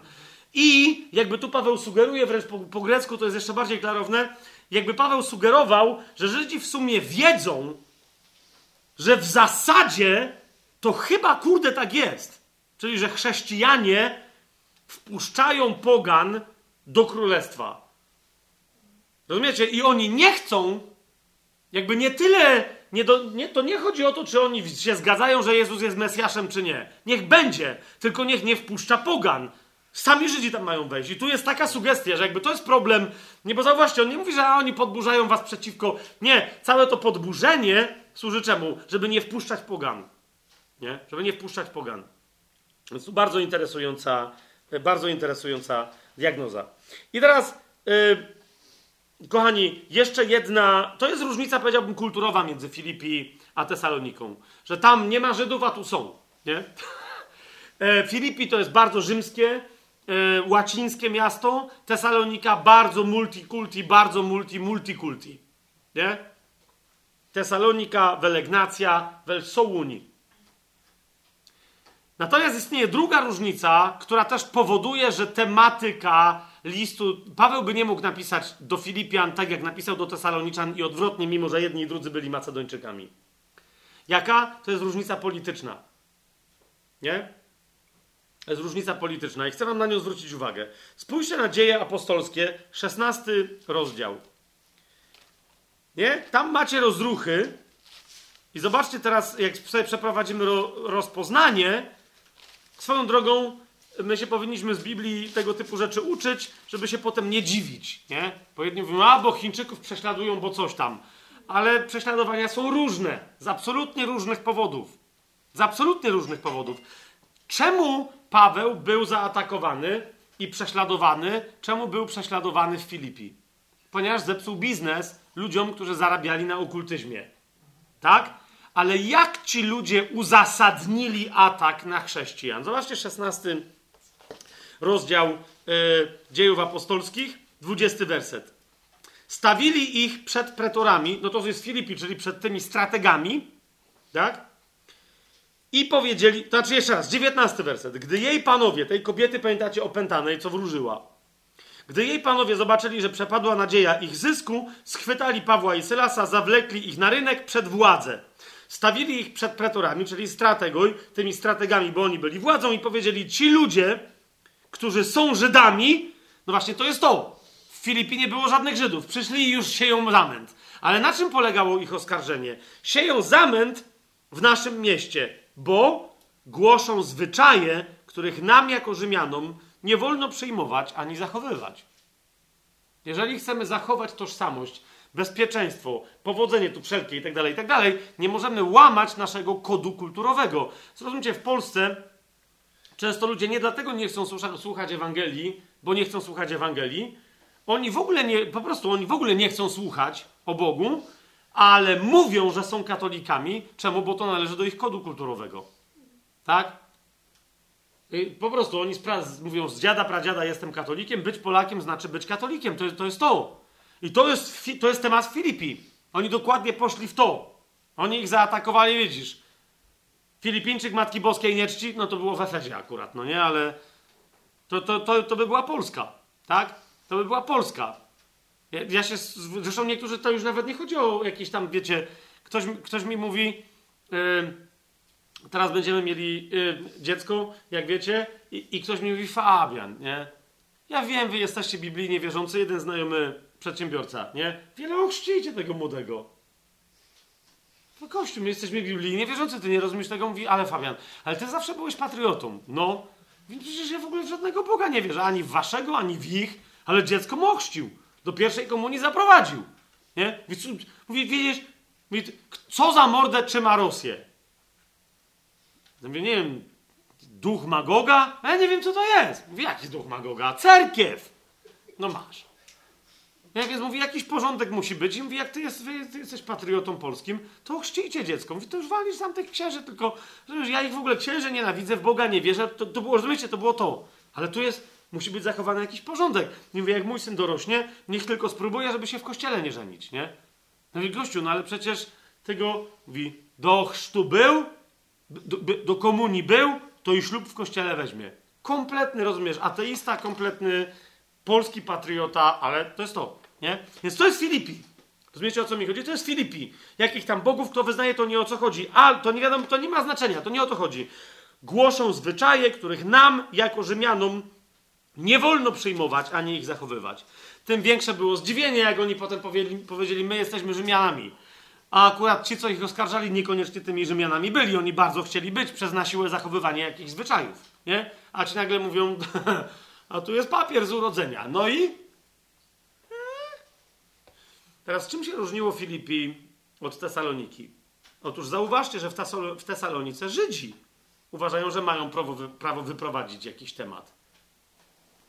Filipi było trzymane przez tożsamość łacińską. My jesteśmy małym Rzymkiem. Zgadza się? Tesalonika ma gwarantowane przez Rzym wolności, jest wolnym miastem, wolnym portem Tesaloniką. Okay? I dlatego najważniejszą rzeczą na świecie Możesz wierzyć w co chcesz, wyznawać co chcesz, mieć obyczaje jakie chcesz, mieć 15 żon, 6 owiec e, za żony, 6 kozłów jako bogów lokalnych. Może, no, na, naprawdę. Tesalonika to był odlot, co ludzie tam nawzajem tolerowali, co kto inny robił. Nie? Ale jedno było absolutnie niepodważalne, absolutnie święte. Jest tylko jeden wszechwładca i to jest rzymski cesarz. Ok? I teraz zobaczcie, zobaczcie, jaki atak e, następuje w Tesalonice. To są Żydzi, którzy mówią, zobaczcie 17 rozdział, 7 werset, nie? E, szósty werset. Oto ci, którzy cały świat wzburzyli, przeszli też tutaj. Wzburzyli, podburzyli, e, zachęcają do rewolucji. Przeciwko czemu? A Jazon ich przyjął. Oni wszyscy postępują wbrew dekretom cesarza. Rozumiecie? Nie chodzi o obyczaje. Są nieposłuszni cesarzowi, mówiąc, że jest inny król. Jezus. Ja już pomijam teraz, yy, że oni wiedzieli, co tu jest głoszone. Czyli, że jest inny król, ważniejszy niż cesarz, a jest to król Żydów, bo, bo zauważcie, że on im głosił, że Jezus jest Mesjaszem. On im głosił króla żydowskiego, Kapujecie, w co oni tu weszli? Gwarancja, taka nienawiść, nie? My potajemnie sobie wierzymy w co chcemy, ale tu nie, my wyznajemy cesarza. To jest to samo, co się stało w Jerozolimie, zwróćcie uwagę. Nie? Jest inny król i to jest Jezus. I oczywiście Paweł dokładnie, yy, yy, Paweł dokładnie to głosił. Ale teraz zwróćcie uwagę, Paweł pisze do Filipi, oni tam zostali zaatakowani o obyczaje, pamiętacie to? I, I, jaki jest temat w, w liście do Filipian? Nie? Bądźcie takiego nastawienia umysłu. Wasze obyczaje mają być Chrystusowe. To, jak wy się zachowujecie, ma wynikać z tego, że wy myślicie jak Chrystus, czujecie jak Chrystus i tak dalej. I nieistotny jest świat, gdy o to chodzi. Pamiętacie to? To było to. Tymczasem oni w, w, w Tesalonice zostali oskarżeni o ogłoszenie innego króla. Nie? I dlatego Paweł im pisze o królu. Zobaczcie pierwszy list do Tesaloniczan. Nie? Pisze im o królu, który powraca cały czas. Nie? Wy, wyjaśnia sprawę, ale rozumiecie, to jest cały czas, pamiętajcie, my czekamy na króla. Czekamy na króla. Pierwszy list do Tesaloniczan, zobaczcie, pierwszy rozdział, e, dziesiąty werset. Oczekiwać z niebios Jego Syna, którego wskrzesił z martwych. Jezusa, który nas wyrwał od nadchodzącego gniewu. To jest oczywiście E, pamiętacie e, kontekst tego, że Pan e, przychodzi z aniołami swojej mocy i tak dalej, i tak dalej. Nie, tam jest mowa o mocy władzy, której się nic, absolutnie nic nie oprze. W drugim, w drugim liście do Tesaloniczan, zobaczcie, pierwszy rozdział,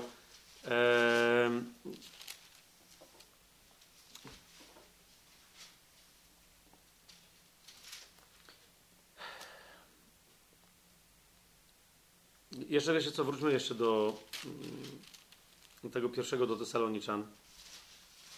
Dziesiąty werset. Ok, ale też drugi rozdział. Nie, dobra, nieważne. Ten, to, to będzie za skomplikowane, to będzie w przyszłym tygodniu. Dobra. To drugi do Tesaloniczan jako taka oczywista rzecz. E, pierwszy rozdział od piątego wersetu. Okej. Okay są one dowodem sprawiedliwego sądu Boga, abyście byli uznani za godnych Królestwa Bożego. Wiecie to? Z temat władzy, z temat królestwa. Czy jest inny król? Oczywiście, że jest. Wy dobrze rozumiecie, na czym to polega, ale oczywiście, że o to chodzi. Ponieważ jest rzeczą sprawiedliwą u Boga, żeby odpłacić uciskiem tym, którzy was teraz uciskają. A wam uciśnionym dać odpoczynek wraz z nami, gdy z nieba objawi się Pan Kyrios, Jezus, to jest, wiecie, to jest dla, dla Rzymian e, Cezar, cesarz, nie, król, rex, to są, natomiast Kyrios to, było, to był wyraz, to był grecki wyraz, oni go rozumieli, ale to było, to był wyraz pochodzący z Dalekiego Wschodu, to był, oni wiedzieli, że to jest ktoś albo Bóg, albo ktoś znacznie większy niż zwyczajny władca, nie? Dlaczego? Ponieważ słowo Pan było związane z tytułem na przykład perskich królów, mezopotamskich, babilońskich, Pan panów i król królów. Nie? Jeżeli ktoś był królem, to był królem. Kto był panem, ktoś to był królem królów. Nie? Więc tu się pojawia Pan Jezus. Kyrios Jezus. Ok? Pan Jezus, gdy z nieba objawi się Pan Jezus, Kyrios Jezus, z aniołami swojej mocy. Gdzie jeszcze pamiętacie takie określenie? Pojawia się ze swoimi aniołami. Tu są aniołowie Jego mocy, w ogniu płomienistym, tak swoją drogą, e, wiecie, my wiemy, że będą obłoki. A ile masz miejsc, gdzie Paweł tak wyraźnie mówi o, o objawie tej mocy, o, o objawianiu się tej mocy przez osoby towarzyszące Panu Jezusowi, czyli aniołowie mocy i przez zjawiska takie jak, jak ogień płomienisty Jego mocy, wywierający zemstę na tych, którzy Boga nie znają i nie są posłuszni, Ewangelii, jeszcze raz, naszego Pana Jezusa Chrystusa. Tu jest Kyrios Jezus Chrystus. Nie? Te dwa tytuły, Chrystus, oni wszyscy wiedzieli, że Chrystus to jest, to jest, yy, to jest Hamusijach, hebrajski. Oni wiedzieli, że nie ma, nikt nie ma żadnych Chrystusów, tylko kurde dziwni Żydzi. No nie? To jest żydowski król, zwiastowany przez nich, oczekiwany i tak dalej. I ten król jest Kyriosem, jest panem panów i królem królów. I tym panem panów i królem królów, który jest żydowskim królem, jest Jezus. To są, wiecie, to, to, to nie ma wielu takich fragmentów w Biblii, takich zdań, gdzie yy, akurat napakowanie tego rodzaju określeń, tego rodzaju tytułów Y, żebyście mieli, żebyśmy mieli takie zagęszczenie jak w tych dwóch listach do e, Tesaloniczan. Nie? E, dziewiąty werset mówi, że ci ludzie poniosą karę, którą tylko Pan może e, wyznaczyć. Będzie to wieczne zatracenie, jako odrzucenie od oblicza Pany i o, Pana i od chwały czego Jego mocy. I tak dalej, i tak dalej. Nie?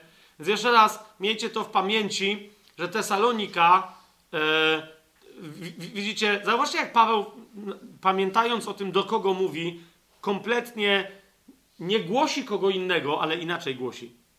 Jest to zrozumiałe, co, co, co mówię. Zupełnie inne rzeczy akcentuje, które są zrozumiałe dla tych ludzi, a nie koniecznie dla tamtych. Po prostu. Nie? I teraz, e, zupełnie na sam koniec, e, jak, e, jak, jak wam mówiłem o tym, że to jest naiwny kościół, bo to jest młody kościół. Nie? On jest dopiero co nawrócony, Paweł do nich pisze, on, wiecie, najda, jest, pierwszy list do Tesaloniczan jest najdalej, najdalej napisany rok po tym, jak Paweł im głosił. No to przypomnijcie sobie, każdy, każda z nas, co, co myśmy robili, jak byliśmy rok po nawróceniu. Z całym szacunkiem, tak? Były różne historie. Więc do takich ludzi Paweł pisze, a teraz jeszcze to są ludzie, którzy, wiecie, żyli w takim środowisku lokalnym, które najbardziej przypominało dzisiejszy internet. Nie? Oni mieli non-stop dopływ, naprawdę, wiadomości z całego świata. Oni tam lokalnie mieli Facebooka, Instagram, Twittera, Twitchera i co tam jeszcze chcesz. Rozumiesz, wszystko naraz. Mieli wszystkie możliwe streamy i tak dalej. No, rozumiecie, no ktoś przyjechał, coś mówił, za chwilę przyjeżdżał po nim następny i mówił, nie, bo za godzinę to się zmieniło. No nie? Oni mieli non-stop update, non-stop aktualizacje, świeże dane, newsy, rozumiecie? Wy, oni musieli mieć gazet. Bo tam w kółko nowi ludzie przypływali, wyjeżdżali, rozjeżdżali się i następni przywozili wiadomości. Nie? Ale niech nam to, jest, pamiętajcie, oni byli naiwni, byli młodzi w wierze, ale to był gorący kościół, prześladowany kościół przez innych ludzi z tego miasta i, przez, i z którego Paweł był bardzo dumny, wyją, wyjąwszy to, tą ich naiwność, Paweł naprawdę bardzo ich chwali. Zobaczcie pierwszy list do Tesaloniczan, więc te problemy, o których będziemy mówić, niech wam nie przysłonią lektury. Pamiętajcie, że Paweł pisze do młodych w wierze chrześcijan, z których się cieszy i których chwali za świadectwo ich wiary. Nie? W pierwszym do Tesaloniczan, w pierwszym rozdziale, od szóstego wersetu czytamy: Wy staliście się naśladowcami naszymi i Pana, przyjmując słowo pośród wielkiego ucisku, prześladowanie, z radością Ducha Świętego. Uważajcie, tak, że staliście się wzorem dla wszystkich wierzących w Macedonii i Achai, a więc także dla Filipian. Czy to widzicie? Paweł chwali Filipian, że dostarczali mu materialne zaopatrzenie i z tego powodu ich bardzo chwali, nawet do Tesaloniki. Ale gdy chodzi o podejście do prześladowania i tak dalej, i tak dalej, o te wszystkie elementy świadectwa wiary, bardziej chwali Tesaloniczan niż Filipian. Czy to tu widać? I dalej Paweł mówi: Od was bowiem słowo pańskie rozbrzmiewało nie tylko w Macedonii i Achai, ale też wasza wiara w Boga rozkrzewiła się w każdym miejscu. No, nie tylko w Macedonii i w Achai, to wam to rozumiecie? Ludzie zjeżdżali tam i im gadali, co się dzieje na świecie, i wyjeżdżali stamtąd jako chrześcijanie z Tesaloniki. Nie? I dochodziło do tego rodzaju e, e, jazdy, że Paweł nawrócił, rozumiecie, ludzi w Tesalonice, ledwo co stamtąd wyjechał, I następni po nim przyjechali do Tesaloniki, zostali tam nawróceni, po czym znaleźli Pawła i mu powiedzieli, że ich nawrócili ludzie, których on nawrócił. O czym Paweł mówi, zobaczcie, ponieważ oni sami, dziewiąty werset, opowiadają o nas, jakie było nasze przybycie do was. Ci kto? Ludzie, którzy się, jak już my wyjechaliśmy, tam nawrócili. I oni nam przyjechali nam opowiadać, jak myśmy u was byli, jak przecież myśmy u was byli. Ale właśnie na tym cała rzecz polega. Rozumiecie? Facebook. Pawła już nie było, ale tam ci zobaczyli dokładną, jak to się nazywa, sprawozdanie, recenzję internetową, nie, relacje? Relacje. Właśnie. Nie? Oni im przekazali całą relację i oni potem przekazali Pawłowi, bo wiemy, że tam byłeś, ale nie widziałeś relacji na Instagramie. Więc tu ją masz od nas. Oni sami opowiadają o nas, jakie było nasze przybycie do was i jak wy nawróciliście od bożków, nawróciliście się od bożków do Boga, aby służyć żywemu i prawdziwemu Bogu i oczekiwać z niebios Jego Syna. W drugim liście do Tesaloniczan, bardzo wzruszająca e, to jest historia w pierwszym rozdziale, w trzecim i czwartym wersecie. Paweł mówi, bracia yy, i Sylwan i Tymoteusz, powinniśmy zawsze dziękować Bogu za was, co jest rzeczą słuszną, bo bardzo wzrasta wasza wiara i u każdego z was pomnaża się wzajemna miłość. No gdzie pamiętacie jeszcze taką pochwałę od Pawła do jakiego kościoła? Także i my sami chlubimy się wami w kościołach bożych z powodu waszej cierpliwości, czyli to znaczy, że są dalej prześladowani, i wiary we wszystkich waszych prześladowaniach i uciskach, które znosicie. Rozumiecie? Z list do Smyrny, która jest pochwalona, jak jest cierpliwa, wytrwała i jak daje świadectwo. Coś absolutnie niesamowitego. Jeszcze raz wam przypominam, w drugim liście do Koryntian, w ósmym rozdziale, kiedy Paweł chwali, chwali tak, gdy chodzi o zbieranie pieniędzy Filipian, ale gdy chodzi o zachęcanie do całej reszty wyznania wiary i świadectwa także, Tesaloniczan, więc te obydwa kościoły, jako kościoły macedońskie, następującymi słowami. To jest drugi do Koryntian, ósmy rozdział, od pierwszego do piątego wersetu. Oznajmiamy wam, bracia, o łasce Bożej, która jest dana kościołom Macedonii, Filipi i Tesalonika. Dodaję ja od siebie, tak? Iż w ciężkiej próbie ucisku ich obfita radość i skrajne ubóstwo obfitowały bogactwem ich ofiarności. Zaświadczam bowiem, że według możliwości, a nawet ponad możliwość, okazali gotowość, z wielkim naleganiem prosząc nas, abyśmy przyjęli ten dar i ich udział w służbie na rzecz świętych. A postąpili nie tylko tak, jak się spodziewaliśmy, ale samych siebie najpierw oddali Panu, a potem nam za wolą Boga. Nie? I dalej, zobaczcie, w dziewiątym wersecie jeszcze wam przypomnę, w drugim wersecie Paweł pisze do Koryntian: Znam bowiem waszą gotowość, z powodu której wobec Macedończyków chlubię się wami, że Achaja jest gotowa od zeszłego roku i wasza gorliwość pobudziła wielu. Ale za chwilę w czwartym wersecie Paweł mówi: Abyśmy, jeśli przypadkiem przybyliby ze mną Macedończycy i zastali was jednak, mimo że się wami chwalę, nieprzygotowanymi, nie, abyśmy nie byli zawstydzeni my, żeby nie powiedzieć wy, za tak śmiałe przechwalanie się.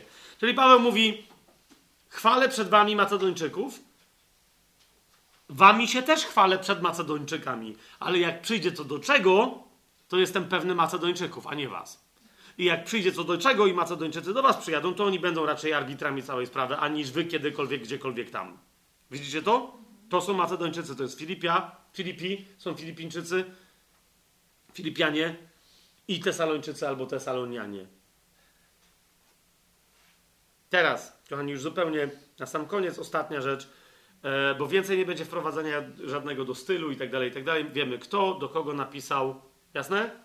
O tym, jaki był cel napisania tego listu, to będzie następnym razem, no bo to będzie cała ta między innymi eskatologia, ale jeszcze a propos tego tweetowania Pawła, zwracam wam uwagę na to, że rzeczywiście pewne rzeczy e, trzeba się bliżej przyjrzeć, co dokładnie napisał Paweł tutaj w oryginale, jakim słowem się posłużył, bo rzeczywiście Paweł pisze jakby tweetował. Nie? E, na przykład znajdujemy w pierwszym liście do Tesaloniczan, w piątym rozdziale, mm, e, w szesnastym wersecie, najkrótszy werset w Biblii. Ten werset po polsku brzmi: Zawsze się radujcie. Teraz niektórzy powiadają, że najkrótszy werset w Biblii znajduje się w 11 rozdziale Ewangelii Jana, ponieważ tam jest powiedziane, że Jezus zapłakał. Okej, okay Tyle tylko, że my tu nie, nie mówimy ani o języku polskim, ani o języku angielskim. W języku angielskim to jest najkrótszy werset w Biblii, chociaż też nie jestem do końca pewny, ale chyba tak. Na pewno w Nowym Testamencie. Jesus wept. Jezus zapłakał. No i tyle, cały werset. Ale my mówimy o języku greckim. W języku greckim zawsze się radujcie, tu są dwa wyrazy i Jezus zapłakał, tam są też dwa wyrazy. Ale akurat w języku greckim Jezus zapłakał, to są wyrazy, które mają znacznie więcej liter. Więc najkrótszy w języku greckim werset to jest zawsze się radujcie. Ok? Zawsze się radujcie, a nie Jezus zapłakał. Teraz, dlaczego mówię, że to jest najkrótszy werset w Biblii? E, bo hebrajskiej Biblii w ogóle nie liczę. to jest inny język.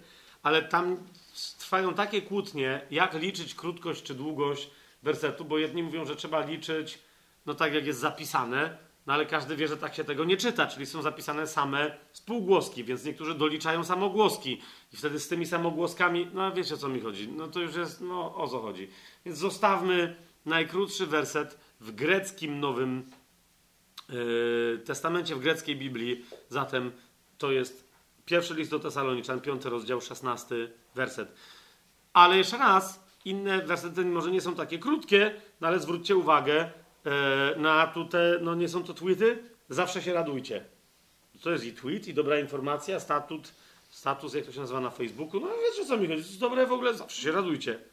Nieustannie się módlcie. Za wszystko dziękujcie, taka jest bowiem wola Boga w Chrystusie Jezusie względem was. Ducha nie gaście, proroc nie lekceważcie. No, kapujecie.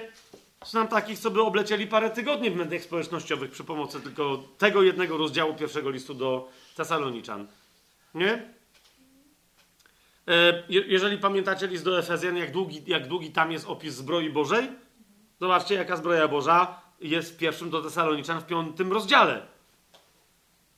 My zaś, którzy. To jest ósmy, ósmy werset. My zaś, którzy należymy do dnia, bądźmy trzewi, trzeźwi. I to niektórzy mówią, to nie jest część zbroi Bożej. To jest nauczanie o trzeźwości, bądźmy trzeźwi. Oraz nauczanie o dniu. W liście do Rzymian znajdziecie nauczanie o różnicy między nocą a dniem to jest jeden z powodów, dla których ja często ludzi pozdrawiam. W samym, środ- w samym środku dnia, w samo południe mówię dobry wieczór. Dlaczego? Ponieważ Paweł ogólnie powiedział, że chrześcijanie powinni wiedzieć w liście do Rzymian, że noc się posunęła i przybliżył się dzień. Ale jeszcze jest noc. Niemniej my jesteśmy dziećmi dnia. I tam jest całe duże nauczanie. Tu jest też dosyć spore, ale my, którzy należymy do dnia, to jest koniec nauczania o dniu, tu w liście do Tesaloniczan. Potem mamy szybkie nauczanie o trzeźwości.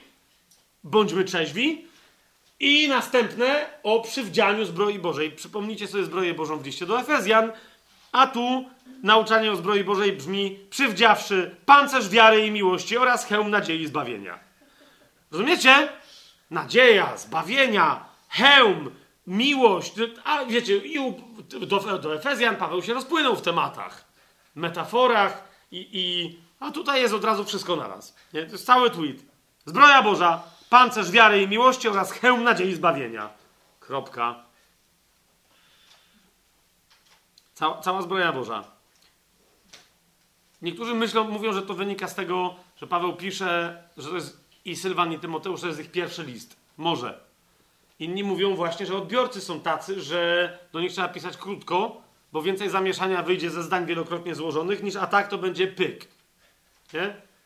Inni jeszcze mówią, że oni byli pod mocnym wpływem jednak, oprócz Pawła, także Sylwana, yy, i że taka jest mowa prorocza i taka powinna być mowa prorocka. Krótka. Nie? Konkre ludzie, którzy się słuchają w duchu, ma, ty, ty, im mówisz, zawsze się radujcie. I oni potem nie będą udawać Berejczyków, czy robić pseudobereizm, że ale co to znaczy zawsze, co to znaczy radować się, co i w końcu nigdy się nie radują, tylko po prostu ludzie, którzy biorą to w duchu, wiedzą od ducha, co znaczy zawsze się radować. Bo, bo owocem ducha, który zawsze mamy przynosić, jest poza paroma innymi aspektami, także radość. Amen? Eee, I tyle. Jeszcze, jeszcze chciałem coś dodać, ale myślę, że dzisiaj na tym skończymy, bo reszta wątków, tematów i tak dalej się pojawi eee, w przyszłym tygodniu podczas naszego następnego studium. To będzie dokładnie przyjrzenie się strukturom tych dwóch listów i treści ciągnącej się przez pierwszy, drugi list do Tesaloniczan, e, a potem jeszcze ze względu na to, że no ewidentnie nas te listy przywołują w tym temacie do tablicy, to sobie przy tablicy opowiemy o tym, kto to według Biblii jest antychryst, powołując się i na Stary Testament, i na pisma nowotestamentowe. Po czym ci, którzy ewentualnie będą go rozpoznawać, mają go rozpoznać i tak dalej, i tak dalej. Więc w przyszłym tygodniu tematyka eschatologiczna, a za dwa tygodnie stricte z tej tematyki eschatologicznej wyciągniemy tylko i wyłącznie samego syna zatracenia i nawet przy Księdze Objawienia już tyle o bestii, czyli o synu zatracenia, czyli o antychryście nie powiemy. Co powiemy sobie o tej konkretnej postaci za dwa tygodnie. Amen!